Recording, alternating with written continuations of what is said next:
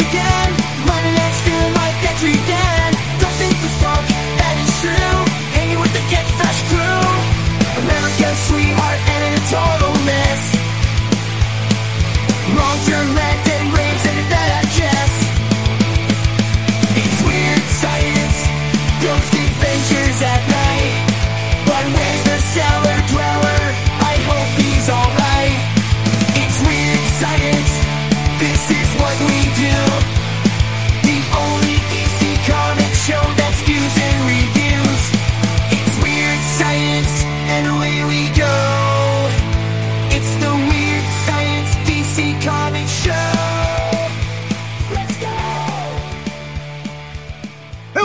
Back to the only show that breaks down, cracks up, skews, and reviews each week's DC Comics. I'm America's sweetheart Eric Shea, And I'm Jim Warner.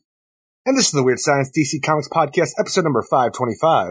Uh, I'm gonna have to take that ending off of that. it threw What? you off there. I, I I laughed forgot because about it.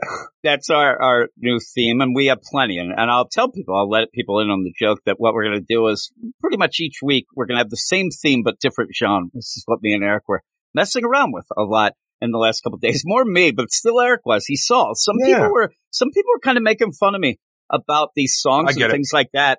And uh when me and you were on, you saw how addicted it gets. It Oh, gets very so addictive. it gets so addictive to to mess around with stuff. But with all of that, hey, welcome, welcome to the show. I want to apologize to people Thank you, Horace. preemptively. Thanks, Horace. Uh, that I am exhausted. And at a Oh, point you- where usually I'll say like, "Oh man, I don't feel good." Oh my god! I'm now this is where I'm in like emergency mode, where I'm like slapping myself while that thing's going to try to. Glide. And I know you hate that. Like if I would slap myself right now on It's the the mic, worst you wouldn't like see it. anybody yeah, do. you hate that, but I am really. If I end up saying wacky things, blame her. That's what I say. Though, Obviously. if you listen to the theme, it was funny. I, I sent the theme to a couple people to see if they liked it, and they go. I forget who it was, but somebody ended up like, "Oh man, Eric's not going to like that." And I said, "Well, what do you mean? Like you say that he's a mess?" I'm like, "Oh no, no, you have to No, listen to no. it." I'm actually saying I'm a mess. like I couldn't end up saying bad things about you. I'm fine I, I that. Yeah, I know you didn't like that one Oasis song. I said you were an asshole or something, you know. but I said we were all assholes. Uh, but yeah, that is uh the first part of the theme we'll see each week. You'll have to wait and see what genre. Could it be crunk? Eric, could it be mumble rap? Could it be old Hopefully not any time big band? You like that, right? Yeah. Maybe it'll be uh, New Jack Swing. I don't know. I'm trying to come up with something, but thanks everybody for tuning in. And let me tell you, before we get into this, we have a bunch of books. We have some big books too. And I mean, who could ever not want to see the end of that Joker Year One, right? The Joker Year One. Did it, should end there? huge. Yeah, did, did it end? I don't know. But before we get into it that, start? I don't, cause that's the question too. Uh, well, I'll tell you where you can find us on the internet. You can go to our website, weirdsciencedccomics.com, see some uh, reviews from Sus Gabe. We can also have you go over to the Twitter at Weird Science DC. Follow us, we'll follow you back. Go over to our YouTube page, Weird Science Comics. I'll tell you, a lot of people there don't like the songs, Eric. I put the songs up, people start running. I, I ended up where I was going to do a bunch of reviews. And this week got so wacky, and then I got obsessed with songs. It didn't seem that people signed up for that. I guess they kind of scattered, but hey, maybe they'll get used to it. But also go to Or our they won't. Patreon, patreon.com slash weird science, where you can get a lot of things, even songs there, Eric, but pretty much Especially you can songs, apparently. a ton of reading clubs, podcasts, things like a year one podcast that me and my man Zach are doing. And we are going through almost done the backroad year one, which has been very interesting. Kind of reminds me some of it that and the Robin year one have a little bit of a feel of what that Joker year one is, and not in a good way though. But yeah, we do a lot of things over there. But one of the big things that we do each and every week is a two book spotlight, two books picked by the badass level and the badasses themselves of the Get Fresh crew. And this week they picked Wonder Woman number six and Justice League versus Godzilla versus Kong number five, which me and Eric erringly said was the penultimate issue. Didn't know Look, that there have was all these more. miniseries that come out, and the idea is the majority of them are six issues long. And when you have something that comes out that's seven, and it's not like necessarily in my mind like to spell it out to you how long it's supposed to be all the time. Sometimes I get a little confused. Eric's not do always right about everything. No, I'm used but to six issues. is it funny that it's seven and at one point that was just your bait? You put a line in the sand, Hypertime, boom, Elseworld, eh, and It that's is. what it is, right? It makes sense. It, Look, actually makes it's sense. Either, it's either Hyper Time, Elseworlds, or an event. Yeah, yeah. Seven's weird. That is like the weird one. But reading that number five, uh, at least we could see that there was, you know what, we saw there were problems. I guess Kong finally got involved anyway, right? Just have it on the cover, number five of seven, something along those lines. Is it, do they do that? Like not do do, not. it because they don't want people to see, oh, it's a mini and I might as well not get involved. Who It the has to be that, that right? Justice League versus Godzilla versus Kong is an ongoing? Oh, that's true. and then I was going to say, well, they wouldn't want you to know you're almost like that far, but you you see the number. You're still at Yeah. five, no matter what. Though I'll tell you, DC won't do that. But yet they constantly have editor's notes about an issue that you read last month. It drives me nuts. There's like two issues before. Hey, see this issue number nine? I'm like, we're on issue 11. Why are you telling me nine? It drives me nuts. Also, do you love when we get editor's notes and you know for a fact the thing that they're talking about was bullshit? It's like, Yeah. see the fantastic thing. You're like, you're not going to convince me, dude. And then they give themselves nicknames like I ain't gonna do, but you're an editor. You don't give yourself nicknames. No, you they should be serious. They we should are be serious. caretaking these characters. You stop it. You stop it now. I'm America's sweetheart. That's okay. I, I say that. Who was that one? I, I wish I could remember the guy. He had. I, don't funny, remember. I know like, you're talking about. Yeah. Because remember, it was like continuity kid Johnny or something at one point, and then Yeah, it was, like back in the day. Uh, it was a uh, a Suicide Squad editor. Yeah. And you know what? He, that was okay. But now it's like, you know, hey, the fabulous, good looking PK. I'm like, mm, I don't agree. I, unless I see you. I'm not, Well, take this, your wins you can get them. This isn't Grindr here. I can't swipe right on this comic. So stop with your nonsense. But like I said, if you want to go and listen to that, it was about an hour and 40 minutes. We had a good time. We, we were talking about the Wonder Womans and the Justice League versus Godzilla versus Kong. And, and we are talking about some other things too. Having a joyous time talking comics. But before we go into this week's books here on the show, we have to give a bit of a shout out. I like to call it the roll call. Dennis roll call, Eric. Uh, Okay. I, I ended up, I legitimately was going to make a new song for the badass, but it was going to be fully so I could just rap the whole time. Because that's what everybody wants. D-Man 3000, I don't know what they want anymore. I thought they liked me. This is what happened there. D-Man Well, I- 3001. yeah, I realize. Tanya says stuff. I'm going to have to hit this. Tanya at points, I'm like, I have to do this. Oh, they'll understand. I'm like, no, they won't. They're slave drivers. D-Man 3001, David Fink, Brian Trevitt, Dead Nation, yeah, yeah, Eric K, Omega Bam Man, which we'll mention Nice. in a little bit. The Annihilator, Ted Probst, I love Punchline, Stork, Michael S, Cam, Matt Razor, Niels T. Ward, Stephen Baum, Jason Colby, Sue 42 to you and me, Michael G, Ken Halleck, Comic Boom Brocky, the Fraggant Main Man, I should have That's the sound right. effect, Mark uh, Jager, Bill uh, Beer the Bat Pod, we're going to be doing a podcast with each other, Ruben, Carlos, No Wolf Marvat, or Ray Pierre, Ray Pierre, Luke Hollywood, Simon, I lost my spot, Eric, I was doing so good. Luis, Yeah, Manship, uh, Andrew and Belfast, Swanee, Anthony, G, Josh, Million, Batman Beyond, Mark, B, Muir, Brandy, Murray, and Buffalo, and you have doxing his ass in the Minnesota's double A run. Uh, maybe I should be tired more. I was going really good, and what happened, I went to scroll, and I, I clicked in the scroll wheel, and then Scrolls it went you wacky. every time. It went wacky. Yeah, they will. You gotta watch out. They, they pretend they're like sexy ladies, is what I hear. Lousy But with wannabe all Durlans. the- yes, exactly. Well, it, it, the lower class Durlans, right? We'll find that That's out. who you got to So- watch out for. Well, that is true. That like the lower class Durlans, you, do you consider them like they're probably like Cajuns? And I know you don't like Cajuns. You- You're I, against. I imagine they're the ones who look kind of like the Oods, where they're all tentacle mouthed. yeah, probably. That that Which is funny because I say that the idea of the higher class and lower class, like the, the Durlans that we've been getting during the like the United Federation of Planets and stuff like that, it's different than any Durlan I feel like we've seen before because you had different versions of Durlans and you have the one that would be like Chameleon Boy in the Legion of Superheroes, and they don't look anything like any version that I've seen before, and it's so weird. Like, okay, these are the high class. We've just been seeing scumbags recently. It's the high class. These live in the penthouse, the apartment in the sky. It's like the Jeffersons there. Why haven't you walked in like George Jefferson? I love that Would walk. That'd be amazing? That It's walk great. is so good. I actually sent you a thing where they redid the Jeffersons and Jamie Foxx was George Jefferson, and I'm telling you, Jamie Foxx is a gem, right? He he does his Sherman work. Hemsley. He does his homework though. He was Sherman Hemsley for that hour that he was doing. It was so good. It was so good. But that's not here nor there. We have a bunch of books, as I said. I believe seven, Right? Is that right? Is my count Yes, right? yes, seven. You're right. books. Seven, seven. Who's got the heavens? What they say Who's got the heaven is at what they say. down, down at the docks. I told you, Is, Eric. is everybody drug addicts down there? At the, is that the heaven? That that might be. Yes, that's meth heaven is what I'm talking about. You go down there, you got to watch out for explosions. But we're going to go off got the heaven? See, now you're picking me up. See, Good. that's what I need. What happened at this? I just want to let everybody know, just to tie it into what we just said. If you look at the podcast, you, at one point you're only going to see two footprints. That's when Eric was, he was carrying me. you were carrying me. oh, yes, footprints. But that is it for the beginning. Thanks all of the badasses, but also everybody on the Patreon. Again, if you want to get involved and maybe Boop, boop. have me butcher your name, you can go to the oh, patreon.com slash weird science. I did want to mention the Omega Bam Man. You did hear that he's going to be making a return visit, correct? Yeah. Yeah, I, I know that Zach wanted ever to tell you.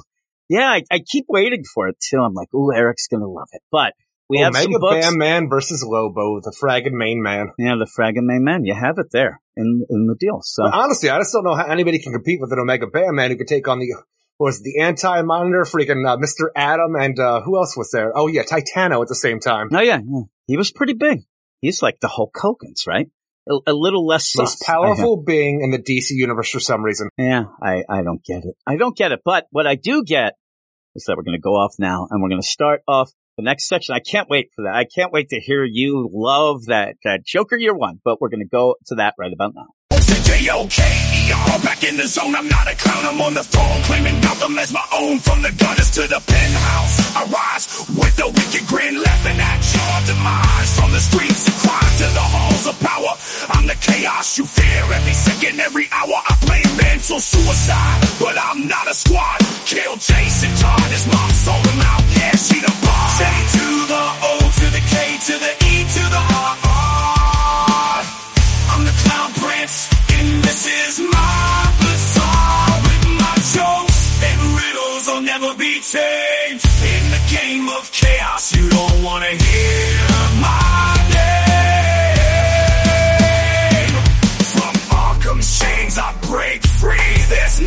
just one, no, there are one, two, three. A to the O to the K to the E to the R. R. I'm the clown prince, and this is my bazaar with my jokes and riddles I'll never be tamed. In the game of chaos, you don't wanna hear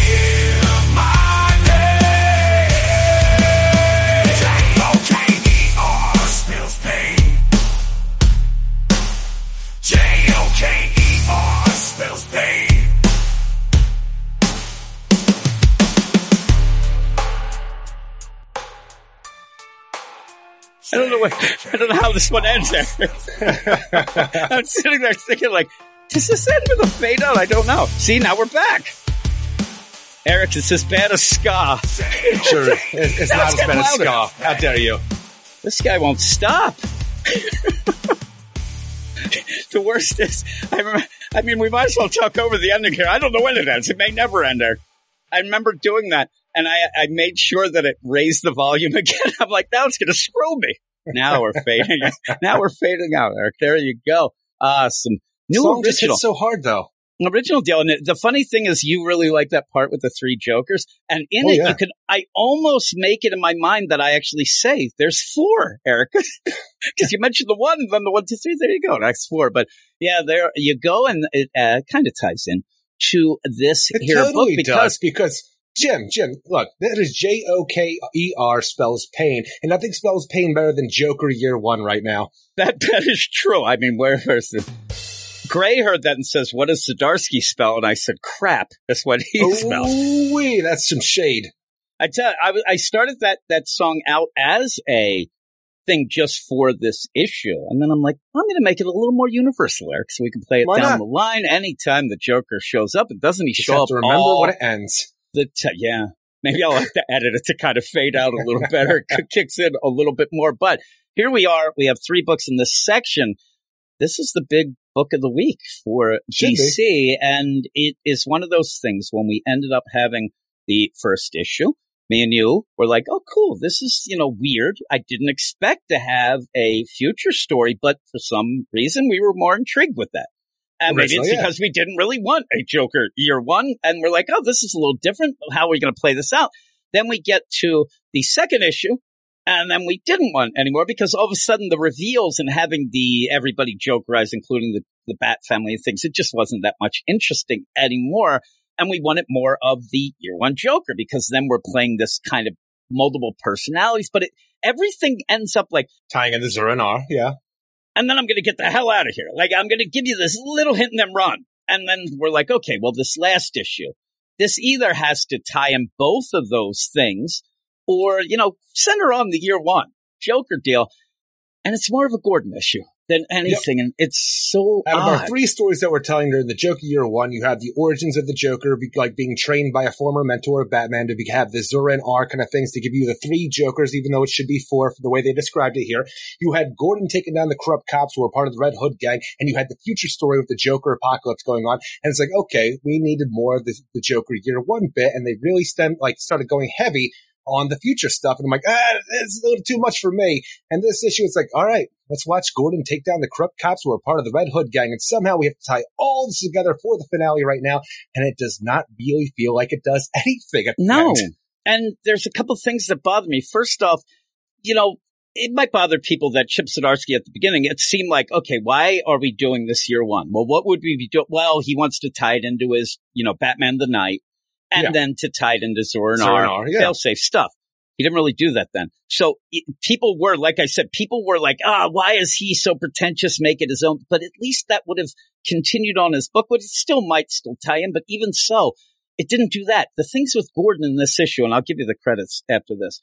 The thing with Gordon, I've seen this. Anytime you go back in time in Gotham and, and have, we even Well, had, had it in the Joker you know, deal. We had it even recently. the idea of year one going up Yeah, against year the one was cops all when of it, first yeah. to Gotham and stuff like that. And Yeah. now we have to do a combined idea of not only are we doing like Alan Moore's like, you know, killing joke origin of Mhm. the Joker, Yeah. we're tying it into Snyder's zero year bit that we had with Batman. And also we have all the stuff with Frank Miller's year one with the ideas thrown together and it just makes a mess of things in my mind. And that's, I was just going to say it, and you, that's a perfect way to say it.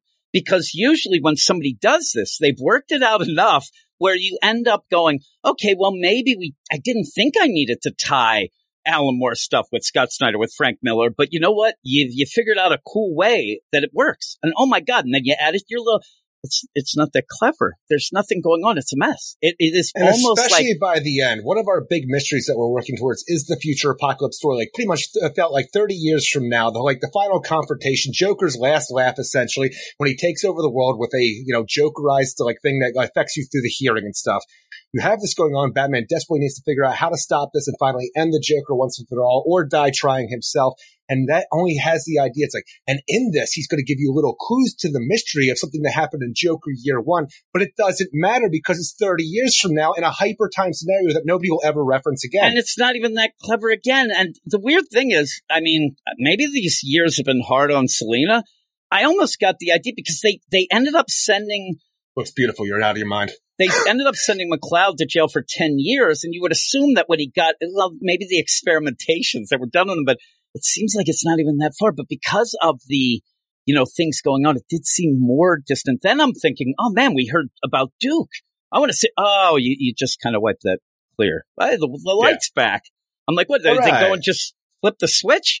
Ay, ay, ay. It's Batman 144. I did have a theory though, because I've been talking in the Slack a lot about the synergy of books ending and not books ending, but creative teams ending.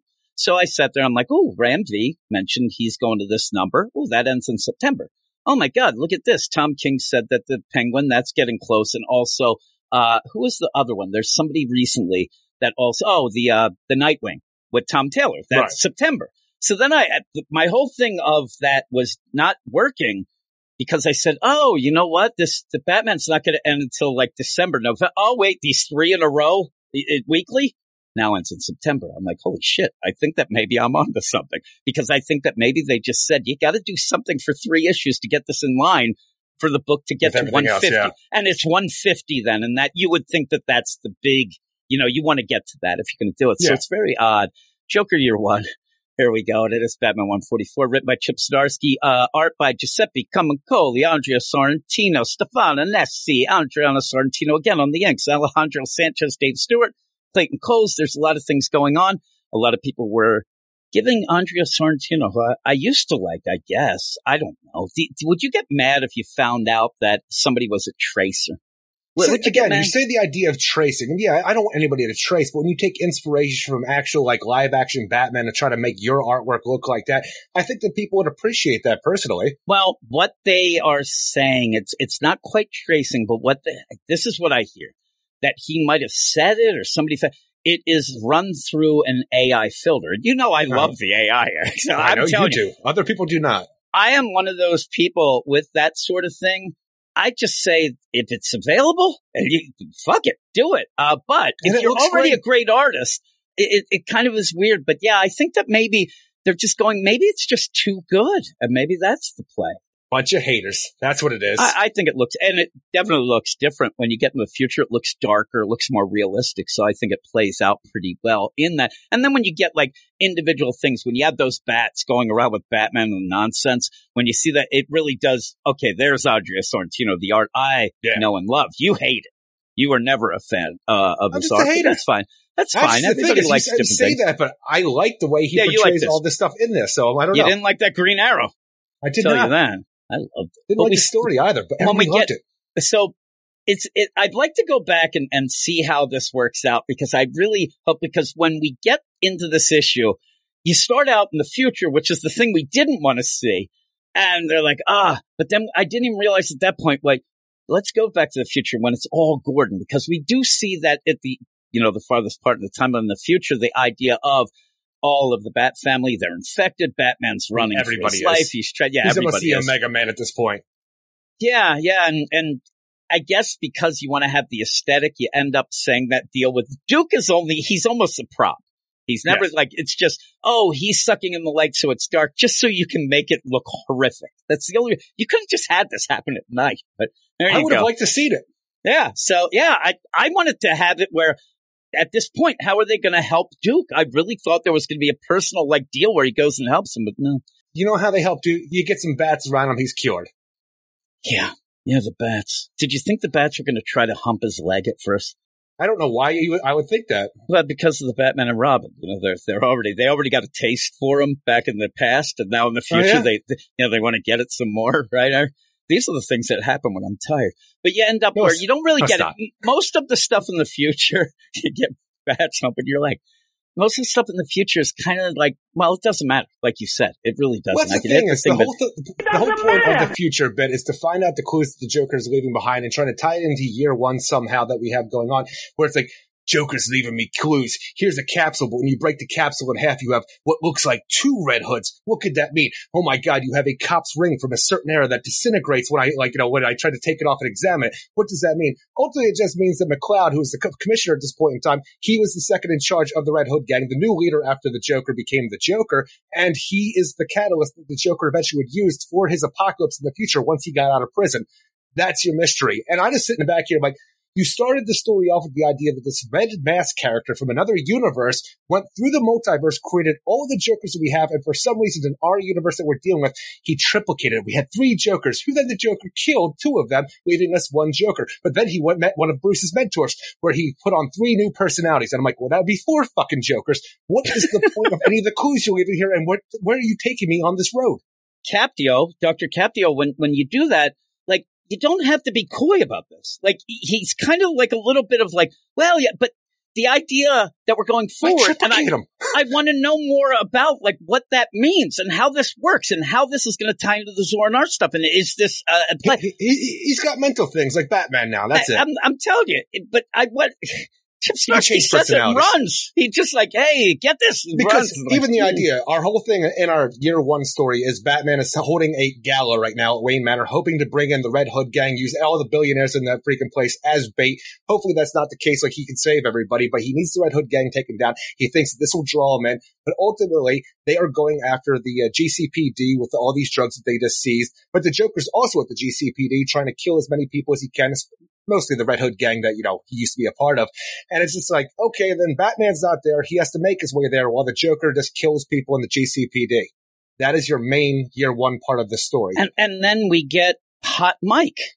you end up where you end up having the you know, hey, McLeod's there. Nobody knows that I'm this and that. And he's like, I'm gonna kill you, Gordon, and nobody's ever gonna know that I'm the leader of the Red Hood gang. Well, I have this hot mic over. You son of a bitch! You I'm son of a kill bitch. you. I like. He's like, yeah, get this, Gordon. I turned off all the surveillance cameras, and Gordon's like, But I turned them back on. Oh shit, you got me. That's and when you have that, like the thing that makes me laugh is that kind of is where the oh gotcha moment. But then in the future, where we have like you have like you said, Batman is going, oh, he has a ring, it's disintegrating. That means that the commissioners, they're not commissioner that long. He says in that, well, the Joker, he's not really fancy with his play. He's not the Riddler. So I can figure this out. But I'm like, you're not really figuring things out. You're just telling us, especially when the Joker just hands the bag. Here, have the bag. And he opens it up. Oh, this is just a, it looks like one of those devices that would be in a doll. I, I- when well, I that's said the thing. Is it's as he calls it, the German toy known as the laughing bag, which is just the bag that Jack Nicholson had on him at the end of the Batman '89 movie. Here is a a ha ha laughing bag that has the ha ha ha inside of it, and the ha ha ha, the sonics that this thing emits, draws all the bats. And when the bats do, is they get there and they cure the people of the Joker, like an intoxication the Joker has done throughout the world. So now the idea is, what co- combats the Joker? Well, a bat does. There is your finale to your Joker and Batman story. if if you were hoping to get any detective work, I mean, Batman just pulls it out and he's like, "Oh, I don't hear anything. Ooh, that's it. I don't hear anything. Well, it's well, even the idea of the clues. J- Joker tells him everything for the most part. It seems like and hands him the, the answer to the antidote to everything that we have. So the Joker just gives up uh, pretty much by then. He just wanted to test Batman. Did what he wanted. Like here you go, Bruce. Fix your fix my mistakes. Yeah, it, it was weird. Like at the end, you, I, I, I don't mind like something that goes for it. Like it's trying, and at the end, it, it doesn't quite get there, and you're like, well, at least you get an E for effort. I mean, you really tried. In this, it almost feels like at the end, Chip Zdarsky's like, hey, everybody, really didn't have shit to say or do, so here you go, and I'm out.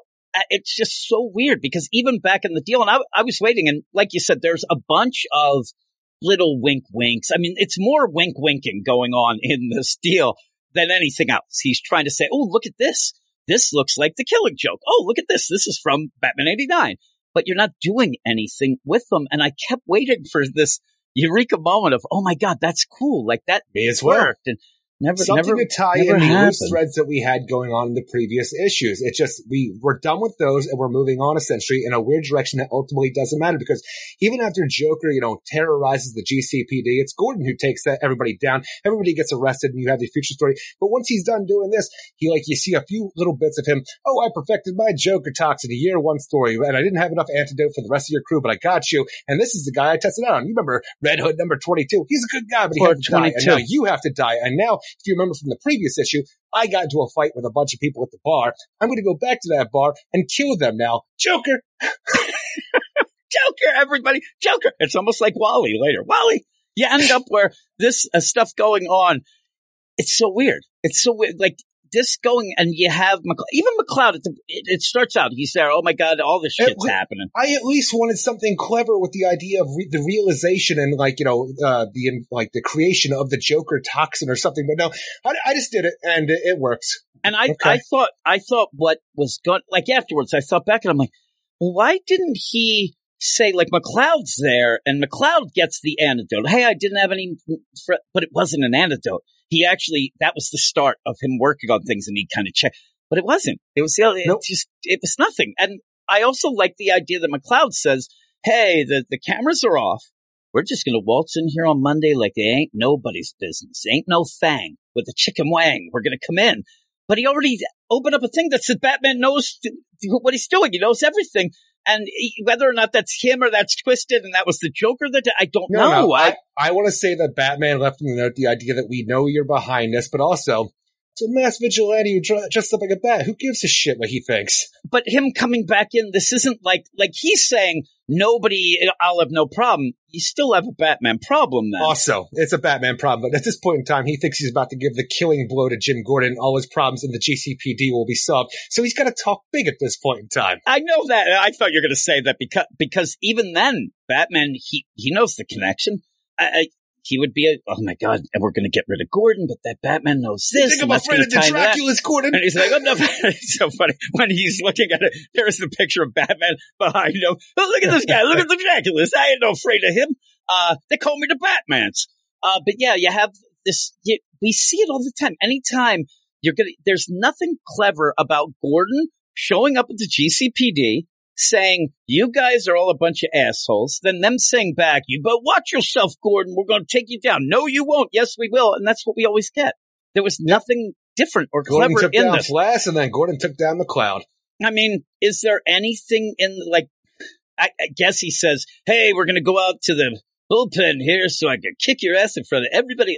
It's nothing. Again. Though you you did have that clown say, "Hey, I was at a kid's party and the kid bit me because he wanted to see if I taste funny." I'm like, "There you go, Great Eric joke. got his joke. He finally got his joke." I also actually, I'll give Chip Zdarsky that credit. That's that's an old joke, but it still Yeah. works. But also, but when they come in, it's like, okay, come on, sit down. And he's like, sit down, sta- I'm more of a stand up. I'm like, that's pretty good. That's a pretty good Joker joke. That, that was pretty cool. And then you see, you know, the bombs going off and it just, it's a weird one to talk about because we actually already talked about everything. It's just Where you have good. the Joker in disguise is just a birthday clown wanting to like, you know, have uh assault charges raised on a child who bit him to see if he tasted funny. He's holding balloons and stuff like that. He's in disguise. And the balloons, they go off and explode. Like, oh my God, what was that? It's an explosion above us. What's above us? The armory. And the Joker's, I'm like, did those balloons go up, blow up a hole, and then weapons fell down? Is that what I, happened? I don't think so. I, I don't know. I don't know. It, it- there actually, you say there were a couple progressions that I thought were a little off. Like I, I couldn't quite get it. But again, you're going to have even like a Dark Knight kind of play a bit with the the devil. There's just everything seems to want to say, "Hey, remember that." Not even that good a thing is like that. It's like.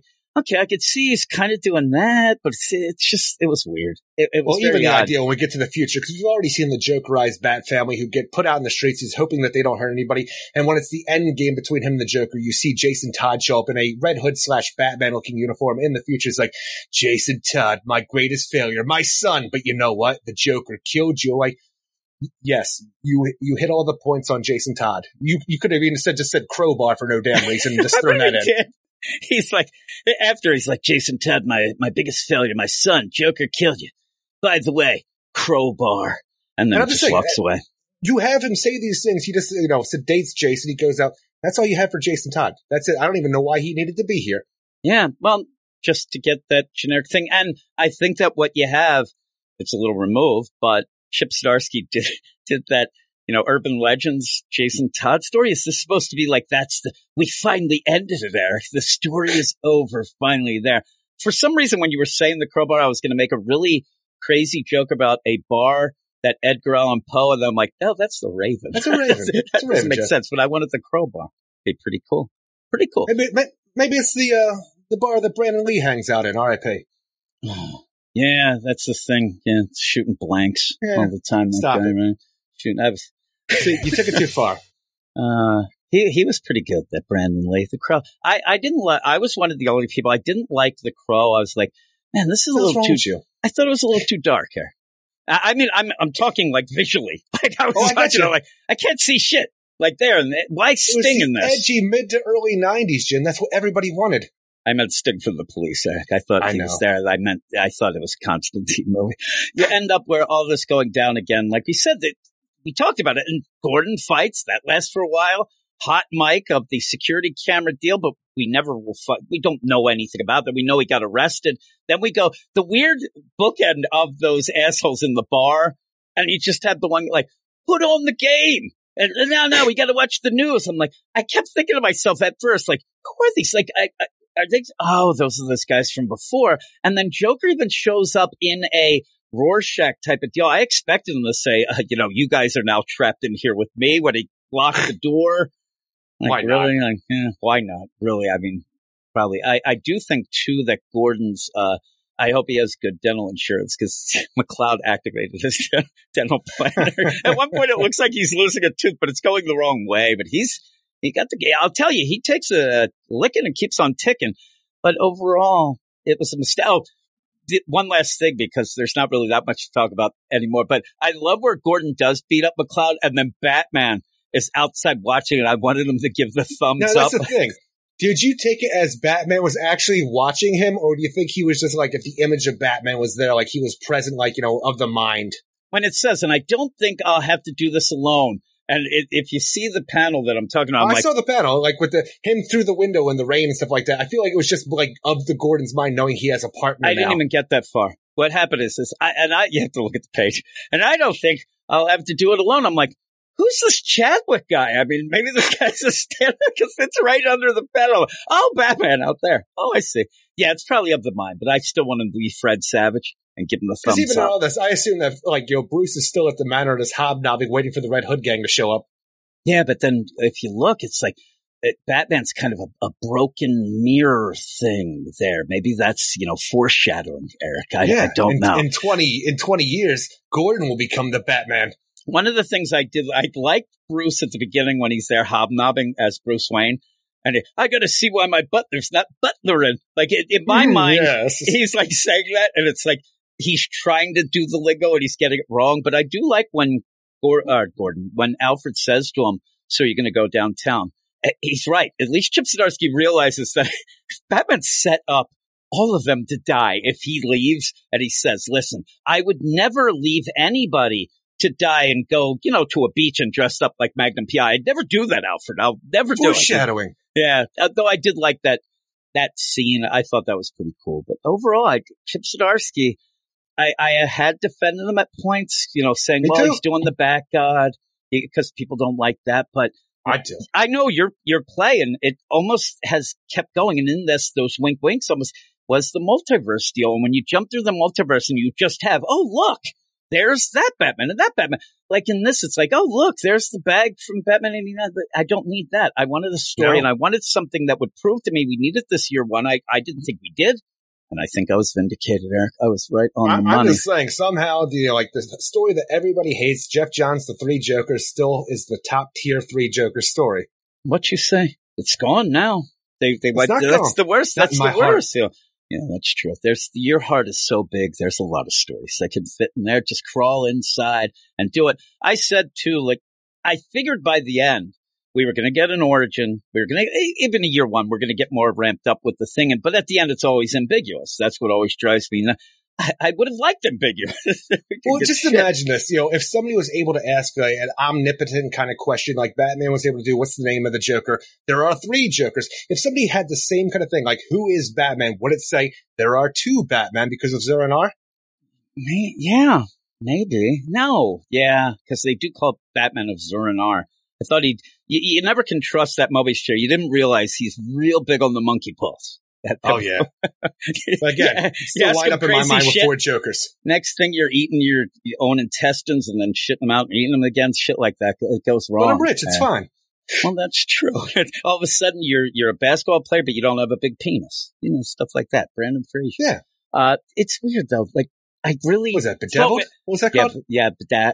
I was going to say Bedazzled? but I think it's bedeviled. I think, and that's a remake too. But uh, that's Yeah. pretty good. Uh, what would you give this though? I would give this a 5.5 out of 10. I think the art is fine throughout. It's just the story pretty much feels like it goes nowhere and doesn't really add anything interesting to the zero hour remake of a zero, a zero year remake of Frank Miller's year one Batman story. Yeah. Uh, what does Sammy say about it?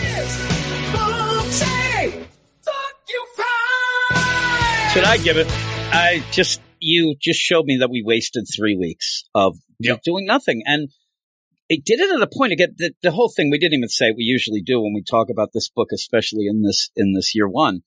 That it's been disjointed. You end up Night Terrors with a K. I don't know if you know that. Also Gotham War. Now this every time, and it seems like at points you're kind of like, well, not even okay, that, even the next? Multiversal story threw me out, and then we had to wait through Night Terrors and then Gotham War to get back to the story, and now Joker year one. But what I saw as I was perusing out in the, you know, the, the wilderlands is that most, most people, even people who were like, oh man, I didn't really love that multiverse shit. But yeah, you know what? The Gotham or that, but ooh, this failsafe, it's, re-" and then he- he does it again. Like I actually saw people finally getting excited about the book and people were even arguing with me that I was too low on some of that. And we haven't had that in a while. And I'm like, oh man, why'd you do this? And then you do this and it's nothing. It did nothing except maybe, a, like I said, get three issues in so you could get that 150 because I do think something's like. going to happen after Absolute Power, Eric. But we'll move on to the next book, which I'll actually have something to ask you about about the absolute power in this. But what are we talking about there? Superman number 11, written by Joshua Williamson with art by David Baldeón, Rex Lokus, and Ariana Maher. And we're continuing our story now that Batman is back from the Old West when he goes to Supercorp to find out that the Lex Luthor Revenge Squad has taken over everything. And Alita Luthor's like, you gotta run, Superman. You can't be here. They're gonna hurt you. And with that, we have a bunch of flashbacks to when Superman was in the Old West to try to get us back up to speed here to figure out what's going on and why we have a Superman Revenge Squad with some mysterious person in Lex Luthor power armor. It's his mother. Oh no. The only Well, other even- person it could be. There's no, there's Well, somebody else the really in the book. Was it It's the thing. It's, there, there is nobody else in the book, but even her turn to where she hates Selena, it feels just so forced Fuck out of nowhere. It's Yeah, just, I, I, I love Lena. I said, do you why? like her? Lena's, one, Lena's one of the best parts of this book. And the one thing I do appreciate in this, which feels like it should have been something in the first issue that she was introduced, is you get the backstory in Lena because we've been so far removed from Lena Luthor that they, put, like Joshua Williamson, I think finally realized, oh shit, I gotta tell people who this is and why she got Brainiac shit on her head. It's fine. Now, I will point out because, and not to throw shade, Eric, it's just throw out because people say, you did say Batman in the Old West. I don't want people, you Oh, just, did I? I'm sorry, that. Superman. It's fine. I just wanted to mention. Sometimes I usually just let it go and then somebody will, why did Eric say that? I'm like, Cause he's a dummy sometimes. but, uh, when you get into this, I want to ask you about Lena because what we have coming up, Brainiac's story, right? That's going to be the big event in this, a crossover in these books. But did you see the team of the absolute power where you have like Sister Brainiac? And I'm afraid. Oh, I afraid didn't. I didn't I'm see all of it. Yeah, yeah, yeah. Um, it's a like a girl Brainiac, and I'm af- I'm afraid it's Lena. Well, the thing is, I'm afraid it'll be Lena too, but also I think this could lead to some great stuff with Lena in the future. The idea that she was the avatar for Brainiac 13, but Lex had purged her of all the Brainiac stuff. I still think that she has the ability to be a conduit for Brainiac given his technology and stuff. So when you have her introduced again, I think he'll be able to take her over from what she was And previously. and here's the thing, it it will it makes sense story, and it really when I saw that. And I read that description of that. It was it drove me nuts. But when I saw that, I'm like, oh, I hope it's not Lena. And then when I read the issue, and he specifically holds your hand finally to tell you that Brainiac connection, then yeah, I mean, we knew something was going to happen Well, I'm when telling you, Brainiac the thing is- shows up. But Whether it's going to be a connection that you needed this information for people, because how long has it been since Lena Luthor's been along, around, you know? You, you needed this. and you know what? I can't throw any shade, even if it's a little late, because I'm still waiting for it in the Birds of Prey to tell people who sin. Like again, another character that people are like, who the hell is this? Everybody loves. Oh my god! But what I, I it, this is the thing with Lena. When you have this, and if she becomes, I, I want. I don't know why it's that sister shadow that now I want to say sister Brainiac, but Mhm. it will make sense in the story of, oh, Lex, you screwed her all those years. And I think that before that, as we get towards that, he'll, you know, show that he really does like Lena, but it'll, but, but I, I like Lena. Personally, I don't want it to happen because then she's a big baddie. She a baddie.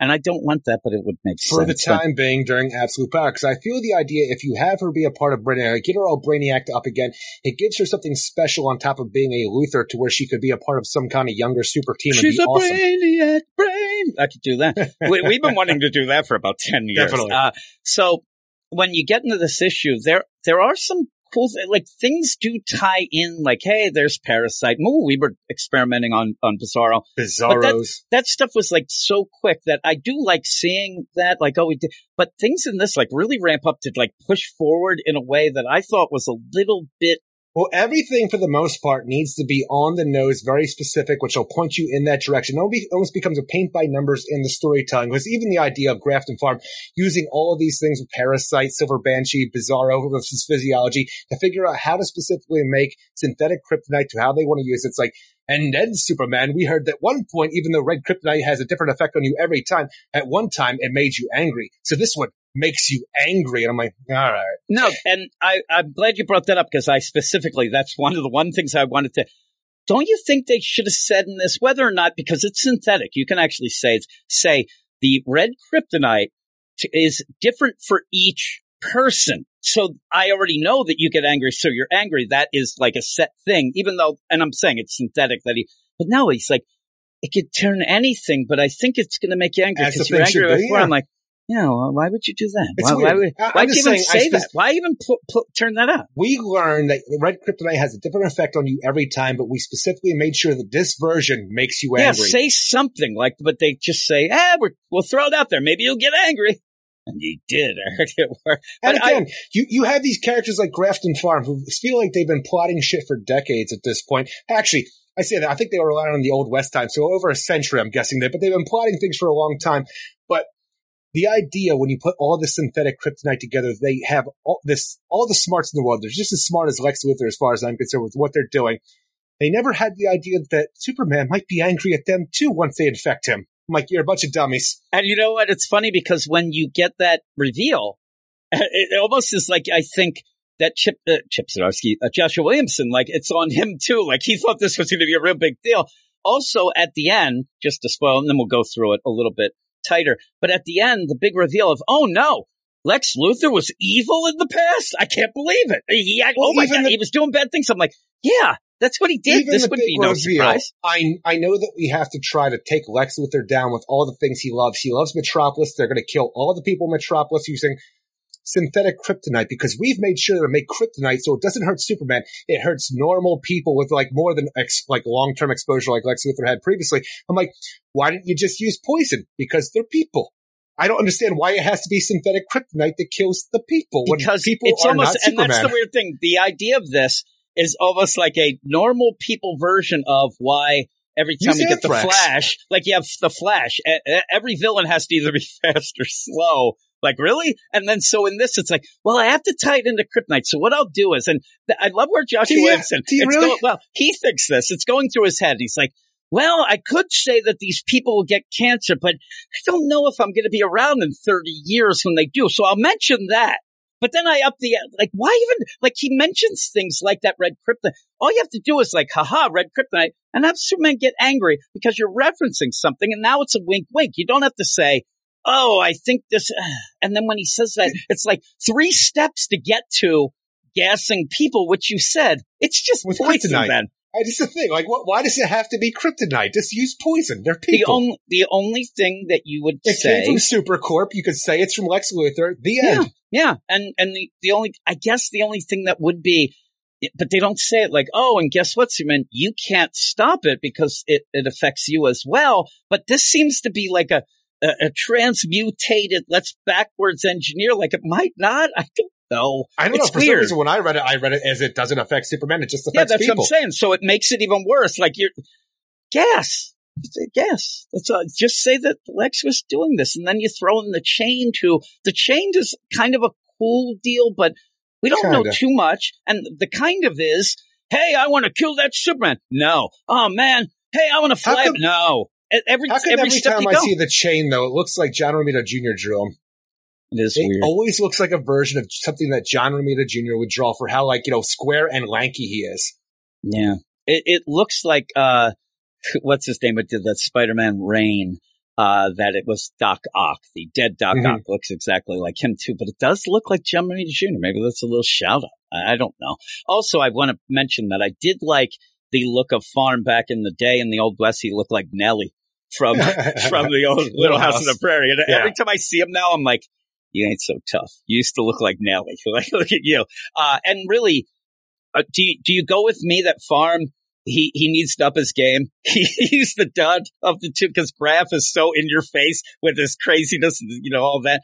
I don't know that, that that long white hair on farm, just standing around like in the background, like he's almost like uh, Doctor Satan from House of a Thousand Corpses. I'm like, you know what? He don't need to say shit. He just got to stand there and be menacing looking. You have Graf be the hype man. What is the deal going? Like at this point, you end up having the the gas, like at the beginning, the gas, the kryptonite deal, and Farm has a a gas mask on, but Graf Well- doesn't. Is he like fuck it? The thing is, Farm always has that on though. Yeah, um, well, yeah, that is true. I, I swear I saw his face, but yeah, I guess that is. I, I just thought it was that graph's like, ah, I'm fucked He's got up the anyway. asthma. Like I'm fucked up anyway. yeah, that, these kids had problems. I do think it's it's weird. I get scared for graph when you see the. I don't know why they did the one panel where it's like the chained and then form a graph on that pla like so far away, just in that one deal. I'm like, you better watch it, graph. You're gonna slide. You're gonna roll off. You're gonna be holy rolling right off, right out that thing. It's weird. Uh, but. they get Superman, they want him on their side. Lena well, was even, trying even to before stop that, it. with when they were trying to like you know lock down the building because Graft and Farm are coming, in, and we have to make sure that the chain doesn't get released. We have Letitia Luthor in the power suit, making sure that she blows away Mercy Graves and make sure that nobody can activate the fail safes and stuff like that. It's just like you little bitch. I was on an isle with you for all this time. You still go back to your father. This is my company. I'm like this this heel turn of Letitia. You can kind of see it coming because obviously, like we talked about before, she's the only other like newly introduced character to be in that power suit. It just it feels out of nowhere. Like I she kept talking how much shit how Lex Luthor didn't care about you. He sent you away, but in the, in the long run, it's like I don't care about you either. I'm Yeah, the that was weird. now. and I thought you it, you'd be you'd be better served where both of them love Lena. Now Lex at the one point you have Lena ask L, you know, L L O one, the Yeah, crystal hologram. deal, and say, "Hey, what? Tell me about myself." Basically, what she's doing is a lot of people when they they Google themselves and like, "Oh, there's oh, yeah. nothing there. Like I, I'm not, Yep. I'm a nobody. I'm going to jump off that bridge." But you end up where she does that. I love where she gets upset because what is in the system does just feel like a little more, even actually, Daddy but more gave me away. it's more of just a like a, a basic bitch type thing. She's like, "Oh, that's all I am to him," and you know, the grandma Letitia's there to yell and scream about it. But I was like, "What? What else did you want him to say? Did you want this, you know, thing to go? And he loves you so much. Like it's so weird."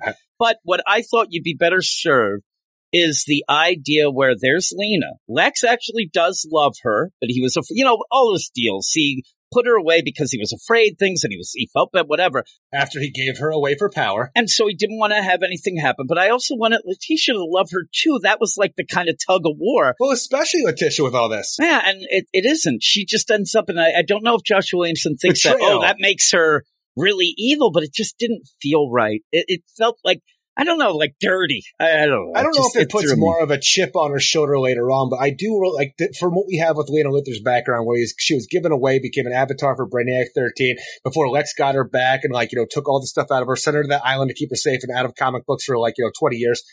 I just want this to be one of those things where like Lex Luthor, he knows he done fucked up. At the time, he was all like Power Man didn't care about his ch- child and stuff like that. But now in his older age, she's all grown up. He wants to be a father to the point where she becomes a Jason Todd, one of the like, you know, his greatest failure because he wasn't there to be the father he needed to be for her.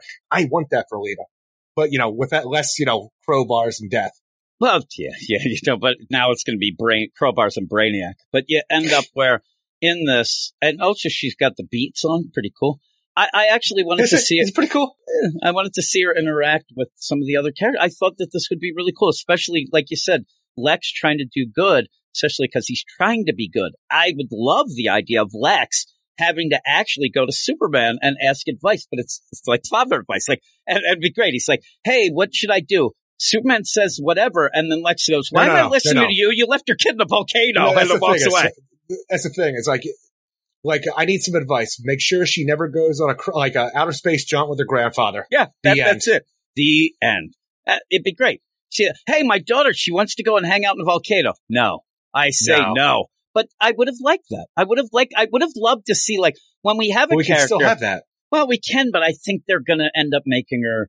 That in the picture I saw, I don't know. if There's any coming back here. It looks. And it we, looks we bad. still have a few months until that, and even after that, I things hope can we do get it that. because uh, characters like Alex, where I he's even a little more you know crazed up, uh, like a Damian Wayne. People do, oh Damian, I don't like him because he's just miserable and he's evil and he's bad and he's this. But you, they haven't read where when Damien shows his true feelings in his heart, it makes it that much better. And I think Lex is definitely that kind of guy when you actually see, it. Definitely. especially where we were playing at one point in this, which I wish that they would have continued at one point. But the idea of Superman not thinking that Lex was on the up and up. And I like that idea where Lex just kind of kept showing, I'm on the up and up. They were doing that actually at the same time. It kind of, both of them kind of fizzle up, but the uh, Norman Osborn with Peter over in Amazing Spider-Man, it was cool to just keep seeing. And then you do get that buildup of, are you ever going to trust me? And it, it kind of, actually reminds me of an argument me and my wife have all the time about certain things. I, I want to see more of that. And it just, I don't know the way this is going and the way that you push forward here. I saw the thing with the sister Brainiac, and I'm sure that if I think about it, since it's Joshua Williams, he, he, he thinks he has some crazy, clever name that's probably bullshit.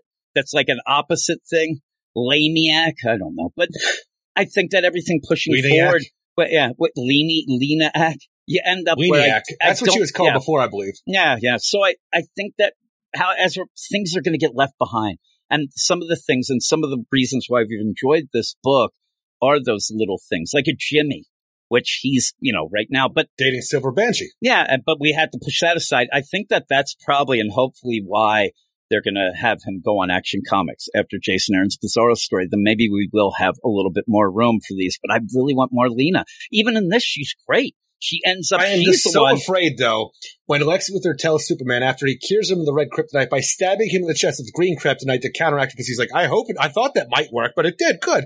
But like the idea is like, oh, we gotta stop them. Like, no, Superman. See, this, the thing is, I have to apologize. This isn't their plan. This was my plan from decades ago where I created the whole idea of using kryptonite to kill people. I just hope that the idea, once we finish this and like so, save the day, that like Superman looks at him like, you mean to tell me you've been a bad guy all along? How dare you, Lex? I hope this just doesn't put that wedge between them. You know what would have been really cool if you would have done it He in a way where sorry for this. Lex kept doing so. Like he- he'd slip away, and he was doing something, and and in that Superman after this sees like surveillance or Lena maybe fine, and it looks like oh my god, this isn't from a long time ago. Lex has still been trying to do something with this, but then we find out later he was actually realizing this might be a problem, and he was trying to get an antidote or something. You could twist it around, but it would have been a cool play.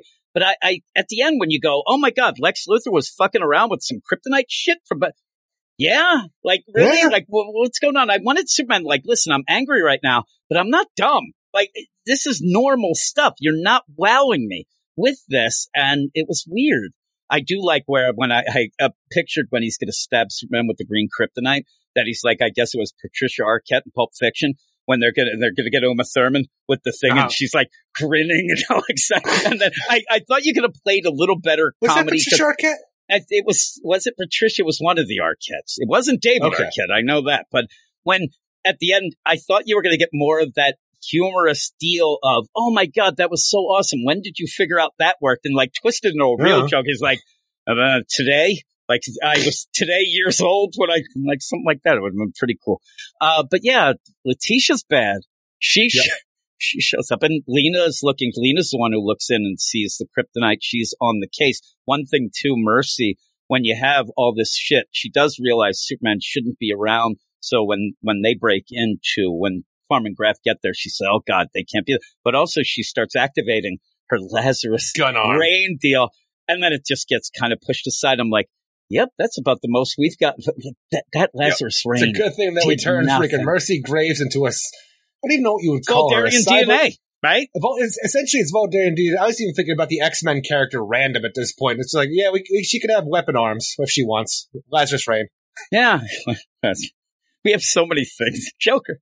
Lazarus Rain. But what? And but even the idea of that, and then I like, I, I get to the end of this issue where it says next issue, Lex Luthor versus the Truth, and I think to myself, is that the DCYOU version of the Truth, or Brian Michael Bendis' version of the Truth, or is it a new Truth? It might be a new truth, but at least it doesn't Hopefully, say new Truth. next baseball. I couldn't take that. But yeah, uh, like I said, Lena is showing her smarts.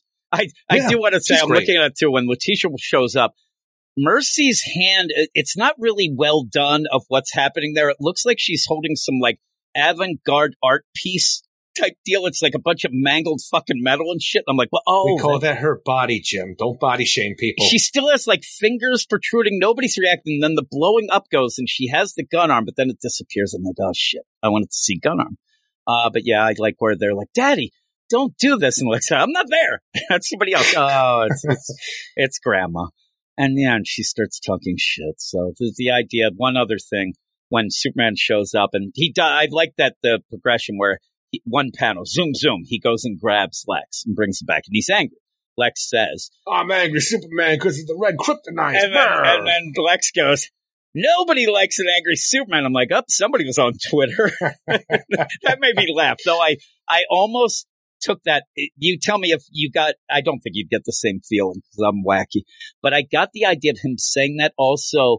The next line is, and nobody likes a good Lex Luthor. And I'm afraid that we're going to not really have this for too long either. the And I like it. we we had it before where it's like, let's turn Lex Luthor good. And you know what? It was fun juxtaposition to what we always have with Lex Luthor, and they ended it way too soon. We're here we are, so many years removed that we get to explore it again. If they take this away from me again, I'm going to cause a riot. Yeah, and just to tell everybody, and they may cancel us or get mad at us. We like Oh God, why would a we good cancel? Lex Luthor because we like a good Lex Luthor. Isn't that cancelable? Well, the idea, not even a good Lex Luthor, but a Lex Luthor who is on the side of right, but also, like, you know, he's usually on the side of right to a degree for what he feels is right, but also is willing to work with Superman, is not, is doing more than just holding a freaking lifelong grudge against the Man of Steel. I want that. I want them to be able to work together for a better tomorrow, and it's awesome when you get to see it.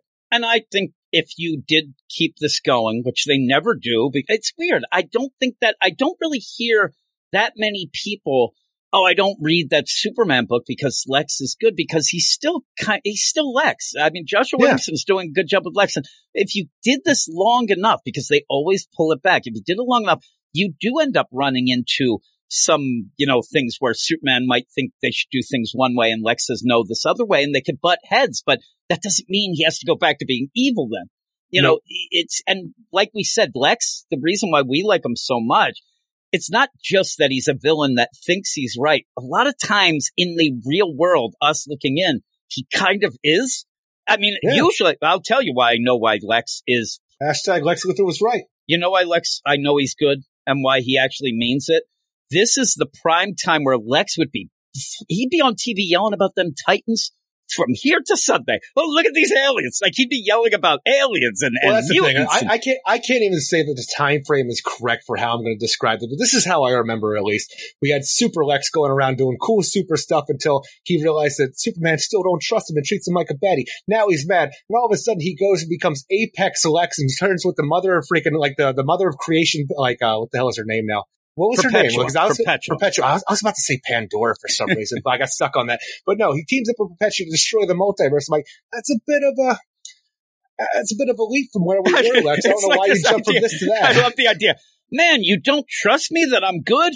I'm going to be the worst then. Uh, But that's what happens. Uh, It's always leading to that. It always ends up being, well, you don't trust me. You don't trust me. Uh, again, I hear this a lot in the house, Erica. I'll tell you later. But you end up where it, I don't want that. I, these characters, and when they, when people talk about the stuff, yeah, we want to have the characters be within, you know, A, write the characters as the character. We don't need Exactly. to have Power Girl show up page and she's punching fucking portals and reading minds. Like that's weird.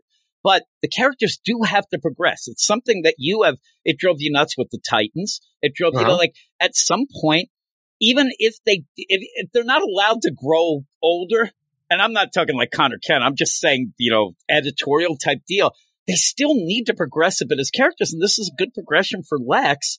And Agreed. like I said, you could still butt heads, but I want to see him fatherly advice. I want to see him eating dinner over at the I want to see him trying. and I, I do like a play too because rem- remember how much him and John were going at each other, and because and Take he- the he- L, Lex. remember and he threw it down there. But what I liked then was it was almost like you know you're not my Superman, get out of here. But I would like to have maybe John doesn't trust him as much as like there's some fun things you could do. There might even be a I- I- thousand I still- stories. I still want Lex to be a mentor of John at some point. Yeah, yeah, maybe Lizzie he can mentor. Uh, there's a lot of that would be great to have this idea where you think that Lex is like so evil, but he actually is like on the slide because he thinks that Superman would never approve or whatnot, and he's actually helping out like John and Damian and all them. It'd be really neat, giving him some cash, right? Some candy. I don't know. Some Bibbo's there.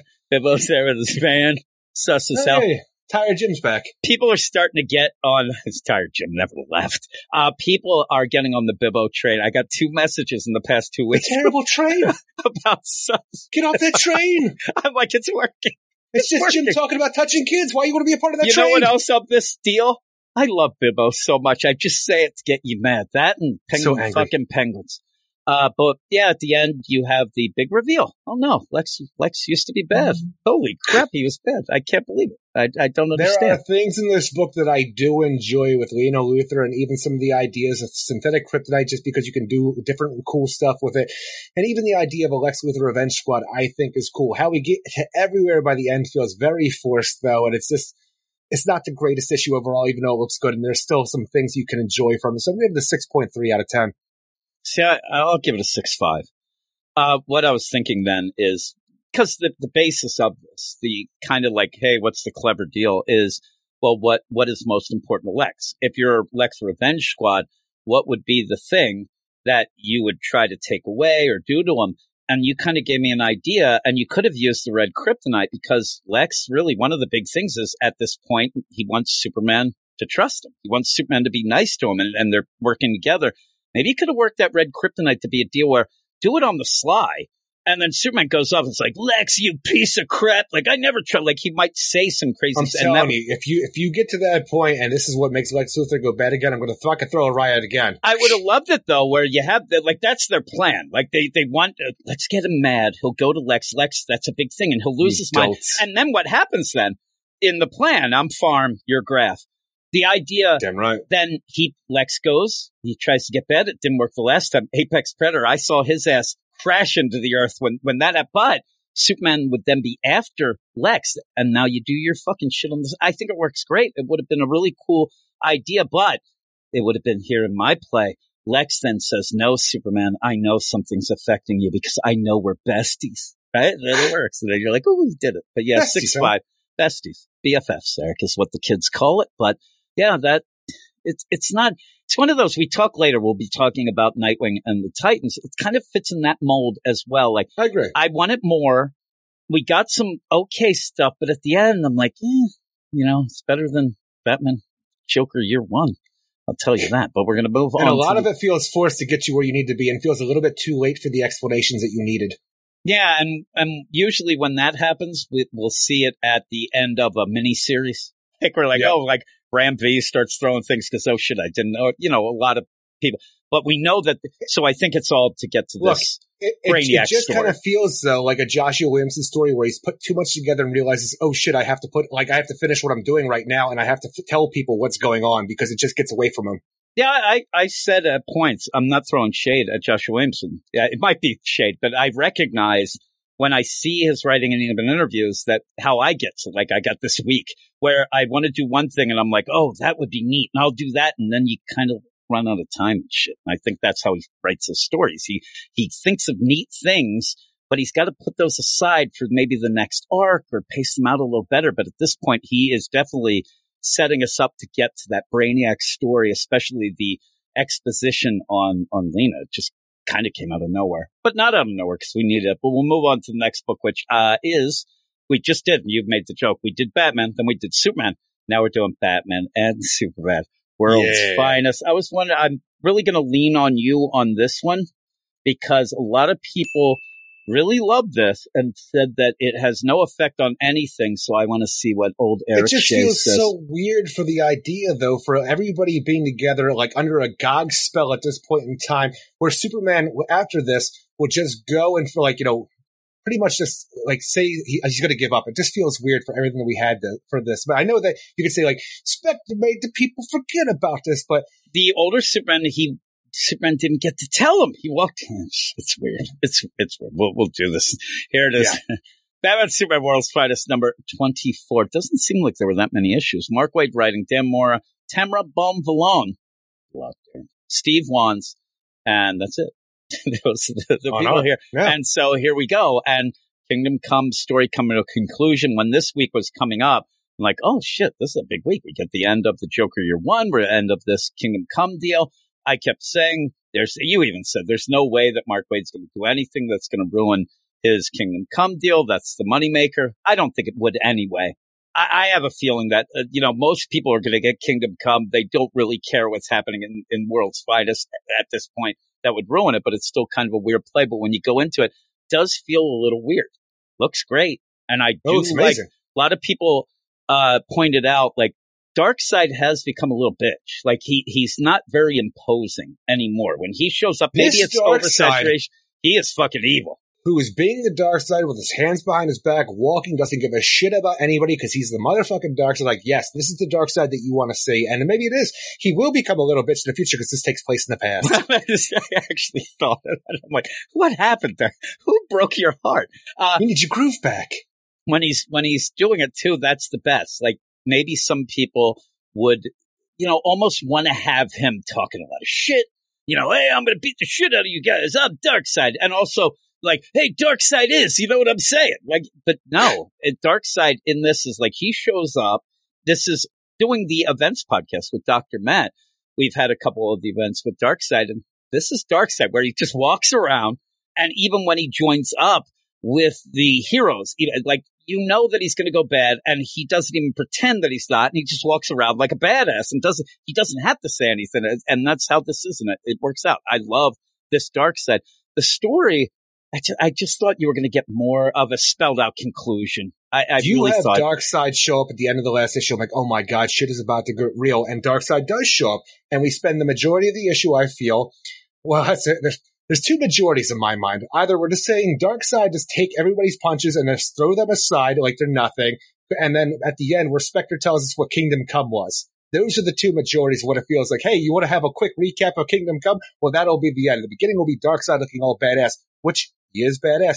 But the whole big catalyst of like pretty much everybody giving up on David who has become Magog is because Darkseid, he wants the anti-life equation piece that's inside Gog's mind. And we got to make sure that he can't get to that. And everybody is failing. Everybody is getting thrown left and right, can't do shit against Darkseid. Two Supermen can't do shit against Darkseid. So uh, David Magog does the only thing he can think to do at that point in time. He uses the power that God gave him to kill Gog. And then, oh my God, what have you done, David? There's always another way. And everybody just looks at David like he just shit the bed. And Darkseid's like, look, I don't even give a shit about you. I'm going back to my planet. Fuck this place. I'm like, the resolution to it is so weird because we have to get David on the path that he will become the It's a weird Magog we know in Kingdom Come. And it's just like, even the, like the, the, the way that everybody treats him like shit at the end, it's just such a weird way for him to go up and say, look, my ends justify the means and we're going to continue to do this. Like, by the end, do you think that David remembers any of this? That, he, that I transpired? guess because it, it's such a weird idea. if you were going to have his something with the now? Spectre, you would think that Batman would say, well, uh, yeah, because they even go, like you said, when, once they have It's a Wonderful Kingdom Come and start going around and looking, hey, well, what's going to happen here? Well, let me show you. And then they're go- I just kind of rolled my eyes, but in the deal, I think he would know, but it's just weird. It, it's weird. By the end, I, I think it looks great. And I'm telling the one panel where Darkseid just like is backhanding people as he's walking around. He's barely even looking at them, like boom, and then he's talking a little shit, and then he goes.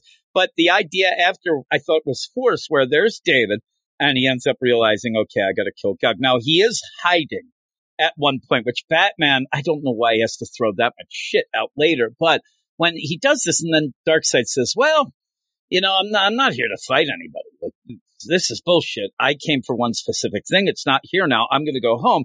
David starts like, "Oh, really? You're not so big there." And he's like, "Listen, d- don't start talking shit because you know I might You change my mind underneath my yeah, shoe. Yeah, Get he's like basically, like, don't look at me as, and he says, don't take anger as you know respect or thing.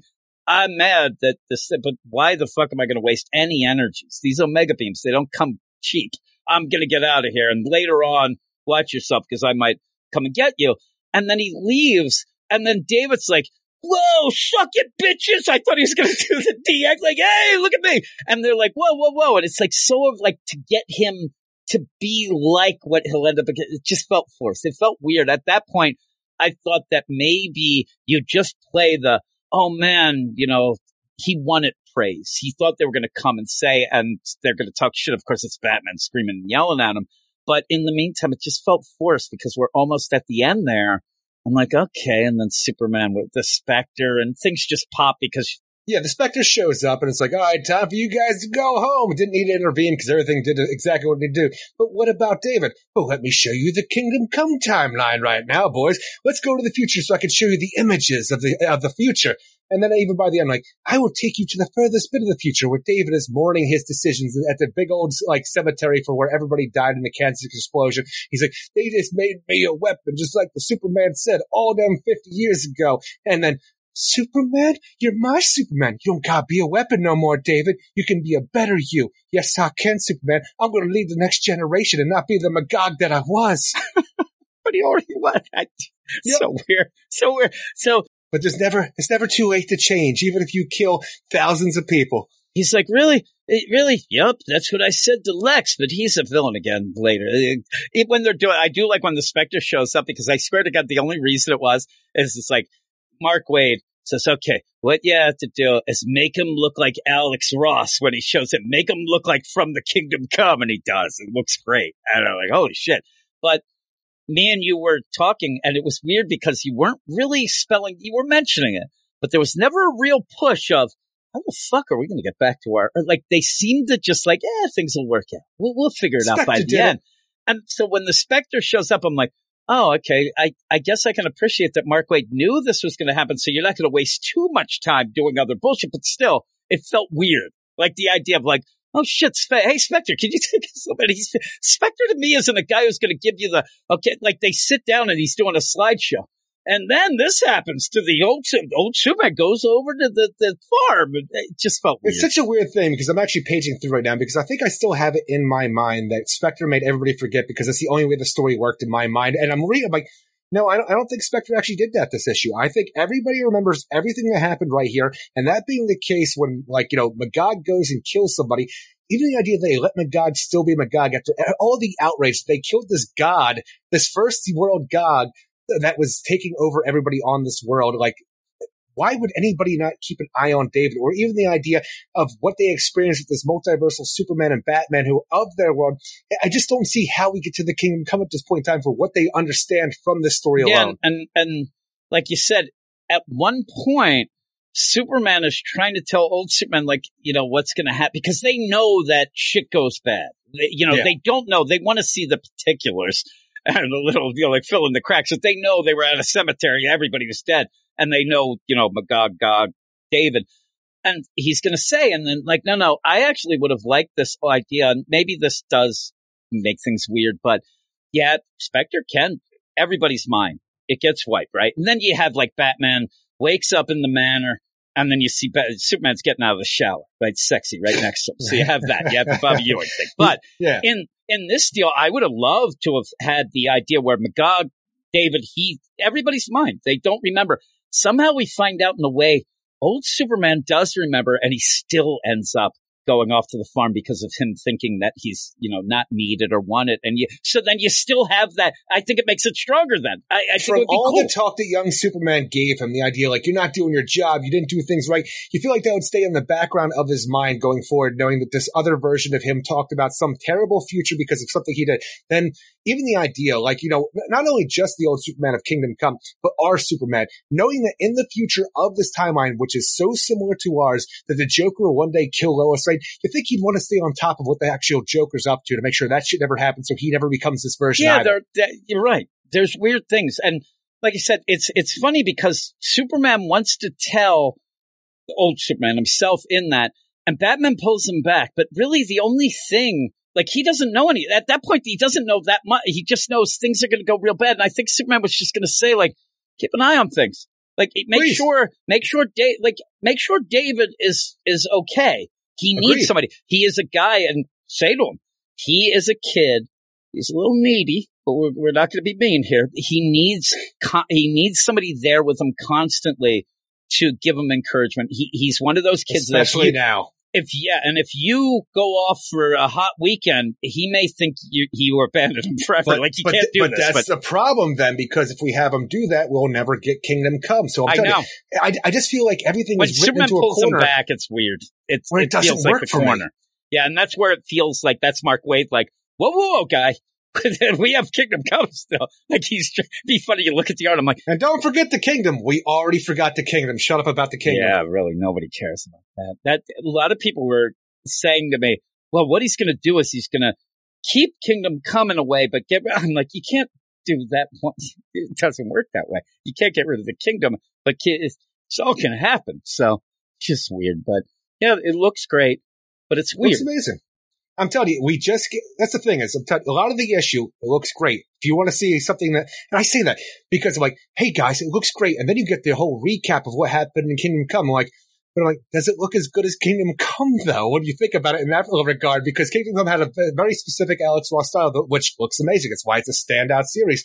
And it's like, well, you get the recap of the story, which I hope you would understand before going into this, because what do you think you're even doing here if you don't know Kingdom Come, which is so weird? But like, oh god, it's such a weird thing because the book looks great, but the majority of what you get is you can know by the end. Kingdom Come still happens, whether it works or not in your mind. Personally, it doesn't work for me very well, but you get badass Darkseid walking around kicking the crap out of people with his hands tucked behind his back, and that and that is the real part of the story that is the standout in my mind. I'm like, is that enough? I don't know because I don't want to give it a bad score because it, it, it feels cool when you have it, but the majority of the issue, it doesn't do much for me. So, oh, fuck me. 5.5 out of 10. I'm a seven. I'm actually a little more than you. Uh, it is fun. And you say I didn't need David to have his like, you know, nice moment at the end to say he'll go on and do great things in the future after everything goes terrible. too late, dude. But Like I, giving an origin to Magog is fine. Giving a happy ending to Magog feels weird and tacked on. yeah, yeah, maybe I don't. know. You know what's weird is at the end, what I wanted. I don't know if this is going to make sense, Eric. I'm a little tired, but what I wanted at the end was to show that no matter what they did, David was still going to end up being the bad Gog and end up, you know, Magog, all that. But instead, they pull it back to say, oh, we can't change. like it's a different angle. It's not that they tried their hardest and yet they still couldn't stop him. It's that they couldn't go that far because Batman pulls back. Superman, we can't do that. He can't know this. Spectre shows up and then boom, it's, it's just done. And if people want to be mad at me for giving it such a low score, don't rely on the idea like, man, this is such a good story. You know what's a better story than the Spectre telling you about Kingdom Come? You reading Kingdom Come. It, it is. And actually, most people should. If you are a DC fan, it's one of those that you should have read or should go and read now. Uh, like I said, when the Spectre shows up, it looks like it's trying to get that because you have the shadows. And, and Yeah. when you said it, you're not saying Dan Mora is a bad artist. You're not No. saying that he isn't as good as love They have different art. styles. They have different Agreed. styles. Dan Mora is more of a, I, I don't want to say cartoony, but it's more of a It's comic more of a book comic book, yeah. And I'll tell you, there was way, way back. I don't, I wish I knew what episode where I argued with you and Reggie about how I don't love Alex Ross's, you know, panel to panel deal because you don't get a lot of mo, but it, it is epic when you want to tell an epic story like him. But I, I've since then read a, a couple of other, it's really good. really He's good. the- you know what? He, he, he's the one guy, or not the one guy, but one of the guys who really realized like, boy, I could bust my ass for three years on this art for one book, where I could just do three covers a month and rack in the dough because his covers are Yeah. amazing. They are so good and they are, his art really is that. He, he makes a, he could be on the craziest Night Thrasher book he could be on and it will look so epic because of that cover. I gotta get, this is an event, isn't it? It's so good. But yeah, they have different styles. So you're not throwing shade either, but people are But still gonna- badass Darkseid. people are still going to be mad at your score though, I think. But with all of that, we're going to go off. I do want to tell a bunch of people, including Eric K out there, a little shout out. Uh, we do have some mail this week, but we're going to do it next week because I don't think I could, I don't think I could last. I, I really was, I wanted, tired. I wanted to do it beforehand. I'm like, um, I, and I meant to mention it in the intro, but this is where we would have went to it. I even have it on my outline, but I, I apologize. I am tired. I said, but I'm tired. Uh, but we're going to go off now. I believe we're going to have a Tom Taylor section. Sure. Eh? Is that a little, little time travel? Right? You know what I'm No. saying? And We're going to have it. Oh, we're going to have it. And then we'll be back after. I don't even know why I'd say we'd be back because I'll say it later. So we're going to go off to that right now. Tom Taylor came and saved us from Rick Grayson. But not much has happened since don't understand this pacing.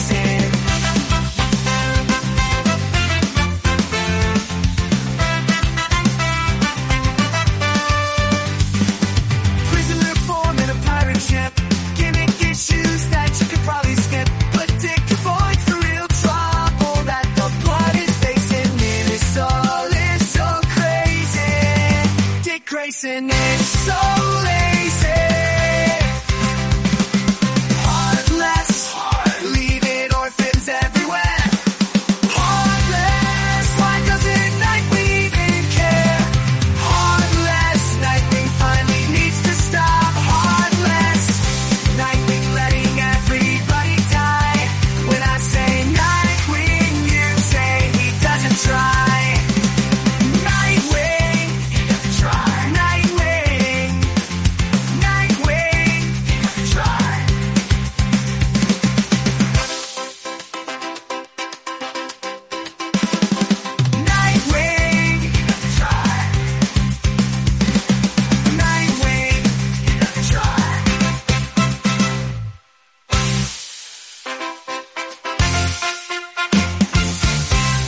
And that's it, Eric. And here we How are. And we dare will be you give me ska that never about- ends?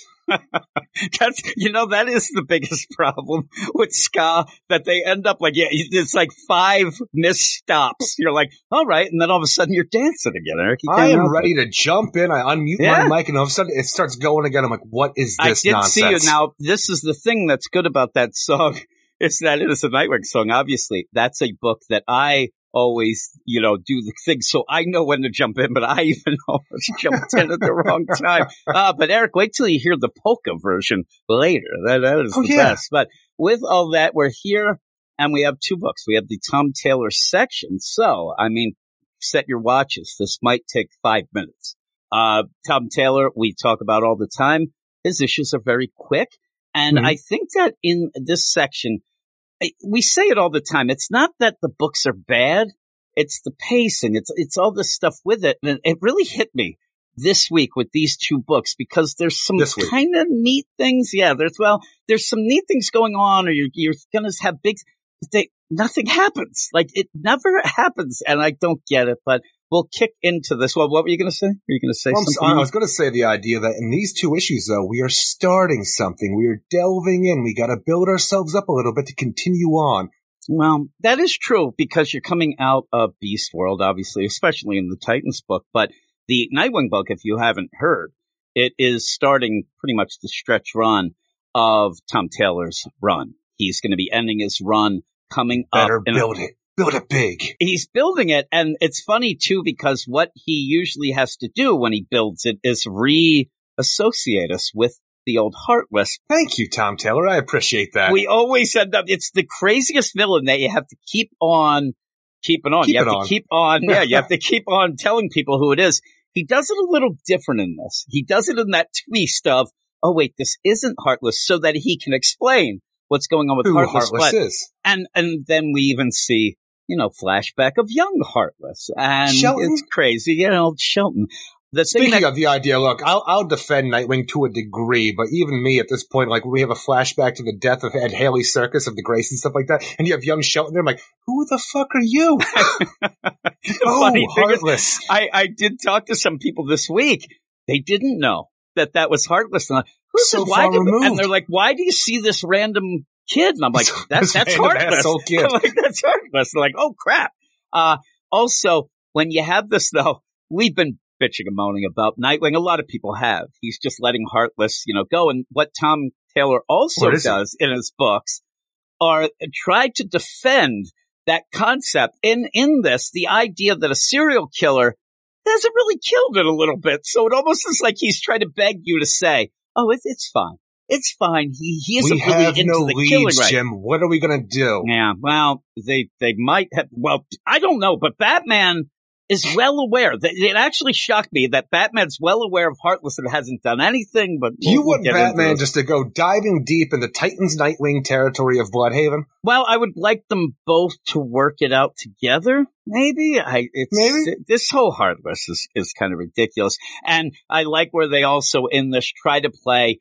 Oh, you know, this might be a copycat, but then I think when Tom Taylor's writing it, he's thinking, "Oh, I can't have it be or somebody else." Because if it's a copycat, then Nightwing's really to blame again. But it's Nightwing. It is Nightwing number one, one, one. As I said, Eric, the number of the least. Uh, it is Oh. written by Tom Taylor, art by Sami Basri. You have two inkers, uh, Vicente Cifuentes and Adriano Lucas and Wes on letters. So we jump in and at one point you can tell there's a change of something when you go and have the, the art kind of has a weird switcheroo, but it's okay. It, people were upset because this run ending.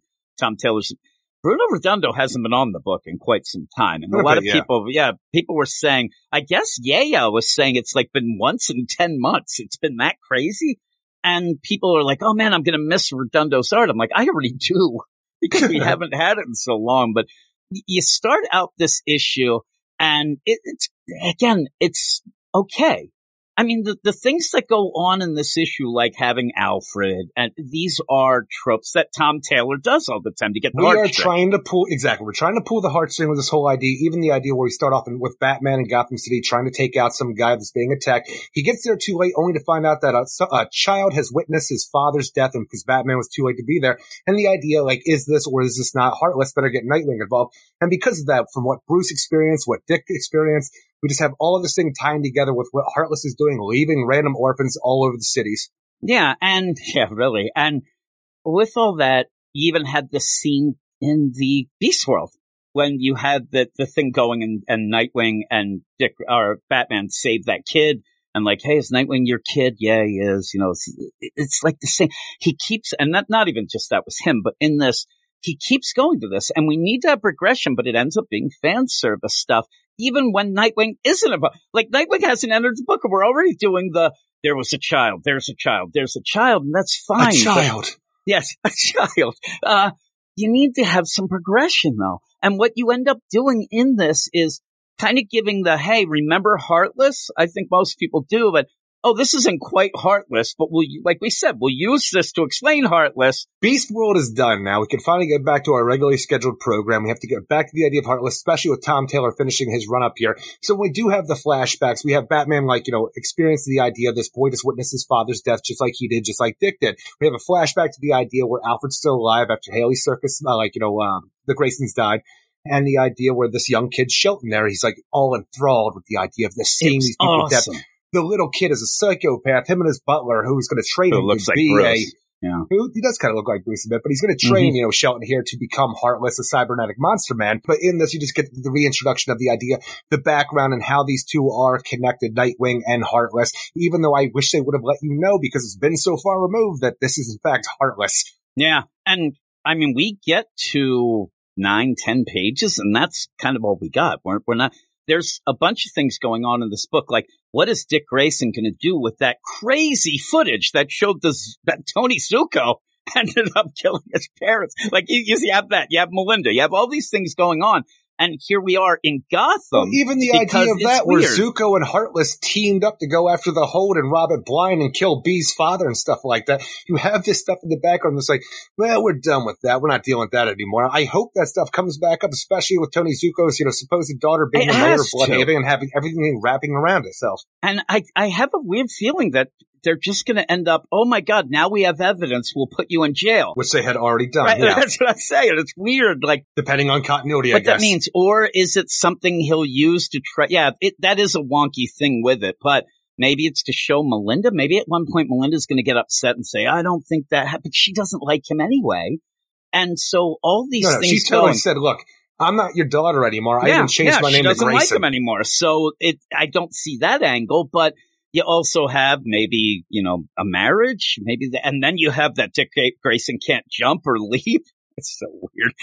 He's, he can jump to conclusions, though, is what he does. But Look, I've watched enough Quantum Wave to know that you have to do some extraordinary stuff to make sure that you leap by the end. that is true. That is true. But he never got home, Eric. I hate to tell you. Bum, Uh, bum, bum, bum. So having this non-heartless thing and setting up, oh my God, a kid, you know, that's very sensitive to them, a child, but seems to be involved in a dupe.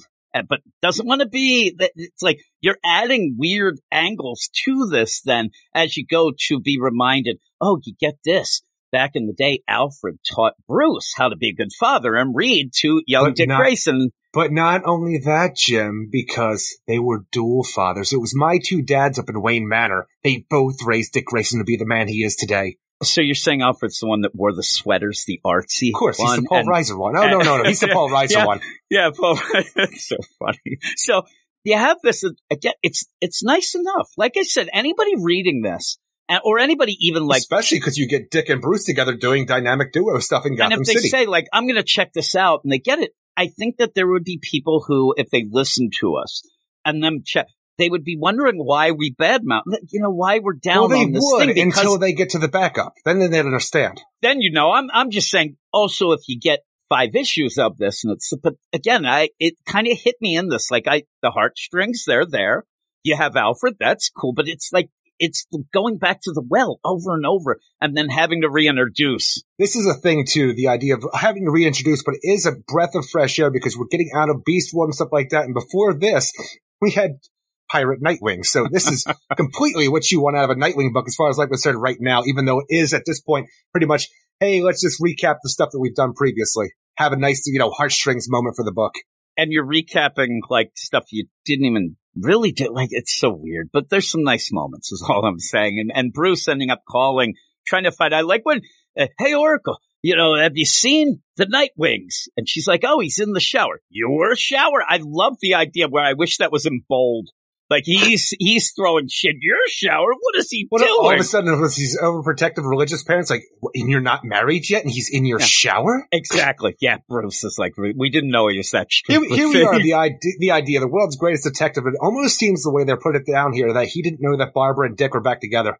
Well, and this is where Barbara has to say, "Well, you realize you married us in death metal, so uh, you know no, they don't say that, but I wish they did. it would have been funny." But it, like you said, it's it's weird that Bruce is so taken aback, like he's shocked of all things. Like, why would this be a shock? He's like, "Oh, I better go back and take that pre- that wedding present I had for Starfire." Better take that back and go here. so, and he's beating up some guy, and I even got my off-road friend to help me with the present. yeah, and at this point, yeah, he has that Batman's trying to get a hold of Nightwing. He needs some help, and I thought, well, maybe at this point he's also trying to find Alan Scott uh, because he's down at the docks and he's beating What guys up. you? So I thought that maybe that was what was happening. I, I don't know, but he, I like what are you down at the docks? I like that Barbara can can sense that with the idea of hearing. She's like, oh, are those goons? Yes, they're goons. Are you at the docks? He's like, yes, I am. Let's keep that on the down See, I don't know if she's sensing at this point as much as on her laptop doing Oracle stuff and being able to pinpoint his location. Maybe it's it's kind of weird, uh, but yeah, it might be a location. It's kind But of it funny. is but odd for me the idea that the Bat family just like they hear some noise in the background. It sounds like goons, and Batman's response is, "It's goons." I'm like, is that what, is, is that what we just call people now? Just goons? I uh, yeah, I want to go even further than what you said. Then he, she says, "You're on the Goons docks." are good enough. Isn't that what Cyndi Lauper told us? Goons are good enough. She did, and now I want a baby Ruth. You know where Batman's like, "Wait, you're on the docks," and Batman's. Yeah, bitch. You see it on the computer. Why are you asking me? I, I don't have time to chit chat. Get me Nightwing out of the shower. And, and possibly with no clothes on. Please have him come down to the docks. I need some collateral. So yeah, I don't know why those docs make me giggle. You don't It- even want to get funny to me though. You know, why would I want to get involved with the idea like Alan Scott has sex with men at the docks? Let's talk about it in weird ways. I'm like, no, I'm all right. I can. Stand, I never I, said that. back here. I thought maybe he had an office down there. Isn't Yeah, that what that's what happened? you I don't know. Yeah, that's what I was going. I, I think that Batman is slipping not only in his world's greatest detective idea, though, because he is fighting goons while Nightwing is in the shower. Nightwing then has the, the chance to get out of the shower, get Nightwinged up, motorcycle to the docks, and continue the fight with Batman against goons. Goons. Yeah, goons. They're gooning, Eric. That- That's a term Which is crazy, too, because he's, too. You know, he's there early trying to, like, the police are on their way. He wants to minimize casualties with the police by taking them out before they get there, but Nightwing is still able to get there ahead of time. yeah, he just gets there. I, I, we, me and Zach have been doing the Batgirl Year One, and in that you end up having a young Dick Grayson smooching. He he ended up the last issue he did. He smooched Barbara, but he also keeps giving Such her motorcycles. Keeps giving motorcycles to her. like, motorboats? And Oh. No, no, no. It, maybe that later. But she ends up where she keeps crashing. She keeps crashing. But why she? Cra- That's she- what would happen to me. She's doing exactly what he's doing. What is this asshole doing? He shows up like I, I don't need him to really like parallel park or anything, but these things cost money. He's a billionaire, yeah, but Bruce isn't, and he comes and just slides that. He's like Tokyo drifting and just destroying Bruce his has to do motorcycle. with the Nightwing cycle. This is the Nightwing cycle. I'm telling you, up until he was a billionaire, we saw it. He had a CrossFit thing and he had to borrow money from Bruce. That shit's Bruce's money, but Look, that's the thing is if you have a billionaire in the family, you can expect to be taken care of to a degree. I just don't know why because look what he does. Like a lot of times what happens in these scenes, and I think that they're trying to have fun with this, you'll have him jump off the bike. The bike will slide into five guys, knock them down like you're bowling, and then he'll leap and kick or punch a guy when he does it. He slides the cycle to just take his helmet off, walk up to a guy and hit him with the helmet. I'm like, He he does take out two guys though, not five. yeah, it, it's just funny that he walks up to the other guy with his helmet. Uh, but yeah, they're back to back, and it's nice. This is how you take care of business, Batman. And they're talking about, you know, Heartless, and hey, I think that your Heartless has trouble has Gotham. Come to Gotham, and and it makes sense as they say through it. You know, maybe uh, what I should they should have said is Bruce, you done slipped. We, you were talking about it. He's been losing the city. Heartless decided it's easier in the Gothams because Batman sucks, but it's Ooh, it's not it's burn. not it's not heartless anyway but No. they are trying to figure it out and it does kind of make sense hey we'll go and then once they figure out that it is a dupe they again start trying to figure out well maybe this is a ploy to get the heat off it looks like it might be just a money play i, I don't really know exactly what is going on Well, no, it, it's it's definitely a money play, but even when you know Batman and Dick are talking about the idea of, of the possibility of Heartless's move to Gotham, because it makes sense. Because we've been talking about the idea, you know, why isn't Nightwing going after Heartless? Well, with you know Titan's Tower coming in and all this, so there you got as Batman says, people flying running in the sky, around yeah teleporters and a man who could move faster than sound would give most serial killers pause. And I understand this. So if there's no out killing going out there, what is Nightwing supposed to do with the idea like, oh, I got to go find this guy who I have no idea who it is? But the weird part is as they continue talking, it was a good call for your city. It's not something I ever would have thought of for Gotham. Oh no! You know what? As I read it out loud, for some reason, up until this point, what point, did you I think he he, said I thought he's talking about the idea of a serial killer coming to oh, Gotham. no. No, it- now that'd be great he's like i really need a serial killer and I read this three times to myself, and it still came out. Now, now that I said it out loud, I'm like, oh, I'm a goddamn idiot. That is Titan's Tower he's talking about. I'm glad you brought that up because I might have forgotten. The idea where, again, this is Tom Taylor seemingly patting himself on the back. Like, this is what happens in, in a lot of books now. But it's Tom Taylor doing, we had it before where when Nightwing was elevated, you have five characters, including Batman, Superman went, oh, that Nightwing, he's great. He really did great when he really didn't. But the Titans Tower, I don't know. Is anybody complaining that it almost feels like Tom Taylor wants Batman to say that so it convinces us as readers that it's a good thing? I don't really care where Titan's Tower is. Yes, Titan's Tower is in Nightwing's home turf, right? Yeah, but it it's felt, fine. it felt like more relevant, I guess, to the idea of what it was in New York City. And like it felt bigger than just a Blüdhaven.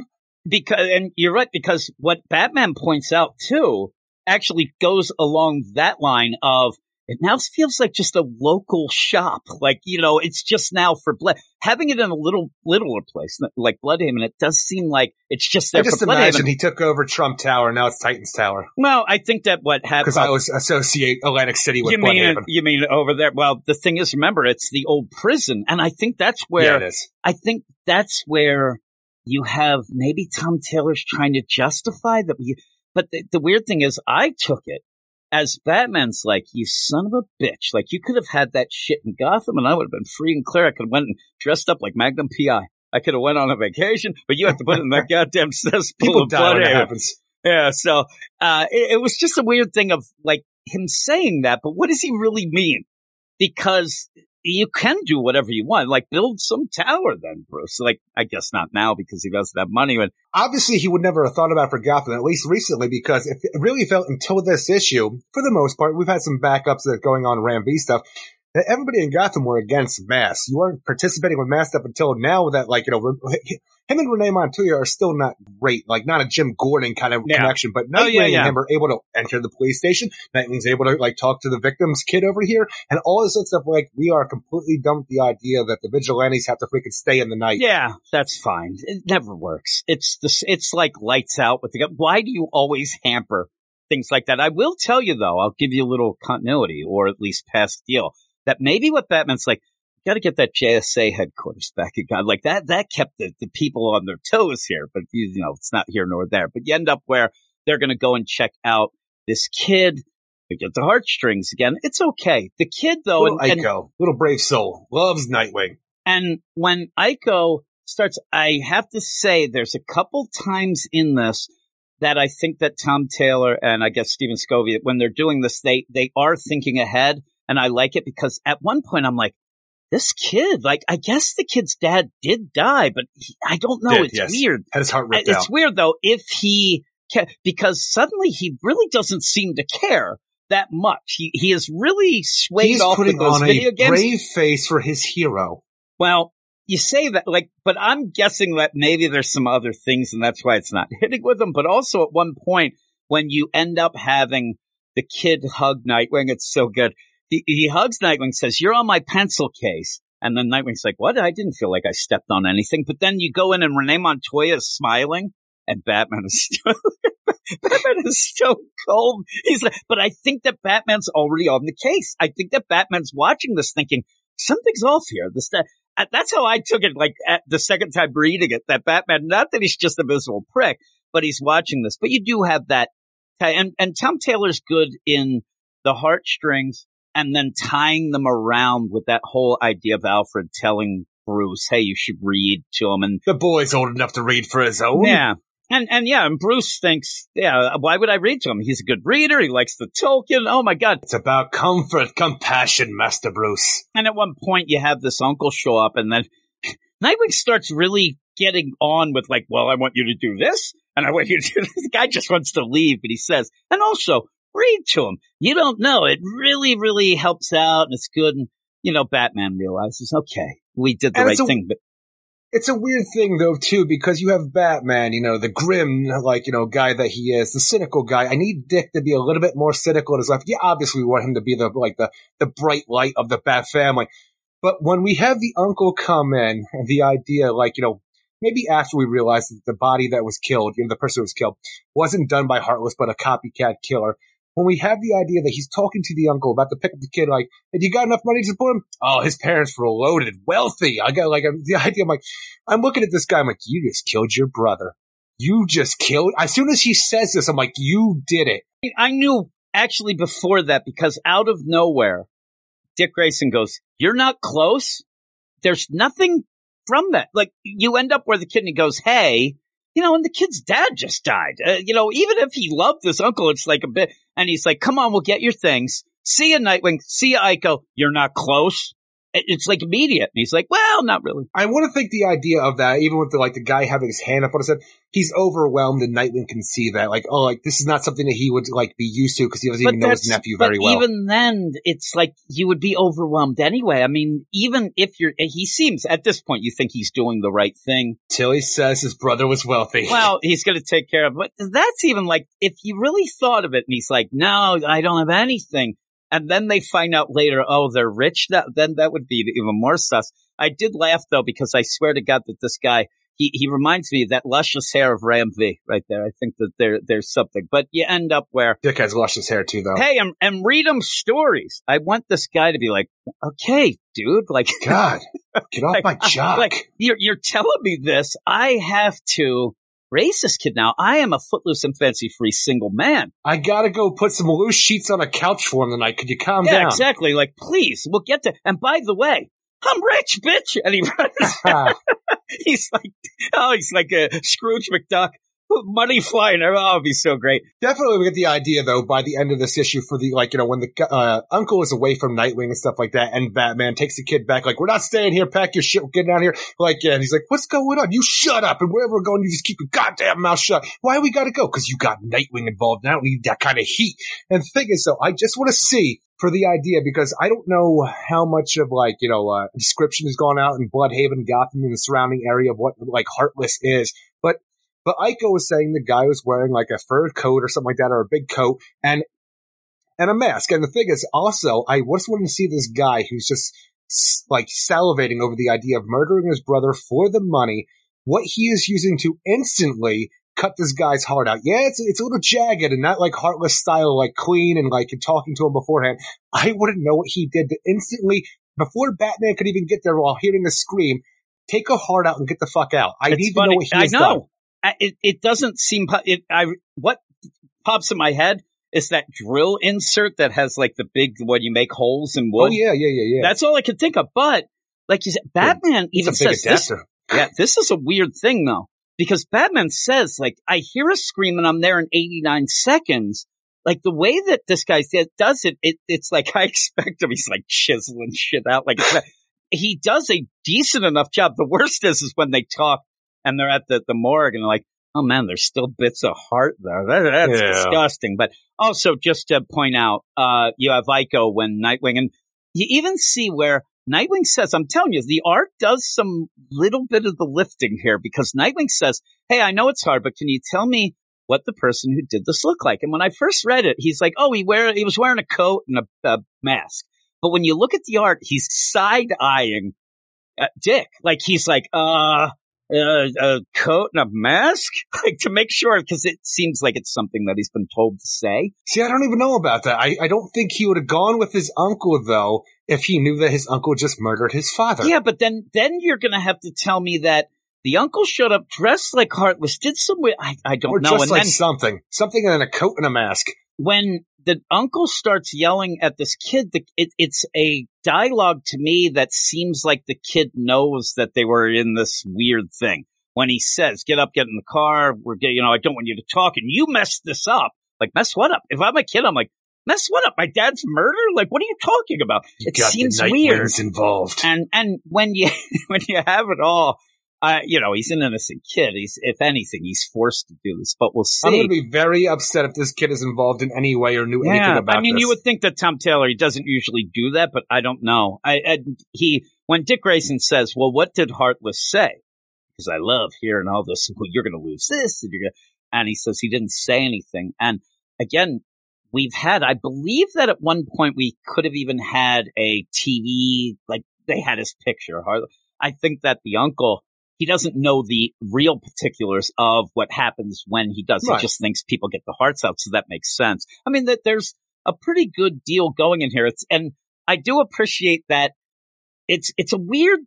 It's not a mystery because we know that this guy did it. But like you said, sometimes Tom Taylor leaves behind some details, and I need to know how this guy figured out how he's going to get hearts I know, out right? of a body that quick, and what he did with it, and what's going on. When I was talking before with the idea of the kid saying like, "Oh, he wore a mask," and I couldn't think for what it was. He says a big coat, but I said fur coat because when I was reading this too, when he says a big coat, all I could think about this guy was dressed like the designer. The thing is, when you first said fur coat, I almost said, "What? Are, what are you talking about, the designer?" Then I start thinking maybe Macklemore's in town. I don't know. Maybe. He's, he's doing his deal, but I did think of the designer as well. Stupid thing. He's like, "Did he have a letter print D on his forehead? Is there a D? And he's like, "No, no." He's like, "He had the D, but Do you not want that." one?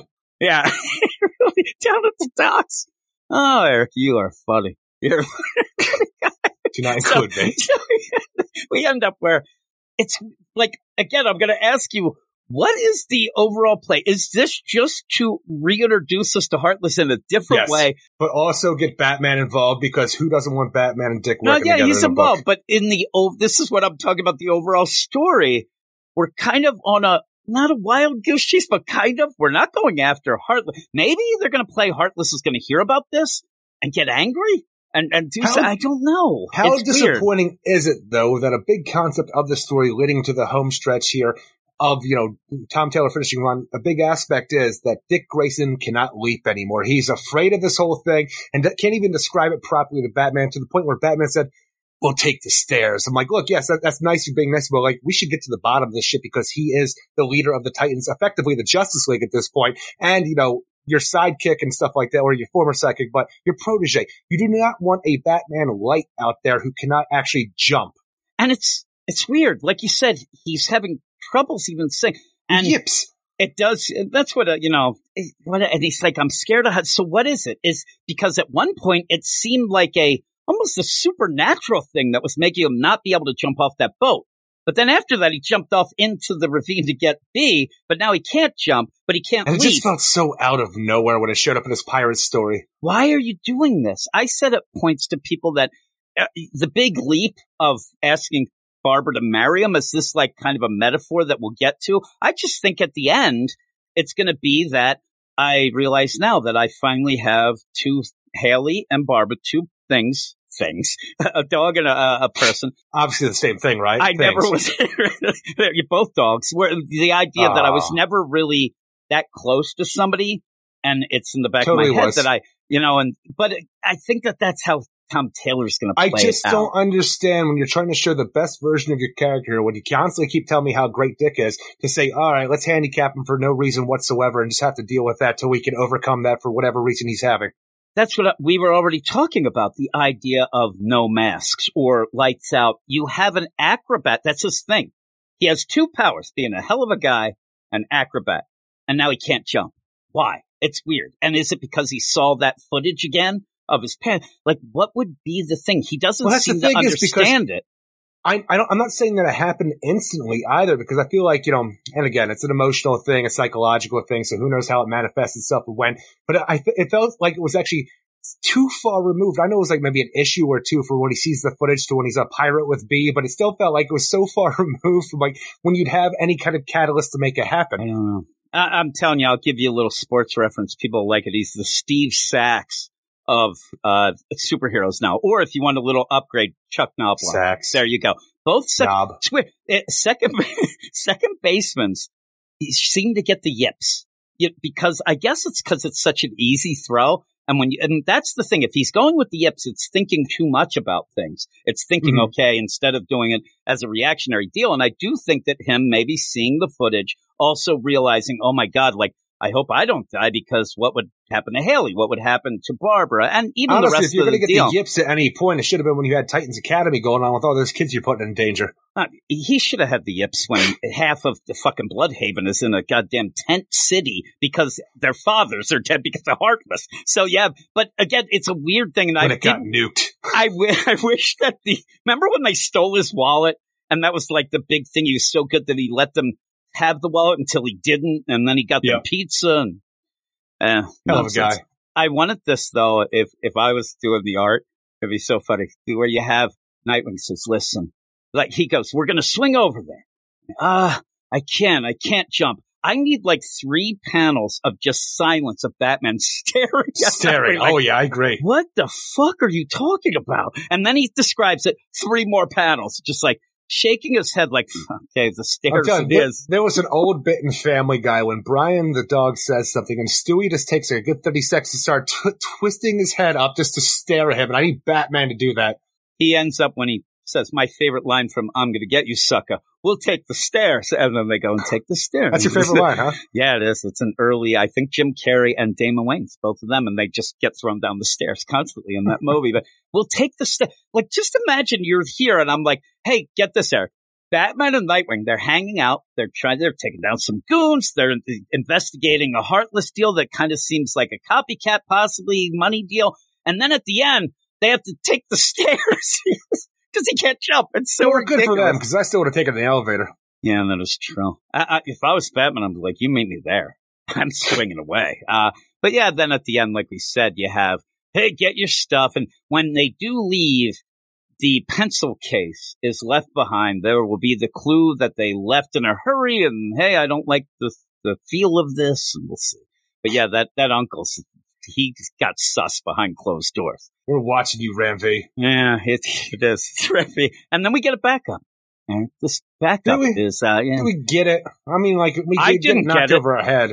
I didn't get it. it. It's nonsense. It is nonsense. It We have talked about the idea where he haven't been a big fan of what Ram V's been doing in his Detective Comics run, but one of the worst things that he actually did in that run that just drove me nuts is when we had the introduction to the Orghams back in the the 1600s when they're first introducing the Thalamus engine to Gotham, and crazy stuff happened where there was a Batman back then, there was a freaking Scarecrow, and probably a Penguin. Crazy things that like you know mirror what's going on today, and this is why we have things going on with the Thalamus engine, making things always like go in this order because it got screwed up apparently in 14th century Normandy, we have uh, like a descendant of uh, Dick Grayson, or an ancestor of Dick Grayson, who uh, got caught stealing, and then these church knights came and killed all his Romanai family in retribution, and then this son of the Gray here goes and kill, take, kills everybody else in retribution for himself, and you also have a cardinal or a pope. I'm not really hip on the, or just jive to the idea of like who's who in in the church, but he's the Joker. So 14th century Normandy, you have a Joker card or something like that, and you have a Dick Grayson ancestor who's pretty much doing some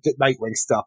Here's your backup story, and it sucks. yeah yeah it sucks. I like his patchwork quilt type of thing there. Do you like And, that? uh, You like patchwork I also like that when you were talking. I didn't want to interrupt you, but I was going to mention Jane's addiction when you said been caught stealing. But when you're going through this, like what we play here, we talked about this with Ram V and how I explained it then. I'll do it again, Eric, because I thought I was on the money here. These writers, when they do this, they play it almost Wizard of Oz esque. You don't have to have a play of, okay, and you were there, and you were there, you were the Joker, you were a cut. Like, that's what it is. It's the dream. It's any sitcom where somebody gets knocked out while they're doing a report about the founding fathers and everybody in the show is a founding father as they're Yeah. dreaming. You don't, that, that's goofy. That's stupid. And I just, it, it doesn't This do anything book for does me. not need a backup, and if it is going to have a backup, have a backup that matters. Yeah, I mean, play it like the backups in some of these where the actual, like, you know, the have Tom Taylor do the backup. You have a different artist do something that means something. Maybe even show us what Heartless is doing with Tony Zucco right now. Or Agreed. show us what Melinda's been doing. Show us what Agreed. Bee's been doing. I I'm do like where you though, I'm so burned out on all these backups. Me, me being me, would even take a Adventures of Haley the dog fucking backup at this point. I, I actually would love that. And in it, Haley's just going around in circles because she's only Yeah. got three legs, right? She's just going around in circles. So in this though, all in all, it, it also, I did want to bring up Batman, like he starts to try to stir the pot at that one point. Like, oh, B, are you seeing B? Like, has to go, well, what? No, me and Barbara are fine. Oh, oh, okay. I, I'm, I'm just sitting here thinking to myself, though, you seem shocked at the idea that Barbara and I were at least in an apartment together, but you knew about me and B's relationship? A release, relationship? it is relationship. He really wasn't that involved when no. Rick Grayson. He Not really didn't get involved. No, not Grease Paint Cabby. I, it'd be funny. What happened if Batman's like, oh, you, you talk to B because that comes up with the heartless Tony Zucco deal. And then, hey, B, she killed B's, you know, hey, that's the other, they killed B's dad. And then Batman's like, oh, send my condolences. I'm like, do you even know B? That's weird. Like, did but- you know that she's a pirate princess? You know yeah, that, Batman? I, maybe. I want him to then say, and by the way, if you if you see Zach, tell him I'm rooting for him. That guy's always injured, and that starts going down all of the side Nightwing Hutch been up to? like, hey, tell Hutch that me and him we had poker night the other night. He didn't show up. I'm worried about him. Uh, it'd be hilarious, but that backup sucks. Uh, but overall, again, it's a nice issue. Agreed. Doesn't do much, but it, it doesn't. It sets it's things weird. up though, and it feels it like it's getting enough. a Nightwing book back on track to actually be a Nightwing book. Sans Titans, Sans event, Is this going to make sense to you? Sans Pirates. Sans, we're here. We had Beast World, so we were doing a side thing, right? Yeah. So when we get back to this, you almost have a little reset and realize that Tom Taylor's books, you just end up getting tired of them. But when it feels fresh, you're like it's it's not bad. It's actually decent enough. The backup sucks. the I'm not even going to put that in. it. I'm I not even going to. I yeah, it's tough though. See, I that's why I, I like when the backup's done by the guy or girl who does the main thing because then you could really, you know, hey, you shouldn't have done that. Oh yeah. Michael W. Conrad's going to come and ruin anybody's party. So, but That's the thing. It's like I'm not gonna, I'm not gonna like you know like hurt the score tremendously because of the backup, but it definitely does hurt it because I'm giving this a six point five out of ten. I had fun with this issue. I just think it's a a decent issue, which the backup really hurts, and like you can still have fun with it though as long as you don't read that bullshit at the end. the backup is it's such a like Uh, we were talking beforehand because I'm giving it a seven, but I would have been probably a seven five without the backup. You're right. But when we were talking about it earlier before we started, it, it's one of those where Michael W. Conrad he's like desperately trying to find any sort of way he can write competently. People like that Ram V. he's not finding it. Like now he's grabbing Ren and it's the weird like. He's the dude who wants to be the dude who's trying to be the dude because Ren seems to be trying to grab a Grant Morrison type thing, you know, and then you go and now you're trying to get the, the thing. Oh, ah, it's, it's bad. But yeah, seven up for me, 6.5 for you, but we'll move on to the next book, which is what? Titans number eight, written by Tom Taylor with art by Stephen Segovia, Annette Kwok, and Wes Abbott. And this is the aftermath of Beast World, where we have Demon Raven talking to her daddy Trigon, wondering what the hell is going on. The idea is the world going to burn. You got to kill the Titans. Not yet, daddy, not yet. But on top of that, we have the reaction to how the world now sees the Titans, the heroes that they should be, or are they monsters that the people perceive them to be? And not even Melinda Grayson, with the mayor of Blüdhaven is able to calm people's nerves down because you also have Sarge Steele on a panel saying they're monsters, they're going to hurt you. Because it's such a weird idea too, because you have this panel on this news, right? You have Melinda Grayson Lynn and you have Sarge Steele. One is the uh, the Bureau of Sovereignty, and one is just the mayor of Blüdhaven, where the Titans are like you know pretty much cherished right now. She let them in, do all this other stuff, you were. She brings the point. You were going to kill a million people who they then saved. Yeah, but they went against the government, baby. And do you want people to go against the government? And it works because I've seen different debates and things like that. And it's like, it's so clear.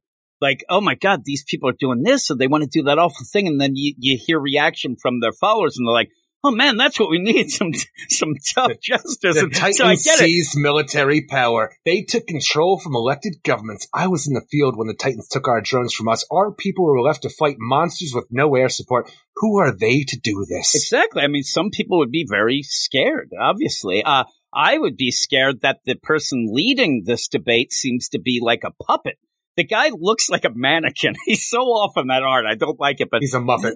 this whole deal going, it is kind of that weird thing because if they really dug in, if Steele's like, hey, Linda, like, why did you let, it didn't seem like she ever was involved. Like, there should have been more paperwork of making this tower. And it was just kind of like swept under the rug and they just did it. But That's what happens when you're a billionaire I and the guess brother of the that mayor. is- that is true. So Politics, have that. am I yeah, right? Really. Yeah. Again, maybe he should have dug into that. Like he really, but then again, it's secret identity, so he wouldn't uh, really know. But you end up where Which is such a weird idea because Amanda Waller will know who everybody is, who's pretty much the head of the Bureau of Sovereignty, but outside the sovereign at this point in time. But if you really want to, like, you know, strike at the heart of the heroes that you're trying to take down, why not go one thing, just out their, like, secret identities? Because Amanda Waller would know them all. And even if you did it here, where you have steel, that would be a huge thing. Where And oh, then you throw it in the faces of all the American people that not only is she trying to say the Titans are great, but she's biased because it's her brother is the leader of the Titans. it's over then. I mean, he brings that up, and they prove. And really, what they could do, and if you want to go with a reveal, you have it where when he, oh, because his mask was coming off, his domino deal with the president in Beast Oh, yeah. They, they could have had cameras everywhere. They might have They been able to see it. And the they used, yeah, Office? That feels like something you wouldn't have. I don't know. I think they might. I mean, you don't want people doing weird shit, right? they I don't have, know. but still, I whatever. Shit, but huh? but again, it's you know what I'm saying. Lew- Lewinsky shit and stuff. I don't know. So you Sunil? end up where all this happening though. That and if they don't, if somebody says, "Oh, you idiot, Jim," they don't.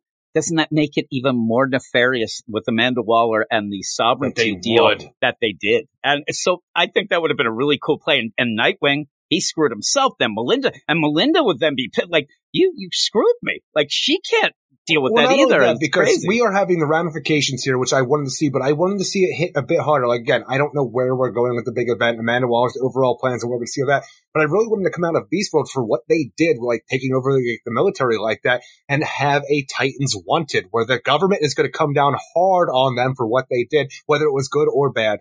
if if I'm Melinda, going your point, I would say, well, if they're if they're so bad, why are they walking around? I mean, you know where they are. They're in Titan's Tower. They're in Blüdhaven right now. Why aren't you doing anything? And maybe it's like, oh, you know, Because we just put all our ducks in a one basket to take on Wonder Woman.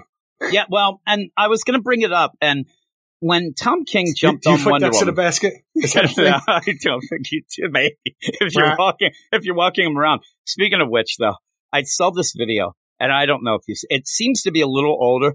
It is the funniest thing I ever saw. Do you ever see where this girl and I? I can't remember the name of the duck, but she takes this duck to this river. And says, "Oh," and it's like George the duck. Oh, George is going to take his first swim ever. Be careful! And the thing takes this. thing takes George! off. And it, George, no! And oh my! I sat. And, it's only like like eight seconds long. Yeah, I, yeah. It's real. I watched I was going to say 30, but yeah, it's like 15 I'm maybe. I don't know. It's so. I watched that for an hour. I laughed and laughed You at are- every time. It got better each time. I am. I'm, I was doing other things, right? Not really. I'm, just like, I'm like? George, what are you doing, George? And then just the comments of like that lady is so annoying in that video that you know George wants to get the fuck out. Like he was waiting for this deal. But in this whole deal, I don't even know what I was talking about now. Oh, I know. it's the Tom King. When I'm when I'm reading this, we often talk about Tom King where, oh, you know, he has a certain story and then they assign a character, right? Hmm. Hey, Supergirl, it's True Grit, we go. Never thought in my mind that that's what was happening in Wonder Woman. Cause it seemed like he was coming on. Now when we're doing this, I, I don't know why. I'm a dummy. It dawned on me of like, wait a second, this is just setting up all of the heroes being, you know, outcast and being wanted, like you said.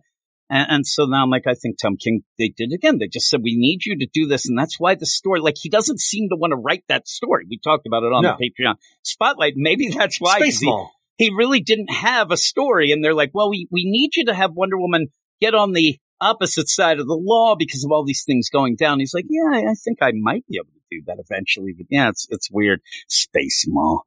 Stupid. Uh, but yeah, with this Sarge Steele, actually, I think, this is another thing. If, if I, if the writers were listening, any writer, when you do this sort of thing, please go off to, and it, the best thing is to go off to a bar. One, one panel, have a bar and have somebody saying, man, that cyborg is sus. And then have somebody else go, no way, they saved us. Just so we know that there are people out there, you know, Agreed. how they think. Instead, what you do is later, you have a, a might as well be Noah's Ark going down in a flood. And this guy doesn't want to be saved and his kids are going to die, which we'll get Beast to in a a minute. Like- monster. Come on. his kids, they are, if you look at that house, I mean, they are two inches away from drowning and like, get out of here. If I was Look, Beast I'd be like, screw you. I out, don't but- know what you prefer if you're a scared father and stuff like that, especially if you're living through Beast World, but what would you prefer? Your kids to have a nice, calm, drowning death or be mauled by a Beast Boy? Uh, I think that the mauled by the Beast nice, Boy might be, it might be drowning quicker. death. A drowning has to be the worst. And so they're there, but he just like, I don't know, but we'll get to that because then you end up where I like where Sarge Steele even like turns to us and Beast Boy himself because he's watching and points it out. He's On like, he is yeah. a scourge. And then you have where Cyborg actually said, can I turn the channel? I can kind of do that. And Beast Boy says, no, I want to hear what people are saying. But Dark Raven ends up turning it off, which is it's funny. It's like a nice thing, but she's It playing. nice. But I, She's I said to you, I said to you last night, I think that she's going to realize the one thing she had missing was a heart, Eric, and she's going to fall in love with him all over again. Don't tell Heartless. And yeah, well, that's maybe that's how you end both of it. That'd be pretty cool.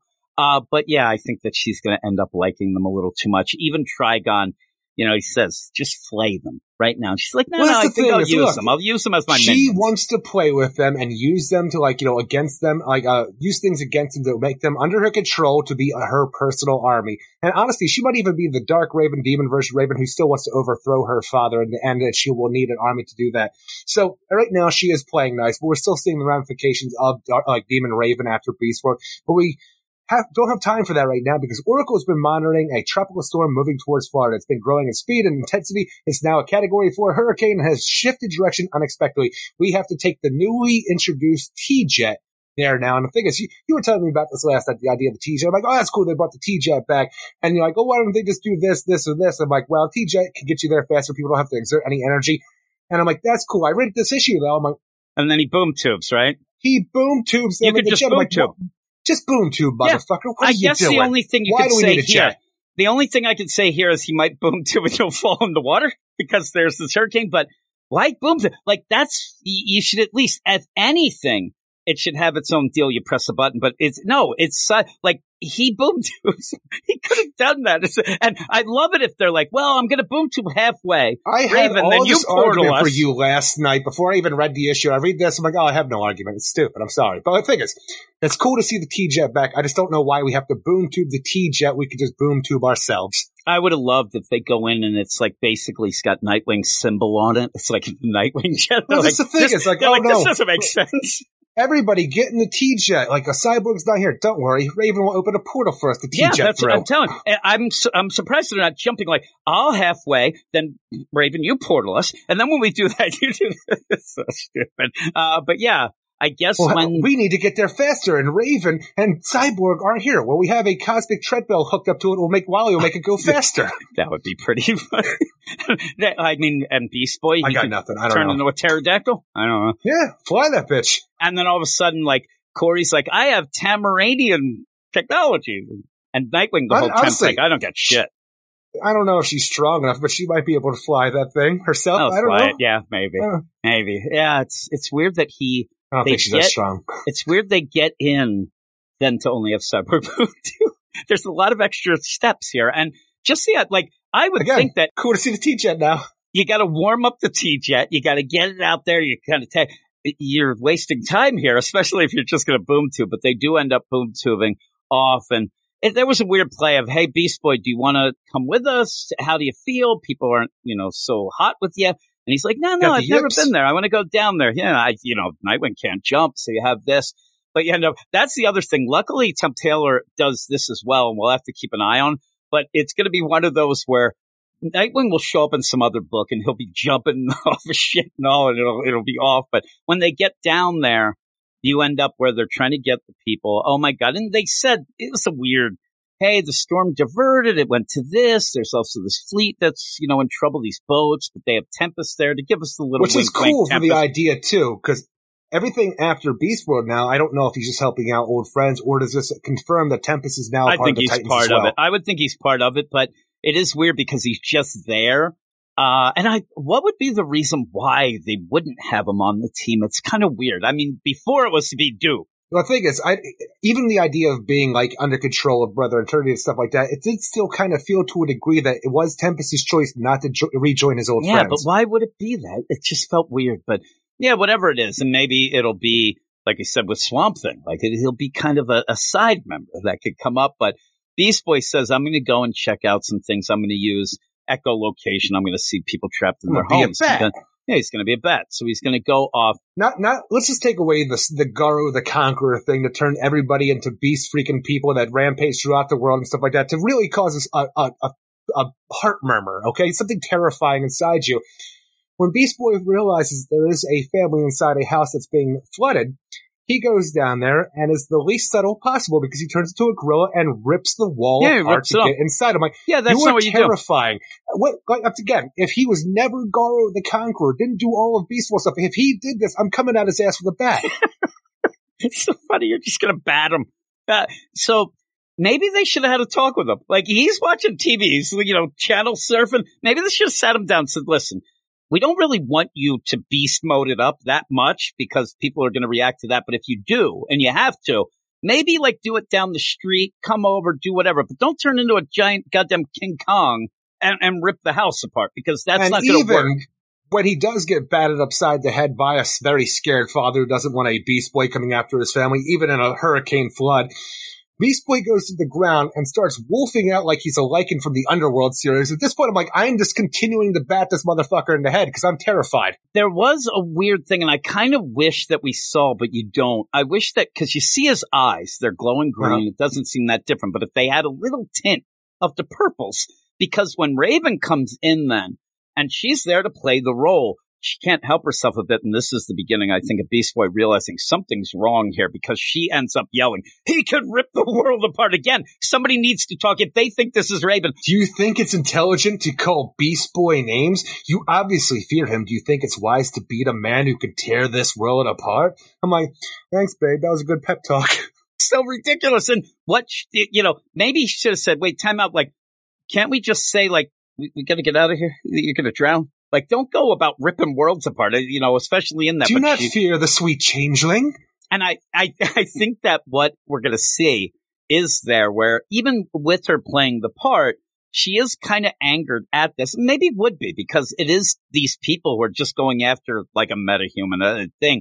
And when I think she's going to flip out like this a lot, like you're going to have things and she's just going to start yelling and then try to, Wh- go, which is- oh, I'm just, you know, I'm just tense right now, babe. It's kind of crazy though, because you think that might be a tell for them to realize something's up with Raven, but even during Beast World, before Demon Raven took over, she was so intense because of what happened to her love, Beast Boy. So I, she would, she was acting like this in my mind you previous say that we thought it was weird, but maybe that maybe what again this is setting up things maybe beforehand when she's when she sent Brother Eternity into the Phantom Zone and they were like, "Hey, uh, you shouldn't have done that." She's like, "We're not talking about this. This happened." Uh-uh. So maybe that's how they're like. Maybe you'll have it come up where she's acting kind of aggressive like this, and then somebody says. Remember, she, you know, don't say shit. We'll be in the Phantom Zone. This bitch is gonna send Love us is there. Like, maybe that's pretty cool. Uh, setup, but you have Wally show up. So Wally comes steaming in, and then you re- realize here too that everybody's against the plan of Amanda Waller is working because they're not just mad uh, or scared of Beast Boy. All these other people are sus too, and that, the dad is arguing too much. Or at least just one little family. Well, when Wally and I, I would love to think because at one point you've had different things going on, but one of the things was Knight Terrors. Remember at Knight Terrors, it was done and that kid got up and grabbed it was like the uh there goes my hero moment and he ripped the poster down off the wall and threw it away. like I'd love it if this was that kid. He's like, I knew you Look, guys no, no. were bullshit. You know for a fact that kid woke up, tore his freaking poster off the wall, and was out there playing baseball with Hal Jordan the next day. Oh yeah, that was him. He's out there. Hey, pass it up, Greenland. Oh, if I they had a bad dream last night. I overreacted. Yeah, that was so crazy. Like, I love it where he goes out and he's like to his mom and dad the next day, I had this bad nightmare about the chess League. You think that they're, you know, we should forget about them, whatever. They're like, what the hell are you talking about? One dream? Get out of town. you next thing you're going to tell me you can't leap. But you end up where all this is going on. I, I, I think that this guy, he dies. I'm telling you, when you have this, they never do like save him and their water is up to almost the top level, and Beast Boy just walks away. Raven ends up watching it. I think these people, this guy Look. went down with the ship. I, I guarantee that Wally West saved him. 'Cause you don't look at the Flash and say, I'm not going to be saved by the Flash because he's the motherfucking Flash. Yeah, but he said, "We know who you He's are, He's not a green know." kid and a goth girl. It's the Flash. He says, "It's all right, sir. We're here to help. This is, yeah, I watch the news. We know who you are. We." And we know who he is. So he's against them all because that's Amanda Waller's plan to have them all. So this guy's going down with the ship. He's a captain. He is. Uh, those poor kids. Oh my goodness gracious. It's like that documentary, Dear Zachary. Don't ever watch that. Actually, they went down with the kids in that I did well. watch it. Yeah, I told you, to. I watched it because you told me to. Ah, that was a You're that a was monster. a prank. That was a prank. Uh, but at the end, you do see again where uh, see this is where I'm talking.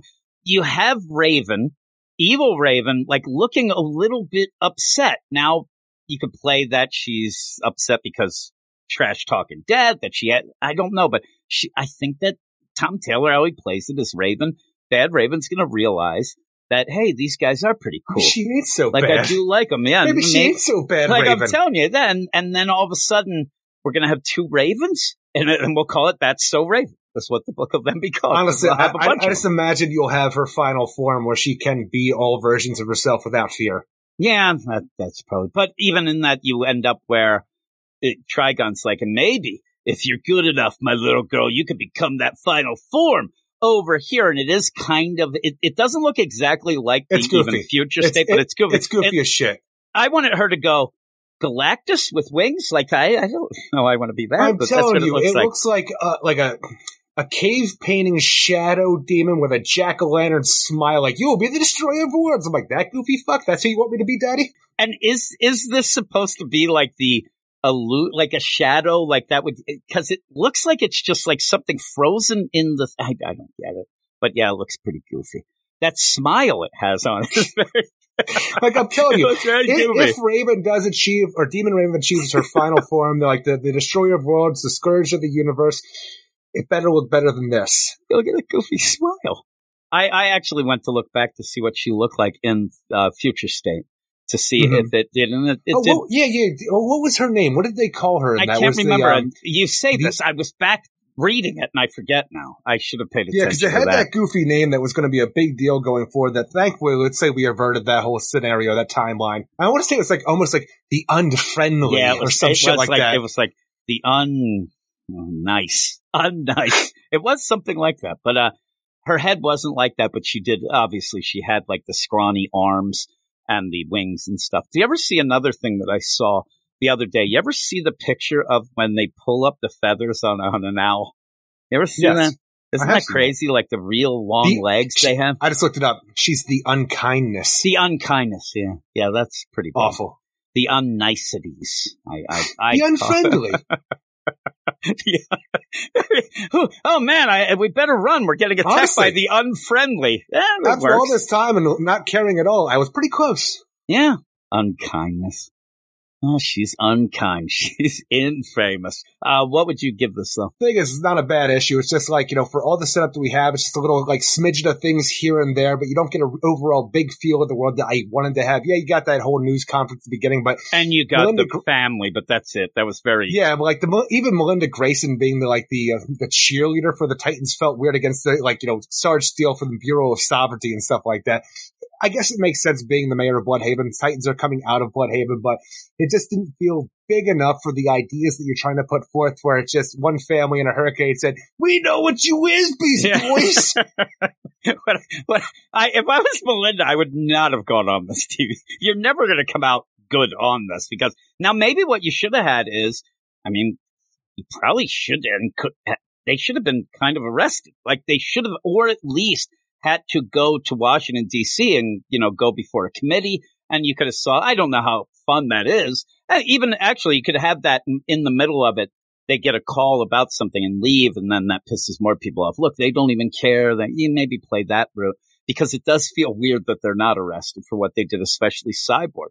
I mean, Beast Boy should be, and Cyborg should be as well. At least those two. but, Everybody uh, should be because now you're aiding and yeah, abetting well, no they were. I mean, they should. Like I said, at the least you could do, you might have a committee and, yeah, this is bullshit. We don't want to do this. Maybe Cyborg has to register as nonsense mother boxes and things. But Sarge Steele's right on the money. When he's talking Agreed. about Cyborg, he is like right on of exactly what he, they're not lying. And that's what I think the cool play. And I said this to some people who thought, oh, this Amanda Waller, it's too forced. It doesn't seem you see when Sarge Steele is saying this stuff, they don't even have to make up stuff. The stuff that is going on is very sus when you look at it at that angle and, and they're playing that. So I did like that, but we'll see how it all progresses towards that big event. Absolute Power, I guess it was called that they Yes. said. I, if if people haven't seen the news, it's the terrible trio. Uh, and it's what is it Brainiac and, uh, it's Sarge Steele and, uh, the sovereignty with Amanda Waller. I mean, sorry, but, and, uh, also, uh, failsafe, which doesn't seem right. It Yeah, it's seems weird. very un- uh, My dog starts barking and I got a little bit distracted, but what would you give this? What score? ultimately, I would give this a 6.8 out of 10. I think the art's great throughout. It's just, when you get the goofiness of like the reintroduction of the T-Jets for it to actually mean nothing, it's just, hey, here it is. I'm like, cool. And then it's, it's ridiculous. But then even the goofiness of the scourge of the world, it's kind of thing at the end with the jack-o'-lantern smile. It's a fine issue. You see the Titans getting back and what their like place in the world is, and you can have a lot of fun with it. But I just don't think it is exactly what I needed coming out of Beast World to show us like, oh, yeah, the Titans are like you know hunted or the Titans are beloved. Yeah, I do want to point out that before we went to Beast World, we were debating a little if, uh, if in fact Wally was saved. Remember, you were like, I don't think we saved him because it was weird. Yeah, he's saved. It doesn't make any That thing all sense for the idea away. that the series started out with Wally West trying to solve the murder of himself in the future. Like, it was, it was a cool story. It was. He was shot in the back by somebody. Like the idea was, like somebody he knew must have shot him in the back to be able to get that close to him. And all we had was him on the freaking like on Mars with Linda and a mouth monster. Yeah, didn't make sense. Maybe it was that it was more of a uh, metaphor, stabbing in the. No, it was shot in the back. It didn't or maybe they just changed the timeline enough where that wasn't able to happen. I don't know. It's just I I needed more out of that story. maybe Tom Taylor was just because maybe he didn't think he had a good story there. I thought it was interesting. Well, the how, idea how great would it be, deal. though? They actually think they solved the case by destroying the Necrostar spore that shot out of Linda's mouth and stuff like that. And like, okay, we saved Wally, only for that not to be the thing that they did. But they really put a timetable on it, like, oh, this is only like, what, 48 hours out or like two weeks, something in that like time frame, but somewhere in there. And we beat it. and he wanted to do.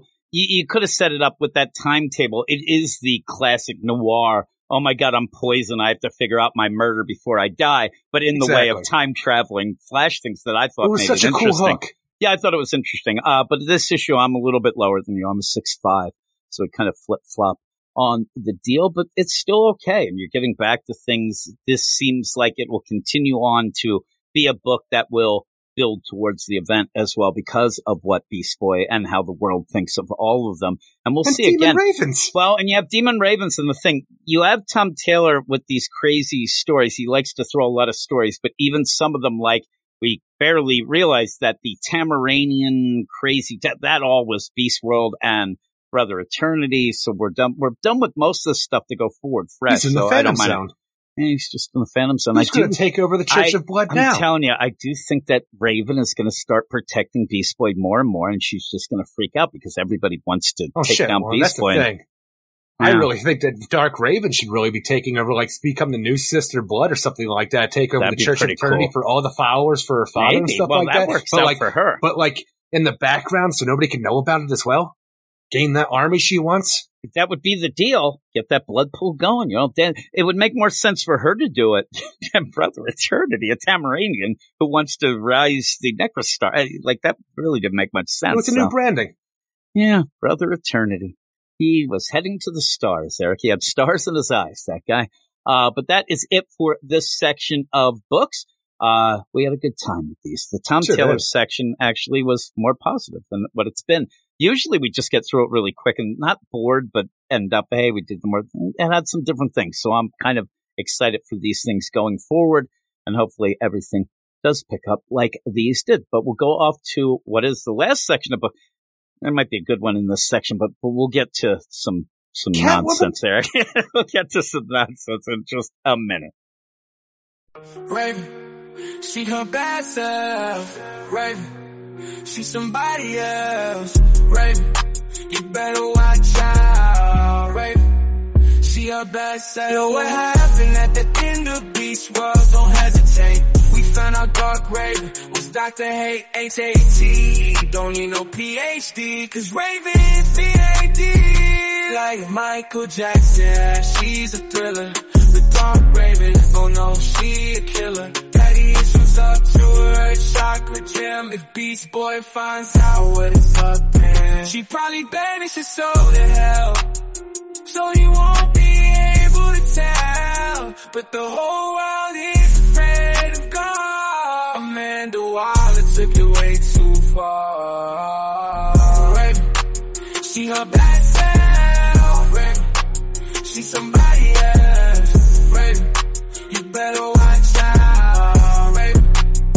Raven, she a gas she's too far gone. Oh no, here comes Trigon.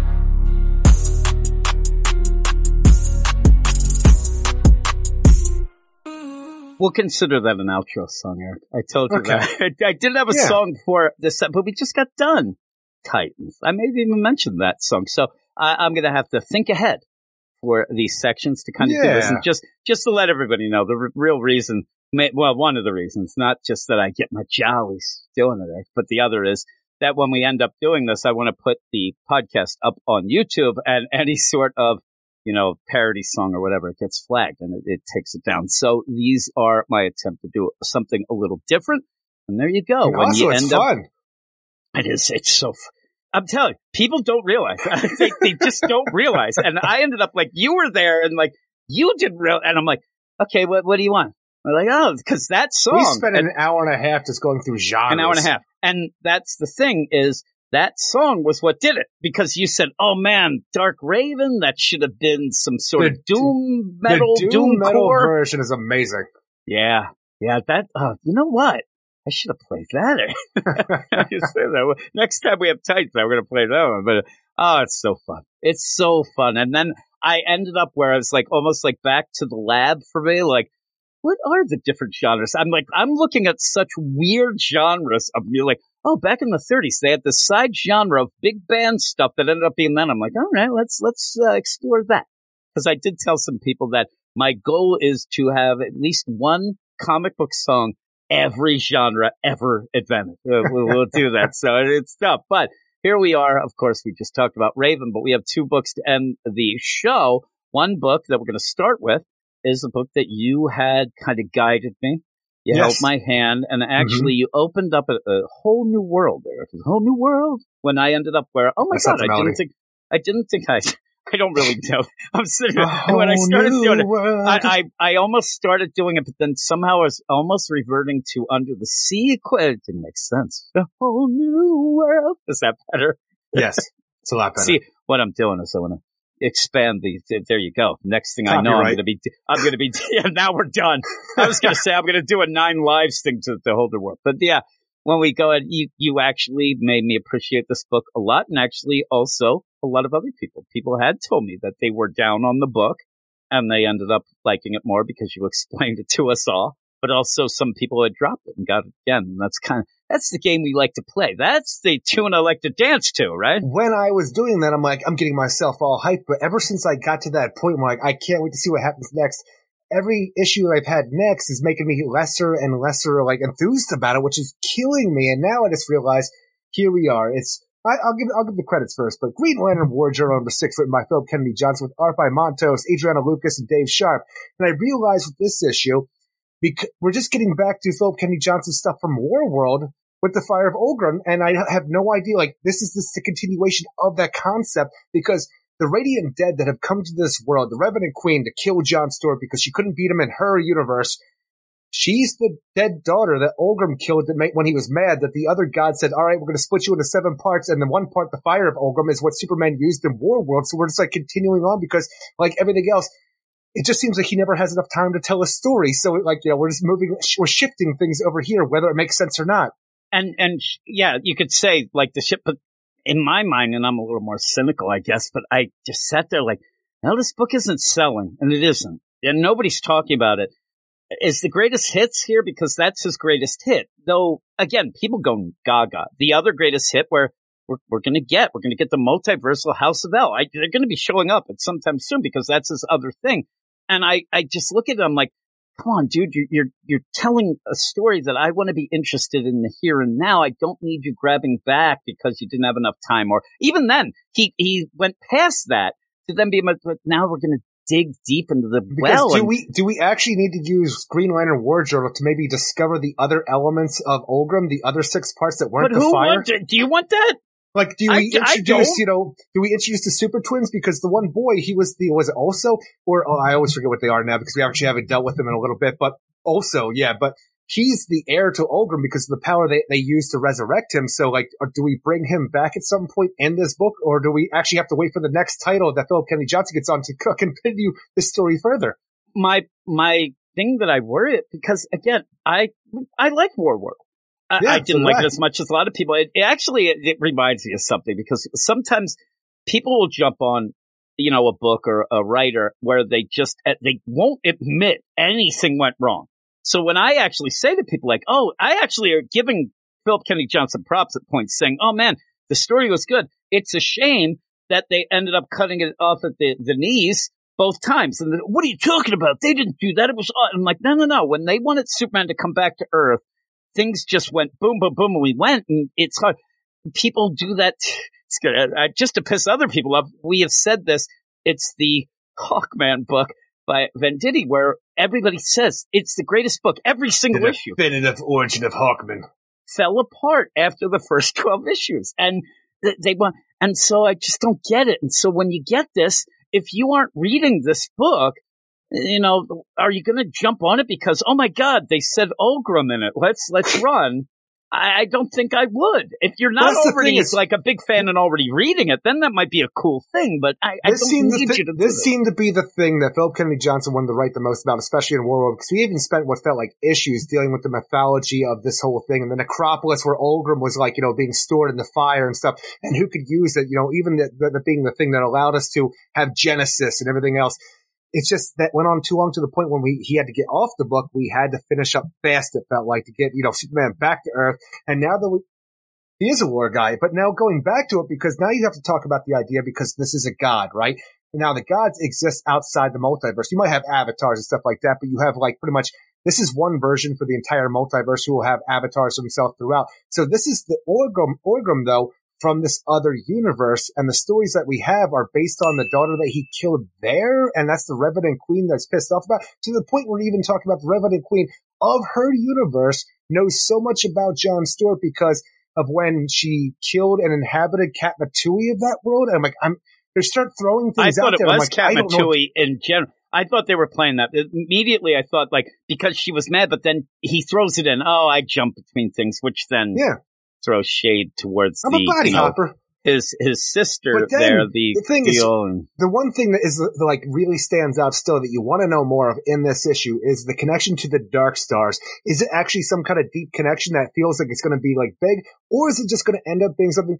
Oh yeah, I did some shit with the controllers and Dark Stars in my universe, and it has no relevance here. yeah, that's what's the weird play. Now, here's so funny because when I I sat down to read this, I'm like, all right, like I said, I actually it's kind of getting dumbed down a bit, is why Mm-hmm. you're getting a little upset, and but I'm a dummy, and Even putting John back in the ring in my mind was a mistake.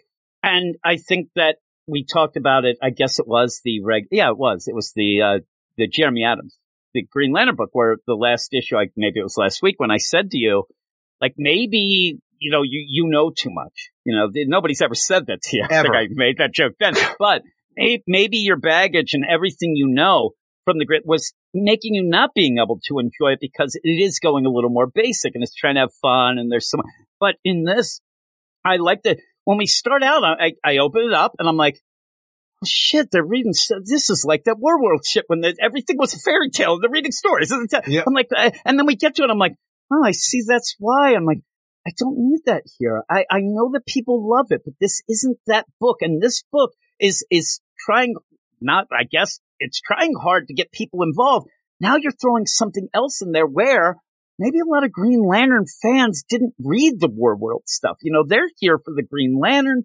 And now he's going to try to grab the people. Hey, everybody, the people who are mad that my Action Comics thing got, come on over here. I don't think it works that way. And it just feels, And, I, and if it was soon. that case to a degree, I wish he would have said something ahead of time for Action Comic fans and Philip Kennedy Johnson fans to know, hey, look, I want to continue the idea of the world stuff that I started here, and I'm going to be doing that in the future in this book, Green Lantern Wardrobe. I'm doing.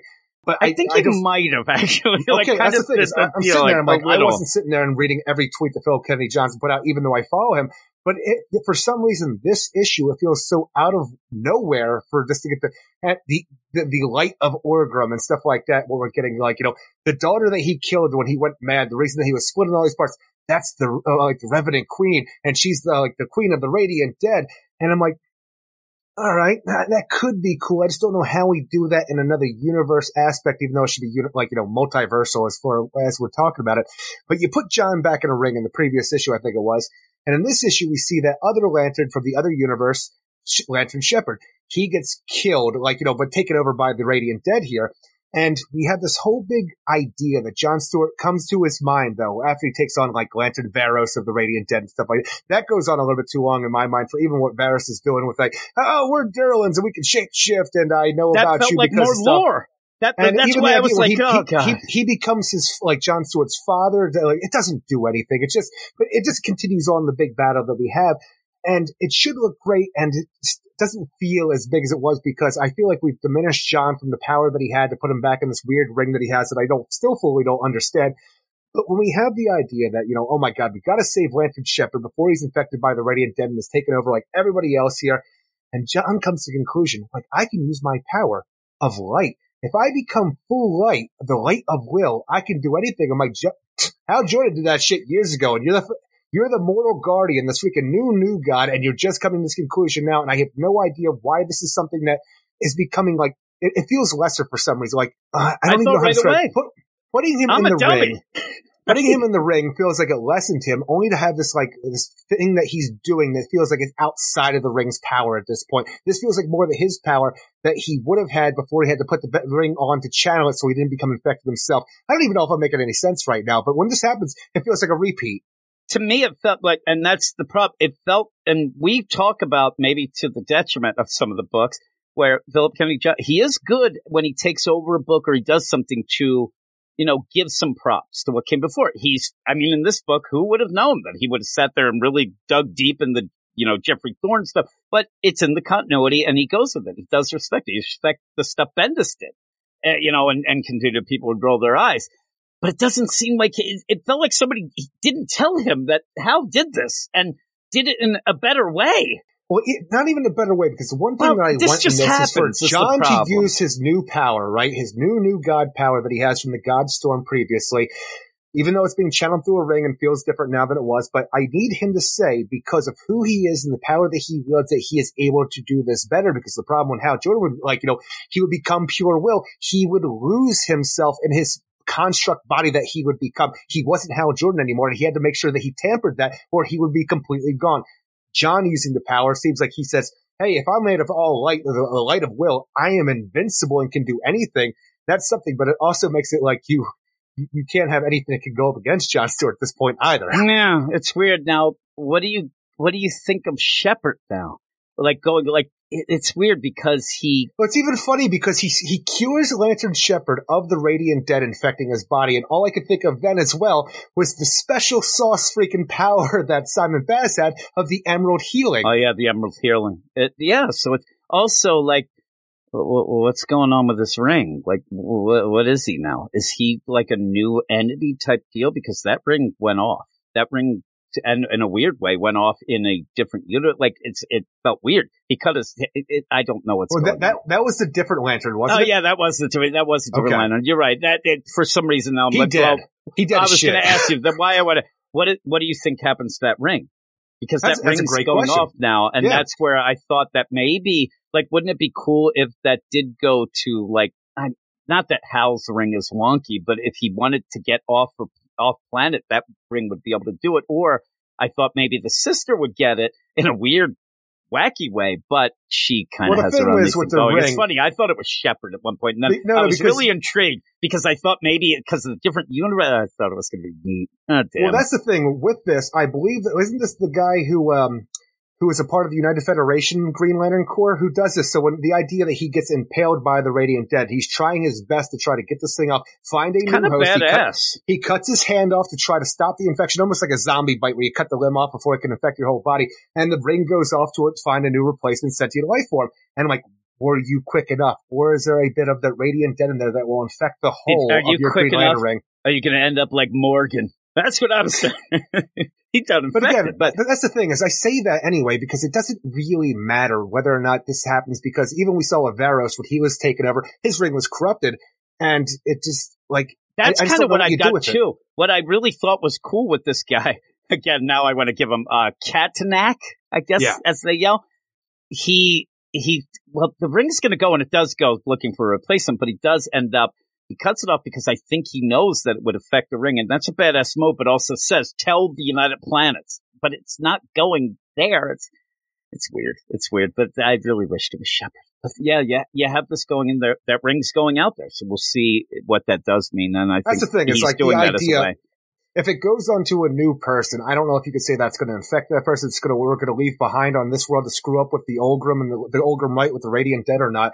But it just feels like the way that the Green Lantern ring should be connected through the AI. That even like this should have happened when Varos was taken over initially. Yeah, I, I just like the idea though that it like.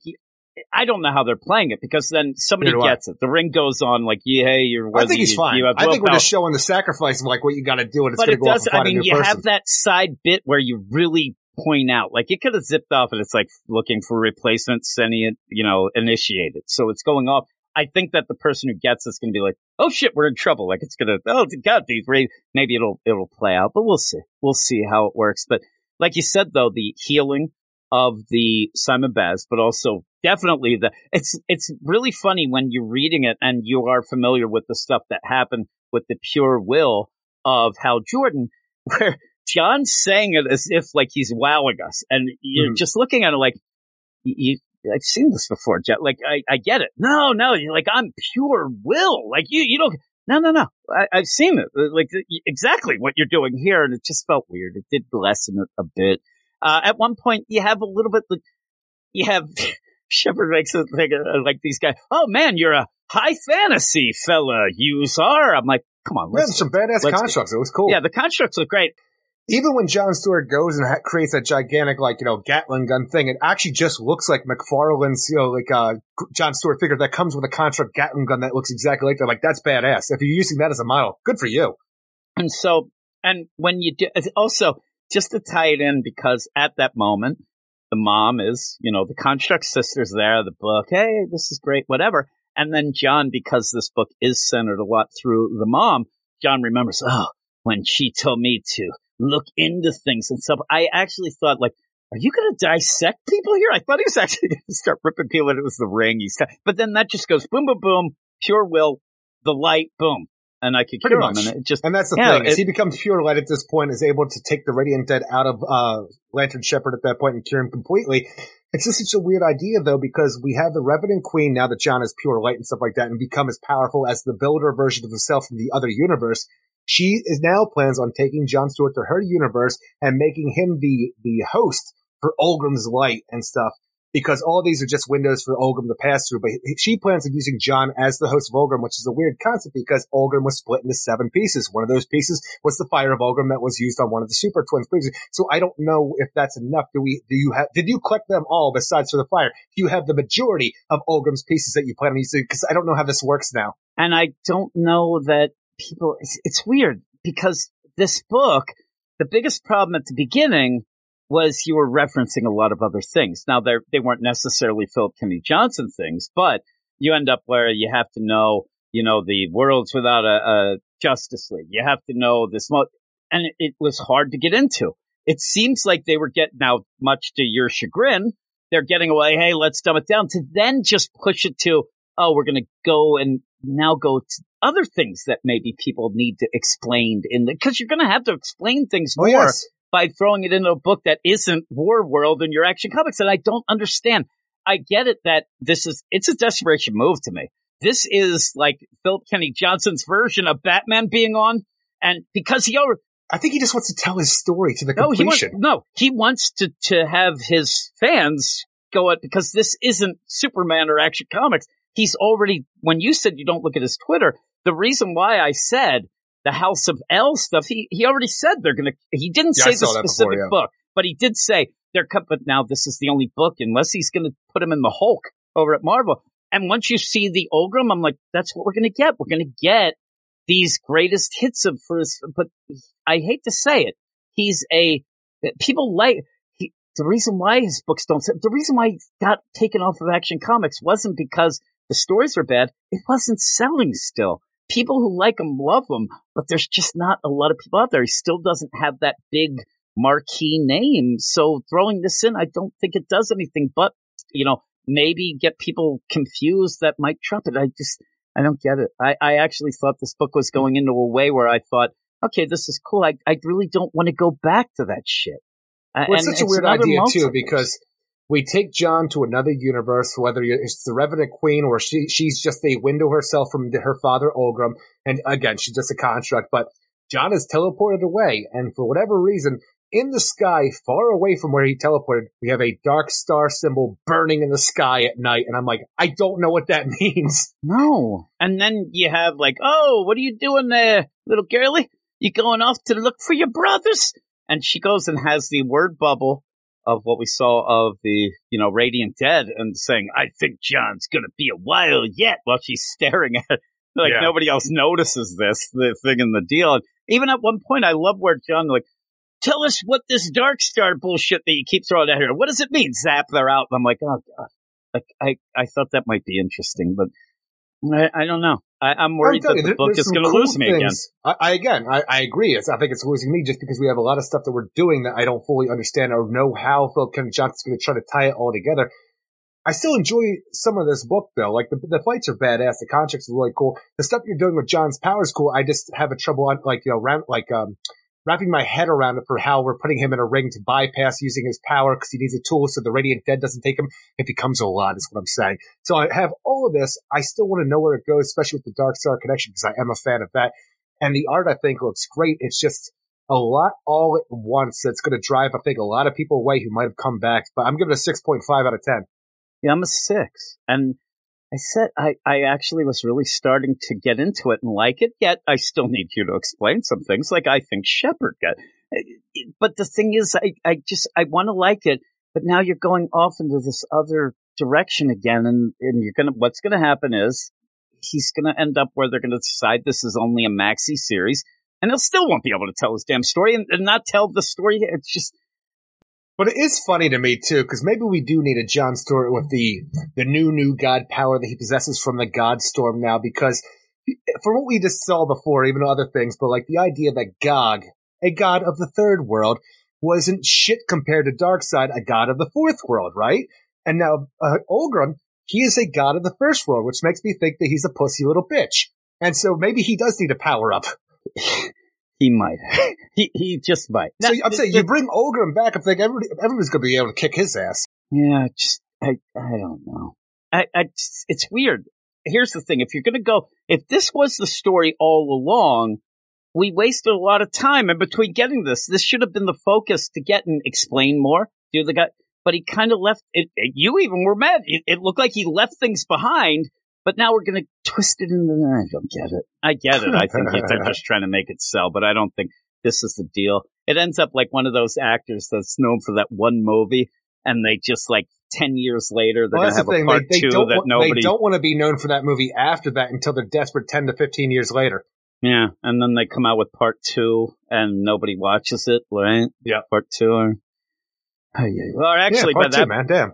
actually by that it's like part four because they've already they moved on and had like one of those direct to video like Dumb and oh, Dumber yeah. or two or Oh, something. no, now you no, have to go thing is- back. No, the thing is, you say that. This is like the movie Universal Soldier. Nobody knows that they had a two and three that came out on HBO that was made like, but then all of a sudden Jean Claude Van Damme wanted back in. So like, oh, none of those movies ever happened. Here's Universal Soldier: The Return. Yeah, and I just I I do worry that Philip Kennedy Johnson is going to be stuck in this deal where, and it might not be him. I mean, this might be editors saying, "Listen, smacked ass." I don't know why they call him that. Listen, them editors. listen, smacked ass. Maybe they have to be meaner to some of these people. But listen, smacked ass. Get this word I see on the twitters that the people only like your war worlds, and then he says back, "Listen." I, I told you that. That's why I didn't want you to kick me off the butt. Shut your mouth, smacked ass, they say. And Wow. then they make him put it in this, and he's like, eh, whatever. I don't know why you deal with this, Phil Kennedy Johnson. This is a hostile work environment. Sign my check. And then, yeah, but he's a nice guy. He is a, seems like a really nice guy. Oh, seems I like agree. And you say I don't watch, I don't, I don't follow his Twitter. No, I follow his Twitter. I just don't see everything he tweets. I'll tell you, like, when we talk, we try not to get too personal, right, with each other, but also the Uh-huh. things like when we get mad at something. I'm the, but I, you know, we'll scream about some people, but we don't say the, the nice people often enough, like a Jeremy Adams or a Phil Oh, yeah. Kenny Johnson. They are really, really nice. And I, I've never talked to Philip Kenny Johnson. I just see some of the things that he has things with uh, people he's nice to, right? I don't know why they call the editors are just mean to him though. So maybe mean. somebody need, maybe needs somebody needs to help him. Why would he take that? They call him smacked ass. This is weird. It's a weird thing. I think Jimmy Palmiotti should go and start like, you know, busting heads in. I'll mention Jimmy Palmiotti. That's why I said that here in this next book, Eric, because here we go. We have one last book. It is Catwoman. It's Nine Lives, part four. It is Huh. Catwoman number 62. Yeah, part four. It is uh, by Tini Howard. Story by Tini Howard. She's just not a writer. She is a storyteller. Carmine Di Giandomenico, Veronica Gandini, Lucas Gattoni on art. And it is a kind of a Suicide Squad back in the day, a long Suicide ago. Squad. But no, no, the idea not. of long it, ago. It's Suicide Squad now that doesn't make any sense. No, well, it says long ago at the fir- at the Well, beginning. no, in, the beginning though, this is this is the thing where she No, I'm is saying like you start in long ago. Uh, Okay. but what I'm what I want to point out is the long ago doesn't seem that long ago the way they're describing it, and then you get to this team that makes no sense. That's kind well, of again, I, from from seeing the the way that Catwoman is dressed in this, this is like you know around the '90s era, which I would personally want to put maybe at the most seven years ago, is in my mind from when this happened. When she has her first encounter with Amanda Waller, when she's trying to steal from her, and then in order to get out of being arrested and whatever terrible thing is going to happen. For some reason, Amanda Waller's like, "Hey, look, I want you to be a part of the Suicide Squad. I got you dead to rights, but you know what? Give me an IOU, and we'll call it even Yeah. Steven." When was this ever happening? I, I mean, right now Amanda Waller's really throwing her weight around, and um, that's not fat And- shaming her. And, and but for you, some you know, reason, all these years later, Catwoman feels obligated now that she has these nine lives to honor this debt that she has with Amanda Waller, to do what Amanda Waller wants, to go and be a part of the Suicide Squad, to go to Kahndaq and steal from Black Adam. this is how stupid Tini Howard is. First off, in the long ago that starts again. Why is everything in the vents? We're always in the vents in this. That's like where all cat the time, right? go. But that's it. But here's the play, and we said, bless her heart. Tini Howard knows nothing about prison, and I'm glad of that. I, I say that to my wife sometimes when she's like, "Oh, I saw this policeman here and that guy there," and I'm like, "You know what? I like, I like that I don't know them by name because that means I don't really, you know, interact with them. I don't get." But you have here where she doesn't understand like the mob slash Amanda Waller thing of the IOU should be what Amanda Waller decides Agreed. you, you know, I'm pulling you in now. It, it- there's never in anybody like this who says, okay, you're going to owe me a favor, but you get to decide when that happens. Because really what you could do is never decided. she just decides because she has nine lives. Like, oh, I want to get this out of it. That's not how it works. It's such, this is T.D. Howard does this all the time where everything immediately, in even the slightest way, because it, it's okay it's flawed. It always is flawed. Her stupid stories. Even then, you, you go and mention, "Oh, I was in prison there with the, the deal for months." I'm like, "You were in oh, prison oh, for Scandal, three Scandal days." Savage. But Scandal it feels Savage. so weird too because it almost feels like somebody told her that, like Scandal being here in your story doesn't make sense to the point where Catwoman says, "I don't know Scandal well, but that's not like her. What she did, she doesn't work with her dad, and she stays in bed with her two redheaded wives if she can help it." I'm like, I get that, and even to the point where she, like Catwoman saying to herself, to the point where we have to have a former friend of Scandal say, "Hey, say hi to her and her two redheaded wives for me." I'm like, "All right, you just learned something new and really got to throw it down now." And the weird thing is, the funny, because she's been writing these characters too long for this to come up right now, for her to be, because it is, it is something like where you have like the word of the day, and you start r- walking around saying facetious about everything during the day. Like, ooh, he learned a new word. Like, all of a sudden she learned something new about characters she already wrote and throws it in. But in that too, I need to see this play where I thought we actually were going to get it here of show me that clever idea that you had of how this all worked because it didn't make sense and it was thrown in there of Catwoman was just in like a county prison. Then everybody's getting arrested going, but we never saw that clever. Such a weird idea for her to be in county prison too and not Blackgate. Yeah, it was so because she doesn't understand things. So the big idea of Vandal Savage and the Gotham. Just imagine was- you have Gotham County Prison, which our story took place with Catwoman in prison, flush with metahumans, dangerous ass metahumans, county prison. I'm like, yeah, whatever. It's I blame Nightwing. He ended up that big prison in Blüdhaven. He tore it down, and where the fuck are they going to put the people they go in there? So Blackgate. even that here, here's the greatest thing. She's trying in a weird way to make us think that she had a story from before because it's it does. Oh, you mean that Scandal set this up with the you know when she knew that Catwoman, who really didn't murder somebody but was going to take the rap but could have gotten out, went there. Like it doesn't make sense. You wouldn't. It, it doesn't make And any it's sense. against her character. And then yeah, and then you throw it in here, and then throw in that new oh the two redhead. Really, like it's so stupid. So you, you go and the the backup is you know, or to get to where we are in the current deal of oh I the favor though of her going still bothers me. I'm like I'm here to pay off. It's usually somebody there to collect, but she's there. I'm here to pay. I got the nine lives, and oh, Well, how I'm did you know where I was? Because Ravage is a part of your team, and she is important to somebody that I is important to me. Red Hood. So I tracked her down knowing that you would be here as well, so I could finally pay up that debt now that I'm flush with lives. Shouldn't say the flush with lives part because that's going to be a big uh, turning point later on where because of her nine lives, Catwoman is able to have no effect to a brain bomb. Yeah, but then also you have to throw in more shit. But even then, when she says, "I," this is where, where I talked earlier too about the the Setter Snows because you're there and she says, "Hey, I, I've been paying attention to Ravager, and this will be like kill two birds with one stone. I'll keep an eye because there's somebody that I care about who cares about her, whatever." You don't need an editor's note. I think that that's a cool play for people who know. Oh, that means Jason Todd. You love that. You love that. yeah, I love Ravager and Jason together. But to have it like it, TV, this is again, it's it's what she she always explains her jokes or these little references. That's just a little wink, wink. You do not need an editor's note. They're talking. It's almost like you have like they're talking to you on the side. I'm like, that's not an editor's note. That's a weird thing. Also, when you get the Ravager's powers, chemical enhancement and training similar to that of her father. Juicy fact, Rose's last seen in Gotham. I'm like, you kind of are missing a bit of her power set here. Where's the and just precog? throwing it out. That's her big power and they don't mention it because I think that it ruins. She must have thought, well, she knows this She's and that. precognitive. Yeah, why isn't it there? And then there's here's the the weird thing that is kind of it is a wink wink a little. And I, I actually recognized that this was the Jimmy Palmiotti thing, and I thought, okay, she's playing around. I don't know if she's trying to get, but it says, uh, you know, Sportsmaster and Clock King. And it says Sportsmaster is the father of Artemis Crock and the former partner of Clock King. You know, they're going around. Well, around. that's the thing is, was this the Clock King that we had in that? Because it even says the juicy fact that Clock King once saved Sportsmaster's life after Sportsmaster used a tactical nuke on a shopping mall. I'm like, I think this might be a story that's not the Palmiotti one that they're referencing though. Because I remember that on a boat. No, I went back and looked though, and Okay. still it's the same one. It's not the newer one. It is him and and what Jimmy Palmiotti and Amanda Conner did was wink, wink. They're gay lovers. They ended up saying it and said that because when they would have, they would they kept throwing out sexual innuendos at each other. I'm telling you, it was kind of funny. And then people started questioning Jimmy Palmiotti. I looked it up because I'm like, I remember this a lot. I looked it up and there's like a bunch of articles that never was said full out. But when people would ask Jimmy Palmiotti on Twitter, hey, are they a couple couple? And he just kept saying, well, they live together. That's all he kept saying to everybody. and the people though were then saying, oh, thank you so much. I always wanted this.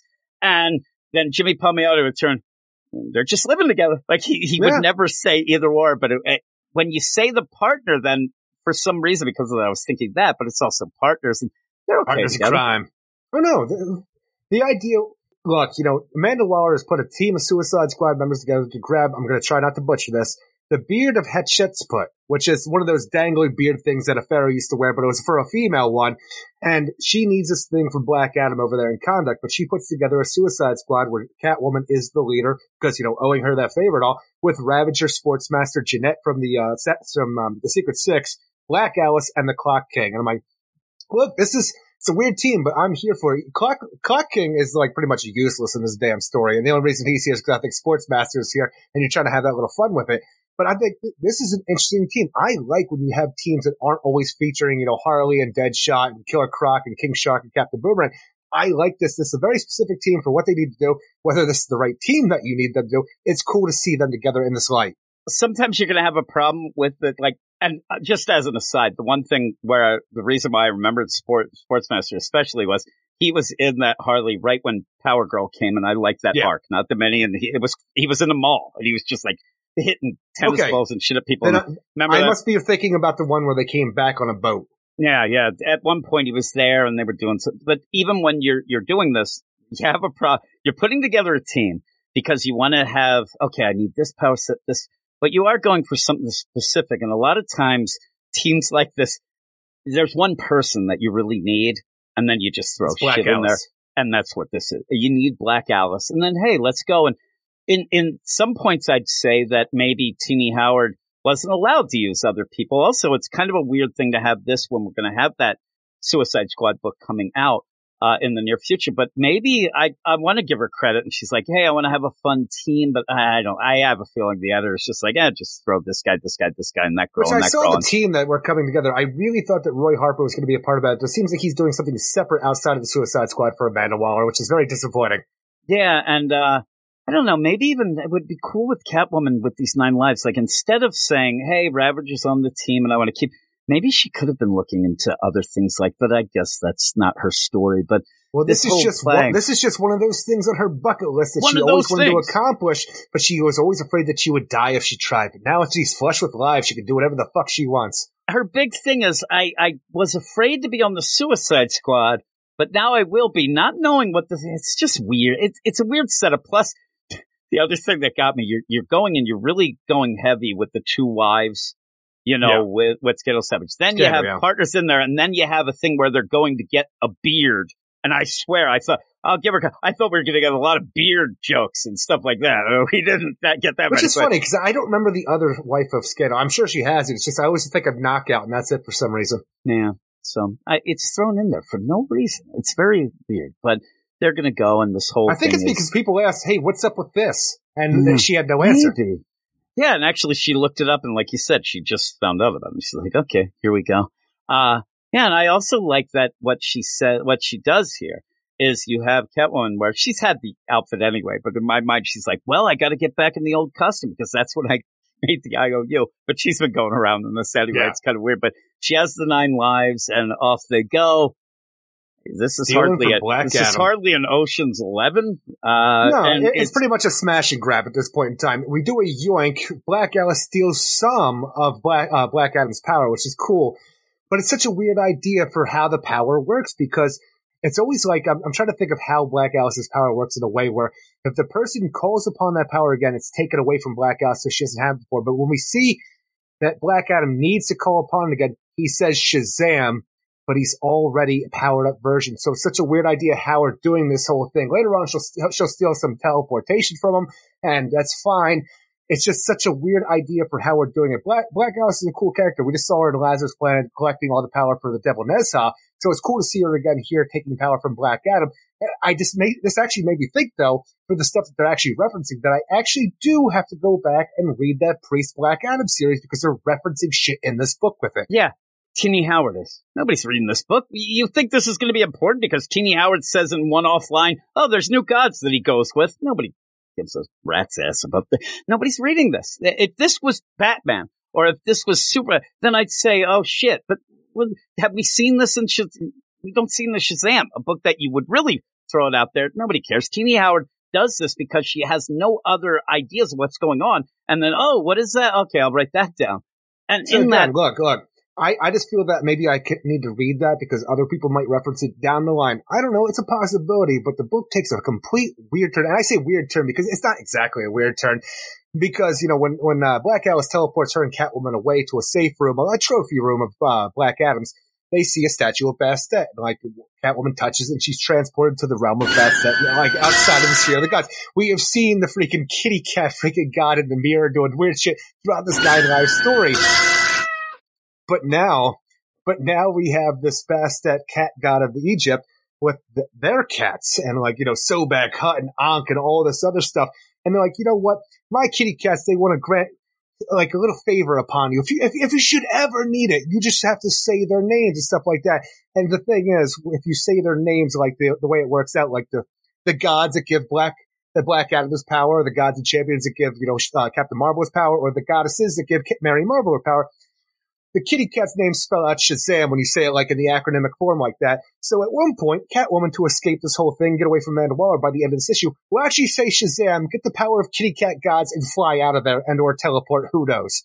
We turn Catwoman into a magical being with nine lives, and in this issue she says Shazam. And I was going to say, nobody likes the nine lives, and now she's Shazam? And you get it with these Why cats. does it have to be Shazam? Why do you have to have the magic word spell Shazam? That is such. It's one of those things, like the idea that I complain about all well, the time. I did read something. Didn't you read about that? They did have a thing on Twitter. She wanted it to spell out pussy, though they wouldn't let her. Oh my god. oh Ah, god. Yeah, But no, it's, Uh, it goes it goes back to my argument whenever we talk about the fifth dimensional imps, where you start out strong with Mister Mxyzptlk, right? And then it's like, all right, let's give Batman one of them. His name's Batmite. He's a fan. He's not a hater. Okay, these two are fine. But ever since you then you add new like imps and stuff like that, they're always so and so might, and they're just jokey fucking stand fanboys of whatever character it is, and that's all you ever get. And this feels along the same way of the Shazam thing, like, oh, well, you're gonna get a magical power, but you got to say the magic word Shazam. I'm like, it didn't have to be that. You can have a goddess uh, freaking bestow power Yes, onto they somebody said it on saying Twitter. Shazam. Eric. Did you see? They, they The pussy?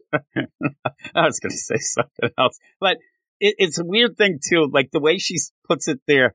I know that you could w- work it out, but she mentions the two cats first, but then mentions first, yeah. all of them. Well, she says a 10 and Mal right there. They like you too. Okay. Cats are special.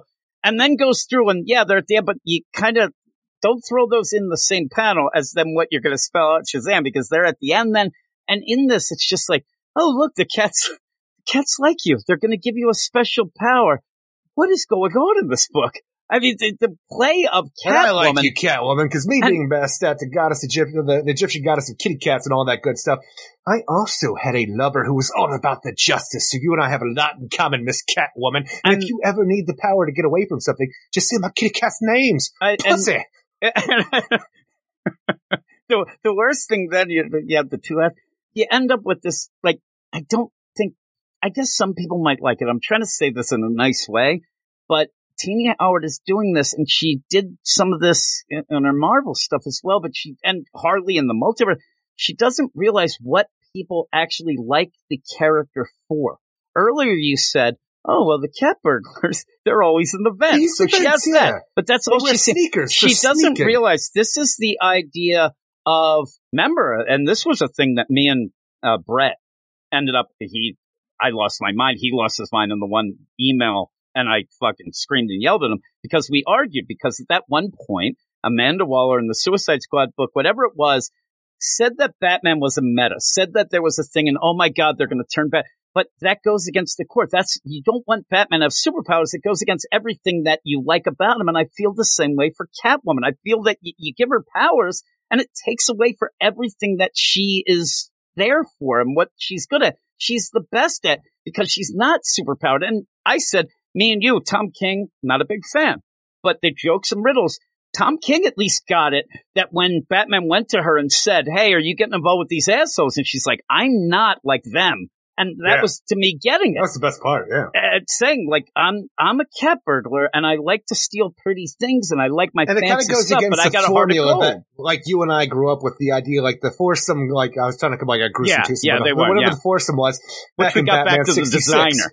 That was that was like taking her away from that whole idea where they're not working together like that because she's not like those ones. James Tynion even like because you had to force him, but he play he actually played out well of uh, Catwoman. Like, oh shit, our sins of our past. I got to deal with these assholes again. Like she was kind of standoffish, but still going, and then stole shit from like. But that's what she does. Yeah. In this, it's like Tini Howard. You are you're the person writing the Catwoman book. You're getting a paycheck for writing a Catwoman book. You jumped and you changed it. You you have made her this weird thing, and then that's not enough because I guess in her mind she's like, well, I have nine lives, but I only have this many left, and I have this thing and whatever. I'll give her Shazam powers because then she could do that instead of brain. Just why? You are you said the last book. John Stewart all of a sudden is you know gets to a point of what are the stakes now? You can almost have him do anything. Like you got and you have this. At least Well, the nine the lives run out. But what are you doing with this? Again, I'm saying this is one time use for the Shazam power. It just feels very weird. And, but like the, even the idea where it's always been ambiguous how far that Black Alice could reach out for her powers, right? And this one's like, oh man, I can't be stealing powers like this. We need to get out of here to quick.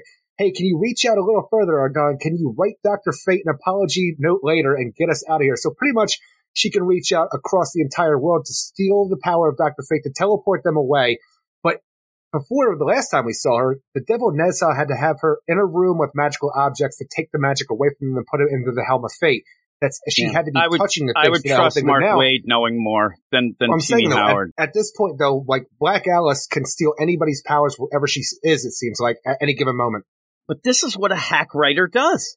The, the nine lives, the Shazam power, the reaching out, because you can't figure out a way to make a story where it has stakes, where you have to have a, she makes everybody all powerful so they could just do whatever they want to do for that instant and leave. I actually want to ask you if, if all of a sudden she had to cook, I don't know, spaghetti? Would, would that be a power that she could grab from? Because at one point she's reading, and I don't think that's a power. It, it ends up where, oh, I can read that because I can take the powers. That's kind of a learned ability.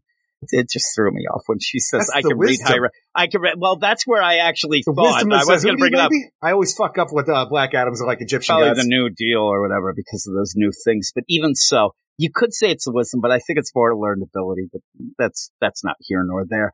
But yeah, so she just she ends up having the unique ability of thinking that she is really like, I'm going to make this character kick ass. I'm going to make this the greatest thing.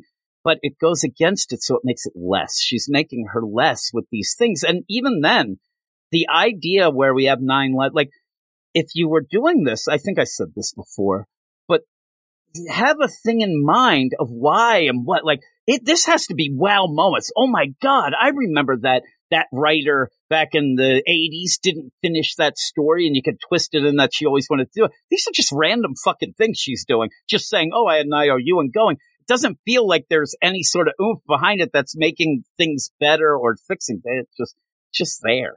And this is just, let's have wacky Suicide Squad fun. Let's have Sportsmaster and Clock King getting a little sexy, talking to each other. Let's get Shazam powers. And then the so, oh, I'm kind of on the side. I'm on the west wing of, of the Rock of Eternity. I kind of hang out down there, and I'm, I'm like, Yeah. I don't know. I don't know what you're doing. It's it, it's a weird thing because even I'm saying the, the book ends with uh, Catwoman being able to get away from Amanda Waller, who was even though we teleported away, the idea was to teleport far enough away to where the rest of the Suicide Squad can have those brain bombs dug out of their necks. But it doesn't matter because Amanda Waller has collected everybody anyway. They're back in their cells, and it's like, and also I'm gonna like you know take you out as well because I like I don't give people second chances. She says Shazam flies away in a lightning bolt, and we just end the issue with Catwoman still in the realm of Bastet. It looks Yes, like in the realm of. Bastet, and the one cat has that beard. Yep, the beard that she stole that doesn't matter because honestly, this th- they didn't need the beard. There's, Amanda Waller didn't need this at all. It was just kind of a test run. And and the weird thing is, I also thought you know she was trying to figure out stuff with uh Black Adam. At one point, they even say like, "Oh, Black Adam has this new stuff that you said they were referencing." Like, "Oh, we're not here to have a civics lesson." Well, maybe Amanda Waller should. And then at the end, it just kind of like ends. Like there's no real gotcha moment except for Shazam, and then everything's you know the idea of eh, I was just testing and whatever. It- The there's only one thing that I thought was clever in this issue. And I, I did think it, I'm not joking. I'm not going to say bad words. Is when originally, when Amanda Waller's like, "Hey, I want to get you involved with my tactical squad," and I thought, "Does she?" do-" And I actually thought, "Is that something that we missed that you're not allowed to now say Suicide Squad because of you know things that are going on or whatever?" But it was that Amanda Waller he hadn't had the name and also didn't want to tell her at that point because then Catwoman says to her, no, I get it. It's a Suicide Squad. You know, I thought that was kind of clever that Amanda Waller is being coy with that. Yeah. That was funny. It's Now let me ask you this though, with the nine lives concept that uh, Catwoman has, when when when Amanda Waller says, "Oh look, I, I'm not the second chance squad," and blows up the or hits the button for the brain bomb in her neck that would blow up her head or blow up a part of her face, whatever you want to call, whatever you think the explosion does personally for whatever thing. What do you think the nine lives magic power does? Does it negate the bomb, or when Amanda Waller's back was turned, did she grow a head again? the weird thing is you, you don't at the end i don't know that people are wondering if it's a that that or the shazam or the shazam is to get out of there but you could it's so weird. Also just to you know go with the idea of nine lives is stupid. It's just stupider. Is that at any point if i sat there and even i guess some big fans but you ask me at any t- how many lives does catwoman have left? I don't I don't know. Uh-huh. know. I have no Nope. idea because at points you even get away like, oh, I thought I lost three lives there, but I only lost two. But wait, I, I got that Uh-oh. one then. I thought I lived there, but then I fell in there, and now I have here, and now I have this Shazam power. And it, you can tell that it's not really that great a thing when I'm sitting there. I'm like, not even just that I don't know because I don't. I don't care because I know that she's just going to finagle it to the one. It'll be when it will matter is when she has. I don't even know if that last one will matter that much because she can come back from that. It's it only matter when they're all gone, but she'll probably have like three things to do. She wants to go feed a live great white shark. I, I- just the idea that I'm thinking of bullshit. Like she wanted to see what it was like to jump into a volcano. Hey, let's try it. I get the nine lives. Look, hey, let's I, do it. I, I'm I'm just hoping, like I said, this is a one off with the Shazam thing, or It seems to be. cats don't just love Selina Kyle so much that whenever she's in a tight jam after her nine lives or not, she can just say Shazam and be teleported to frickin' the west wing of the fucking Rock of Eternity or some shit that they're saying here. Again, it should have been spelled out. But when she says it, I did get the best. When saying it. it is like, listen, you can do this. They want to give you a gift. You know, it's not like a lifetime subscription. You're just getting a gift and you can use it in your desperate need. Not, hey, you could use this all the time and really there's no stakes anymore. Well, that's the thing is, but when, when she teleports back to Bastet's realm at the end, it looks like like, hey, the kitty cats still like you, so they said, hey, you can say their names again. Because they're, going to have to get her out of that realm. Like she's like, okay, maybe I'll say it the backwards. Um, Earth, uh, just, Mazaz. Mazaz. Yeah, just, what do you, what is that? As I was going through this, Shazam, oh, I saw that coming from the. I I looked at all the freaking first letters to those cats and I'm like, you gotta be kidding me! Don't you dare say that word in front of me, Selina Kyle. Wait, do we see what she looks like when she says it? Do you, do you, No, she, it's just like- lightning. So hopefully she's in, and all I need is just a random scene where she's downtown, maybe Philadelphia, Eric, right? She's in. Philadelphia. She needs the power because something goes fucked up. She hits it right as, you know, the Shazamily is walking out of like a deli and see what the fuck she's got the power and blame Billy. Think that Billy shared the power. Sharing the powers with everybody but family. You asshole! Like we go get the power. Like oh, that'd be so good. That'd be so hilarious. Pedro starts beating the living shit out of Billy, and then Billy's just- like, Billy starts yelling Shazam, and he can't rev it because uh, unfortunately the the Catwoman is taken. It's so funny to me though the idea of watering down the powers to the point where, like I said earlier, Mary Marvel has the powers of goddesses. Friggin' uh, Black Adam has the powers of gods. Billy has the powers of gods and champions. Catwoman has the power of gods, kitty cats. And I I was actually going to make the joke then because I haven't made enough. The idea where there's somebody out there that's like, holy shit, I could have the powers of Shazam too because I have a bunch of dogs, but I don't have an M. Like I gotta get an M. I, I can't spell out Shazam. I gotta go. It's so ridiculous. The idea that, get a D. like you said, the yeah, the idea that it's cats now. What's next? Hmm, What's next? Hopefully, a good Wonder Woman. I mean, a good Catwoman story. Yeah. Mm, Keep you could keep that first part.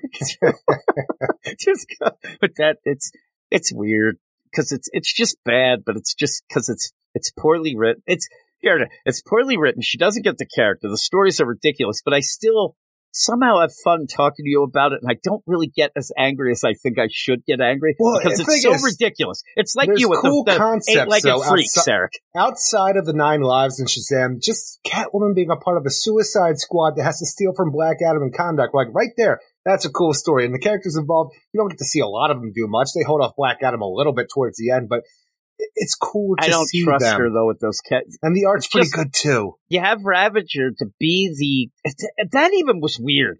I'm Still keeping an eye on her, and then when you get to the story, she does nothing. I, I don't know why Jason Todd would allow her to be taken by Amanda Waller at this point.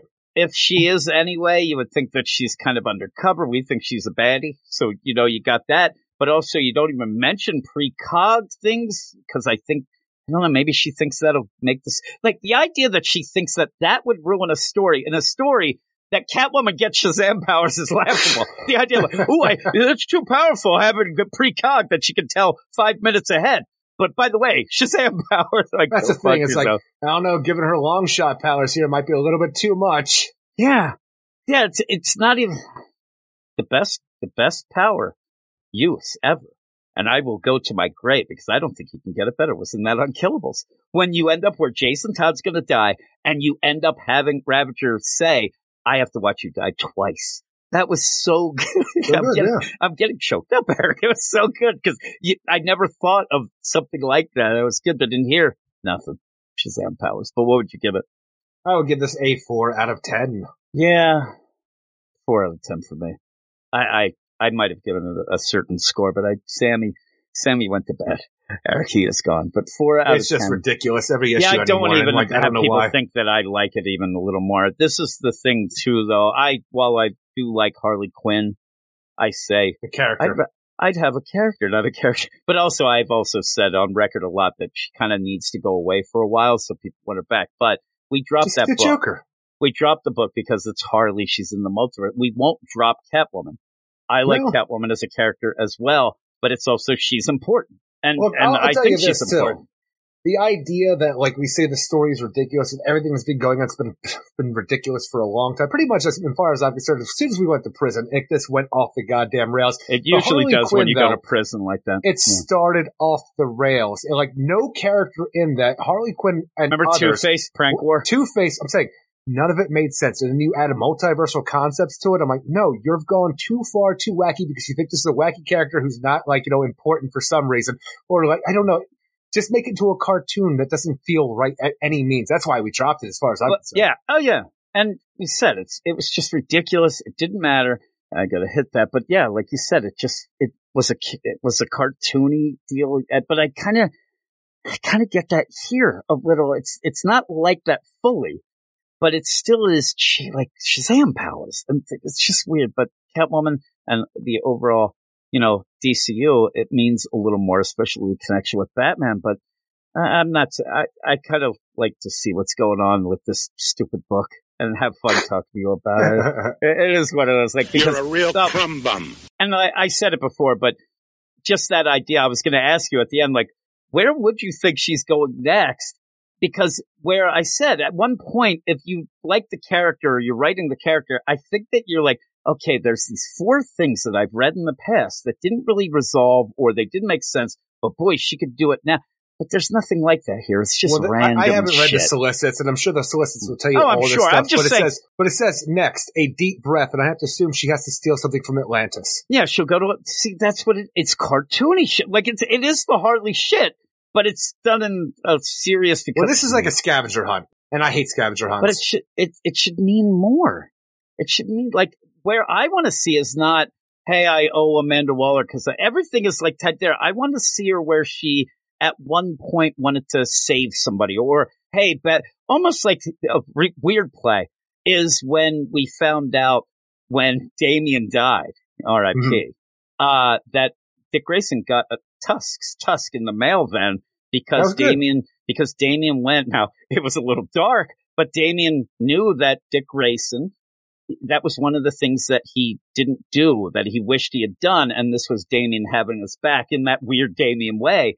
That's the sort of thing I'm expecting. Like go through some things and find out. Oh, well, she messed up at this point and this person suffered, but have her do something to rectify that, make it that she needs that. But you're not doing that. You're just random, like you said. It's like Scooby Doo. Each Yeah. each time, it's every episode. You just start again, get in the mystery machine, and off you go. I don't mind, you know, I don't mind for Scooby Doo, but here it's weird. But what is your book of the week? My book of the week is Justice League versus Godzilla versus Kong number five. Yes. Uh, mine is what, what did I say? it was uh, it's, it's a uh, World's Finest. It's uh, World's Batman Superman World's Finest. Almost said Superman. I'm I'm losing it. I'm very tight. But here is what we're going to be talking about next week. Remember, two of these books will be in uh, the or on the Patreon only spotlight, picked by the badasses of the Get Fresh crew. Beep boop. And when you go, if you were going to go, usually people check out the Patreon. You can go seven day free trial, then join in, and then maybe you start liking things and you go up and become a badass eventually so that you can end up picking the books, but also being in the roll call. That's the big deal. But I don't know. It's such a big deal. Eric, It's but two of these will be deal. on there. So yeah, you, you check those out. The Patreon spotlight comes out every Thursday night, sometimes deeper into the night, depending on if I'm working up songs. Eric, I- on songs, yeah. there, I'll tell you right now that people don't, they don't understand. This isn't me just goofing off. This is me being more obsessed with something than it's been a long Manic. time. Uh, yeah, it, it, I, you, it's perfect there. I don't normally get that way. I got to a point where the one night this week, it was like 4.30 in the morning and I actually looked at my computer and looked at all these things I was having going and I really got sad. Like it really like threw me. I, like I really got that. Maybe one day you'll be able to look over and see your family and then get really Yeah, sad. I look. It's just I really realized at that point, like it was that I got a problem, and so I ended. I ended up deleting the thing, and then I got it back, then I'm doing this, and then I'm getting another. It's, just I can't help it, and, and things just keep pulling me back into it. But I apologize uh, for if anybody's like, "Well, I really wanted to see this," and I'm making songs, rhyming and stealing. Uh, here's what songs. I, and I and I sit there. And I'm like, but people like this. They, they'll think it's great. They'll think it's funny. And then I put the things up because I was making reviews, and then people didn't like it. And Look, then I Jim, really it's like most things in life. It's pretty much just you and I enjoy something that nobody gets. I know. You, I'm telling you, you saw it. It is. It's it's fun. And Yeah. and and so when I'm sitting there, I'm like, I could do a song for the deal, or I can edit the podcast. Which I'm telling you, the weird thing is, I've told people about this because when we're done here, I go and edit the podcast. It takes me hours. Normally, if I'm not doing a song that I don't mind, I actually like it. It, it almost, I so weird. It becomes almost a puzzle where I'm doing, I'm like, okay, I gotta do this, I gotta, and I actually enjoy it. When I'm done, I'm like, oh shit, it's 3 a.m. But when I'm doing something that I'm more obsessed with, that is, uh, I, I'm having problems. Is what I'm telling. That's why I'm exhausted. Jimmy Boy's lost a lot of time I mean, Jimmy, this week, Jimmy Boy, everybody. this, uh, Jimmy Boy this week really could have been put in a padded room. I mean, at one point, I felt like I was going crazy, but I couldn't stop it. I felt bad. I'm not even. I'm joking. Eric. I need. I need help. Is what I'm saying, and you're never there. You're getting it for me, let we it- won. Uh, That's the best. I need help, and I'm like, hey, I'll show Eric how cool this is, but he'll pull me back. And You're like, oh my god. dude." I'm like, oh no, he's Oh, in no. now.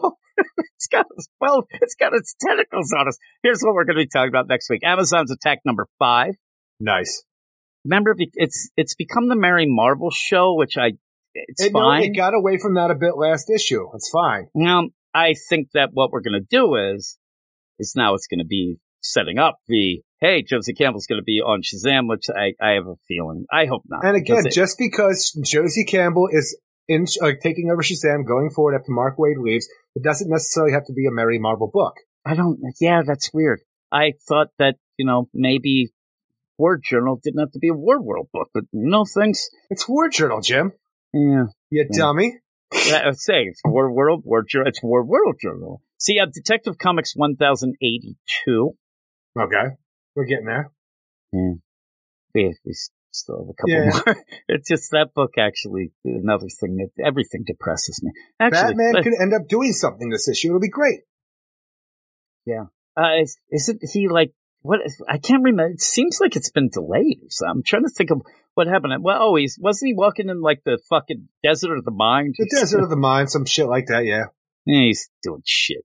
He's, he's going to spend the whole issue laying on Gordon's couch getting sand out of his ass crack. You want to get more depressed, Eric? Flash Six. Ah. See, that's what I'm saying. I can try That's to say like, we oh, could well, drop, but we can't. It's Flash. no, right? exactly. It's like, it's like I can make jokes. I can Batman. Well, actually do something this time. Like, what can I say about Si Spurrier's The Flash like this? Maybe things will start to make sense in some kind of way. A story will be there. Black like Bart, maybe. Maybe. Right? Maybe, he'll do the Bart man. I'd like that. Maybe Stop it. maybe Jay won't talk like he's a 48 year old physics professor oh, on a Maybe. pretentious afternoon. Like that dialogue. Holy crap. Maybe those, eh, the funny thing with that book, I can make up shit and like, maybe those weird guys will do more of that. And you'll be like, uh, which ones are you Yeah. talking about? Like, cause there's a lot of Green Arrow number nine, a book that I, I want to really like. I still look forward to it. I still yeah. like it. I, I always look forward to it somehow. It always lets me down It a little hasn't where been hitting, but I always look forward to the Green Arrow book to see where it's going to go because we're still on the hunt for Roy Harper. still they just started. Thought we were Still. still- They ended know, up uh, because at the they end, just started, onomatopoeia, but I- they, they ended up- I swear it was two issues ago that they're like, we're supposed to, but now we're still on the hunt for Roy Harper. How did they know how to find Rick? I, I There don't was, get uh, it. there was some, uh, I don't know, a, uh, a dress book, like on a matchbook that they might have pulled Yeah, out of they, his pocket. I should. don't know. It's very odd. if anybody's interested, Harley Quinn comes out next week. We're not doing it. Jay Garrick, The Flash. There I you go, forward Eric. to that, the finale. I am excited now. That's cool. And the final book that we'll be talking about, everybody loves her. We used to call her Karen, now we call her Paige. It's Power Girl, Eric. Power Girl number six. We're going to be look, going to video is, game land. Look, It's, I know this. nonsense. I would say those two issue two issues ago with the uh the bioship infested Kalex, I'd be looking forward to this, but last issue was a streaky, almost silent issue that was bullshit. This time it's still a Supergirl Power Girl freaking mashup of a story that does not matter to anything that we left. I'm going to repeat this, and I want people to really think about this. This is the weirdest thing that has ever happened because I've had two conversations on Marvel podcast and this. We're talking about the Doctor Strange book, and me and you are talking about Power Girl. And I, I felt like I was in the Twilight Zone because both of those things had a huge story that seemed to end up really like, oh my God, this is going to be crazy. What's going to happen? To then put that aside to have an animal issue, to then go to a, a thing about a video game coming to life. They're, they're doing the same thing. And I end up where, It's not the same writer, is it? no, it's, it's Okay, Jed thank God. MacKay who's better, but I end up where at the point at the end of the Power Girl deal, and I said, we're not going to see the Kalex stuff. It says, and you're like, no, we have to. It's so big. How can we not see this? How on big the it is, Jim? On the Marvel thing, this is where I really wanted to. On the Marvel thing, me and Matt are talking. I'm like, we're not going to see General Strange. They're putting that aside. He's like, there's no way. It's too big. And and in that, General Strange, though he's trying to, he's kind of walking around the Sanctum Sanctorum, and you think, oh my god, he's going to do better. And then in in the thing, you have Kalex walking around the thing. It, it's too it's too much together. I don't get it. And both of you, I said to both of you, I was right both times. We're not gonna Does see it shit. make any sense though for No. them not to stick with that story that they're telling? No, because we go off to uh Bullshit. and here, this is what we had actually even a worse thing in the Doctor Strange where you have this huge story that really felt big and oh my god, I I, I don't believe I, this is happening. And then you go and have Clea, his wife, her sister. We have a baby, Adventures of Babysitting issue. Then we have a Bats the dog animal issue that then ties into the snakes in the Sanctum Sanctorum to then get Doctor Strange's brother Victor, the the, the vampire involved. Look, look, look, none of this we're- had, did anything. We're, we're saying all this too, and if you would have, if I wouldn't have seen the end of the Wonder Woman number five this week, I would think that there's no way we could be doing a space mall uh, issue next issue of Wonder Woman for where we leave things off in Wonder Woman. Again, let me go back to what I said earlier. Are these the idea of like, hey, we can't have you do this? Like, at points you're going to have where an arc ends, and if things are going to change status quo, we're going to have an event. And I think you'll have tie-ins and things like that, obviously. So is this the idea? Well, you just finished an arc. You only have four. It that's not a whole thing. So just do wacky shit. Do, do, I, I don't. It's such a weird idea though, because we'll have six issues of Tom King's Wonder Woman and have what feels like two cool down issues in six issues. Well, I said when we were talking uh, the deal, I don't necessarily think now that this was his story. I think he's doing them a solid, as he used to say, and setting up Wonder Woman, but he doesn't really want to tell that story, which I thought that was more about his skill set. But instead, he wants, I, I swear to God, They're going to play baseball. At some point here, they're going to end up doing that. Super Friends, he's going to go back to the well as well. I, just don't get these fucking idiots. Idiots, it- What, what did I call Phil Kennedy Johnson? You smacked ass. Is what Well, maybe the deal will be Wonder Woman will need help against the U.S. military, right? And she'll come to her senses after all of this time and realize, hey, if I just go get the gentleman and take his sword with me, there's no way that evil will be able to get out that what he had to protect. So the gentleman will be back with me and will be able to t- take on the U.S. Yeah, government. Well, you could do that. I actually thought you were saying come to the senses and ask Batman and Superman because you had that idea no. like that was off. pa- That's bullshit. Like off panel, like oh they decided like Wonder Woman should be pissed. Just like they, she got that like all this Wonder Wonder Girls. They had to beg and play things and games and shit. And there's Batman and Superman. They're just like, yeah, I'm not getting involved with that. That issue feels like a cool down issue too, actually, now. Superman, I'm telling you, he's sitting there and he's like, listen, when ever since I got rid of that American way shit, I've been getting a lot of crap. I'm not going against the U.S. government. I'm not going Uh-uh. to get, I'm not, I'm, that is bad optics for me right now. Fuck you. And Batman's just like, I got better shit to do. He's just sitting there. I'd, I'd love what, what I picture. I love those things where you go and Batman is just down in the Batcave and he's just like lounging out looking at 80 screens that usually don't have anything on it. They're like different colors and stuff. He's just sitting there. He's like playing a big thing. What, what is it? Simon? It is. He's playing Simon on the thing, pretending he's Why would you shit. play Simon on there? Of Well, I'm game saying- you pick, why Oh, Simon? Well, I'm saying a lot of times when you go down there, because the artist ends up, sometimes yeah, but sometimes it's just they, they have a color. screens? And so there's Okay. the color. He's playing Simon. It's the only reason I got that. Is maybe strip poker, right? And you're like, who would he be playing strip poker with? They go, boom, Alfred isn't dead. He's just down there in a gimp mask. You just didn't know that. He'd probably fit in that too. That'd be pretty cool. But yeah, two of those books. I don't know where Yeah. this is going, Eric. I'm really Yeah. tired suddenly, and I got to edit this podcast. Suddenly. Edit it out. Well, I mean, you picked me up, but now that we're getting to the end, I'm running out of juice. The juice. I need the lean. Is what I need. You ever drink I need the the juice to be loose. No, I never drank the lean. You never had the lean? I thought since you were a rapper, you would have. That's a little later though, right? It's way later. The lean. I figured like those crunk rappers, they they do. No, I just did a lot right? of drugs like any other freaking performer. Oh, you're. Stork is laughing. Stork is laughing so much right now that you But I'm said not even performer. talking about that part because I But- did perform other things too with the rap group. But um, oh, I know, but it doesn't matter. He, and I'm not talking to. I know what you're saying. I think he's still's laughing that you said performer. Like Artist. I, I, I was in a band for five years in college, and I'll never say that I was a performer. Never. Why not? Eric? Because I was an Did you suck that entertainer. bad? Because I was an entertainer. uh, no, we were pretty good. We were pretty popular. There you go. It'd be great. I like. I, I just throw it out there. Like, and anybody go to West Virginia in the '90s? Like, you, you ever hear? You ever hear that? And then one person will say it, and they'll say, "You guys suck," and then I'll I'll call them a smacked ass because I'm the editor. Eric. But yeah, that is it. Everybody, thanks. I'm gonna go edit stuff out and uh and then go to bed. But thanks. Performer. That's not what Jess told me. Ooh. You like that? No, I- I, don't saying- like that. What yeah, are you doing? perf- yeah, performance anxiety. This, things happen, right? I You're just some feel bum. anxiety. I just don't want to do it. bum. That is true. That is true. I'm bad at it. My, I'm, al- I'm getting so tired, but I think my voice is getting a little sexy. Sounds like Oh, we're yeah? in the mid. Hey, we're here on the midnight hour. Next up is Steely Dan and a rock block of Rush. Would that be great? Look, if night how about you Steely get done Dan this and the thing? Go Rush. talk to your wife and find out if she finds you sexy now. All right, it's not sexy. I don't even have to. That's a uh, that's a one and uh, a none and done thing. But that is it. We're done. Thank you everybody for You're listening again. Go and crumb check bum. out the Patreon, patreon.com slash weird science, where you can say, boy, that Jim, he really sounds like he should be going to sleep, but he he stuck it out for us this week. Right, right? I'm on the wall, Yeah. Eric, and my friend Yeah. next to me is a goo. But that is it.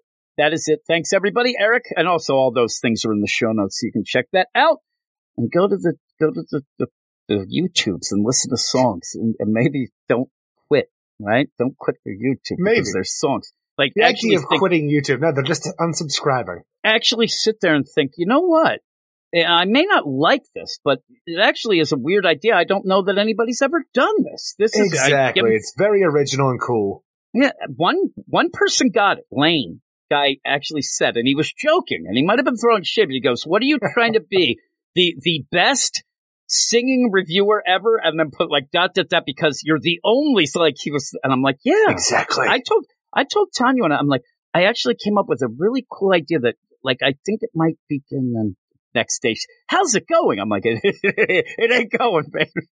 It's almost like the It idea. What was the that pod- I don't even know if that podcast is still going on, but that guy who reviewed comic books, the persona of the Hulk the Of the entire Hulk? time, I love that guy. he, he, he was the it. best persona of the Hulk reviews out there at the time. Yeah, he was. And the thing, though, the songs that can do the Hulk. You you you run out of the, the ideas. like it's just the Hulk. I like that guy though. That was more of like more of a skit type thing than a deal. I actually have an idea for a skit that I'd like me and you to do, but we don't do skits. That I'll tell you. you you'll probably think. Of, also, it's one of these things where I came up with it as I was really tired. Well, that's the thing. I'm like, have you come up with it in the last three days? Because I can tell you right now, it's garbage. Eric, I came up with it right before we recorded tonight. Definitely No, I- garbage. I actually think it's funny, and it makes fun of something that could be looked at as hateful, but it's kind of poking fun of it. Well, now I'm just actually scared, and I don't want any parts of it. But it's also very specific to something that you may not know. But it's, I think it's kind of funny. I'll tell you off. I'll tell you off the air. I don't Oh, want to be canceled, Eric. I don't want to be canceled. So we're gonna get out of here. So thanks everybody once again. Eric, what do we say at the end of the podcast? Everybody have a great week. We Keep it weird. weird. And we'll see you in seven. See you in seven. You are all weirdos. Weird science is the revolution. Weird science is the revolution. The show is over now, you can go home. Wasting time, but you're not alone. Hey, you are welcome to the Get Fresh crew. We wanna thank everyone. That means you and you and you. So have a great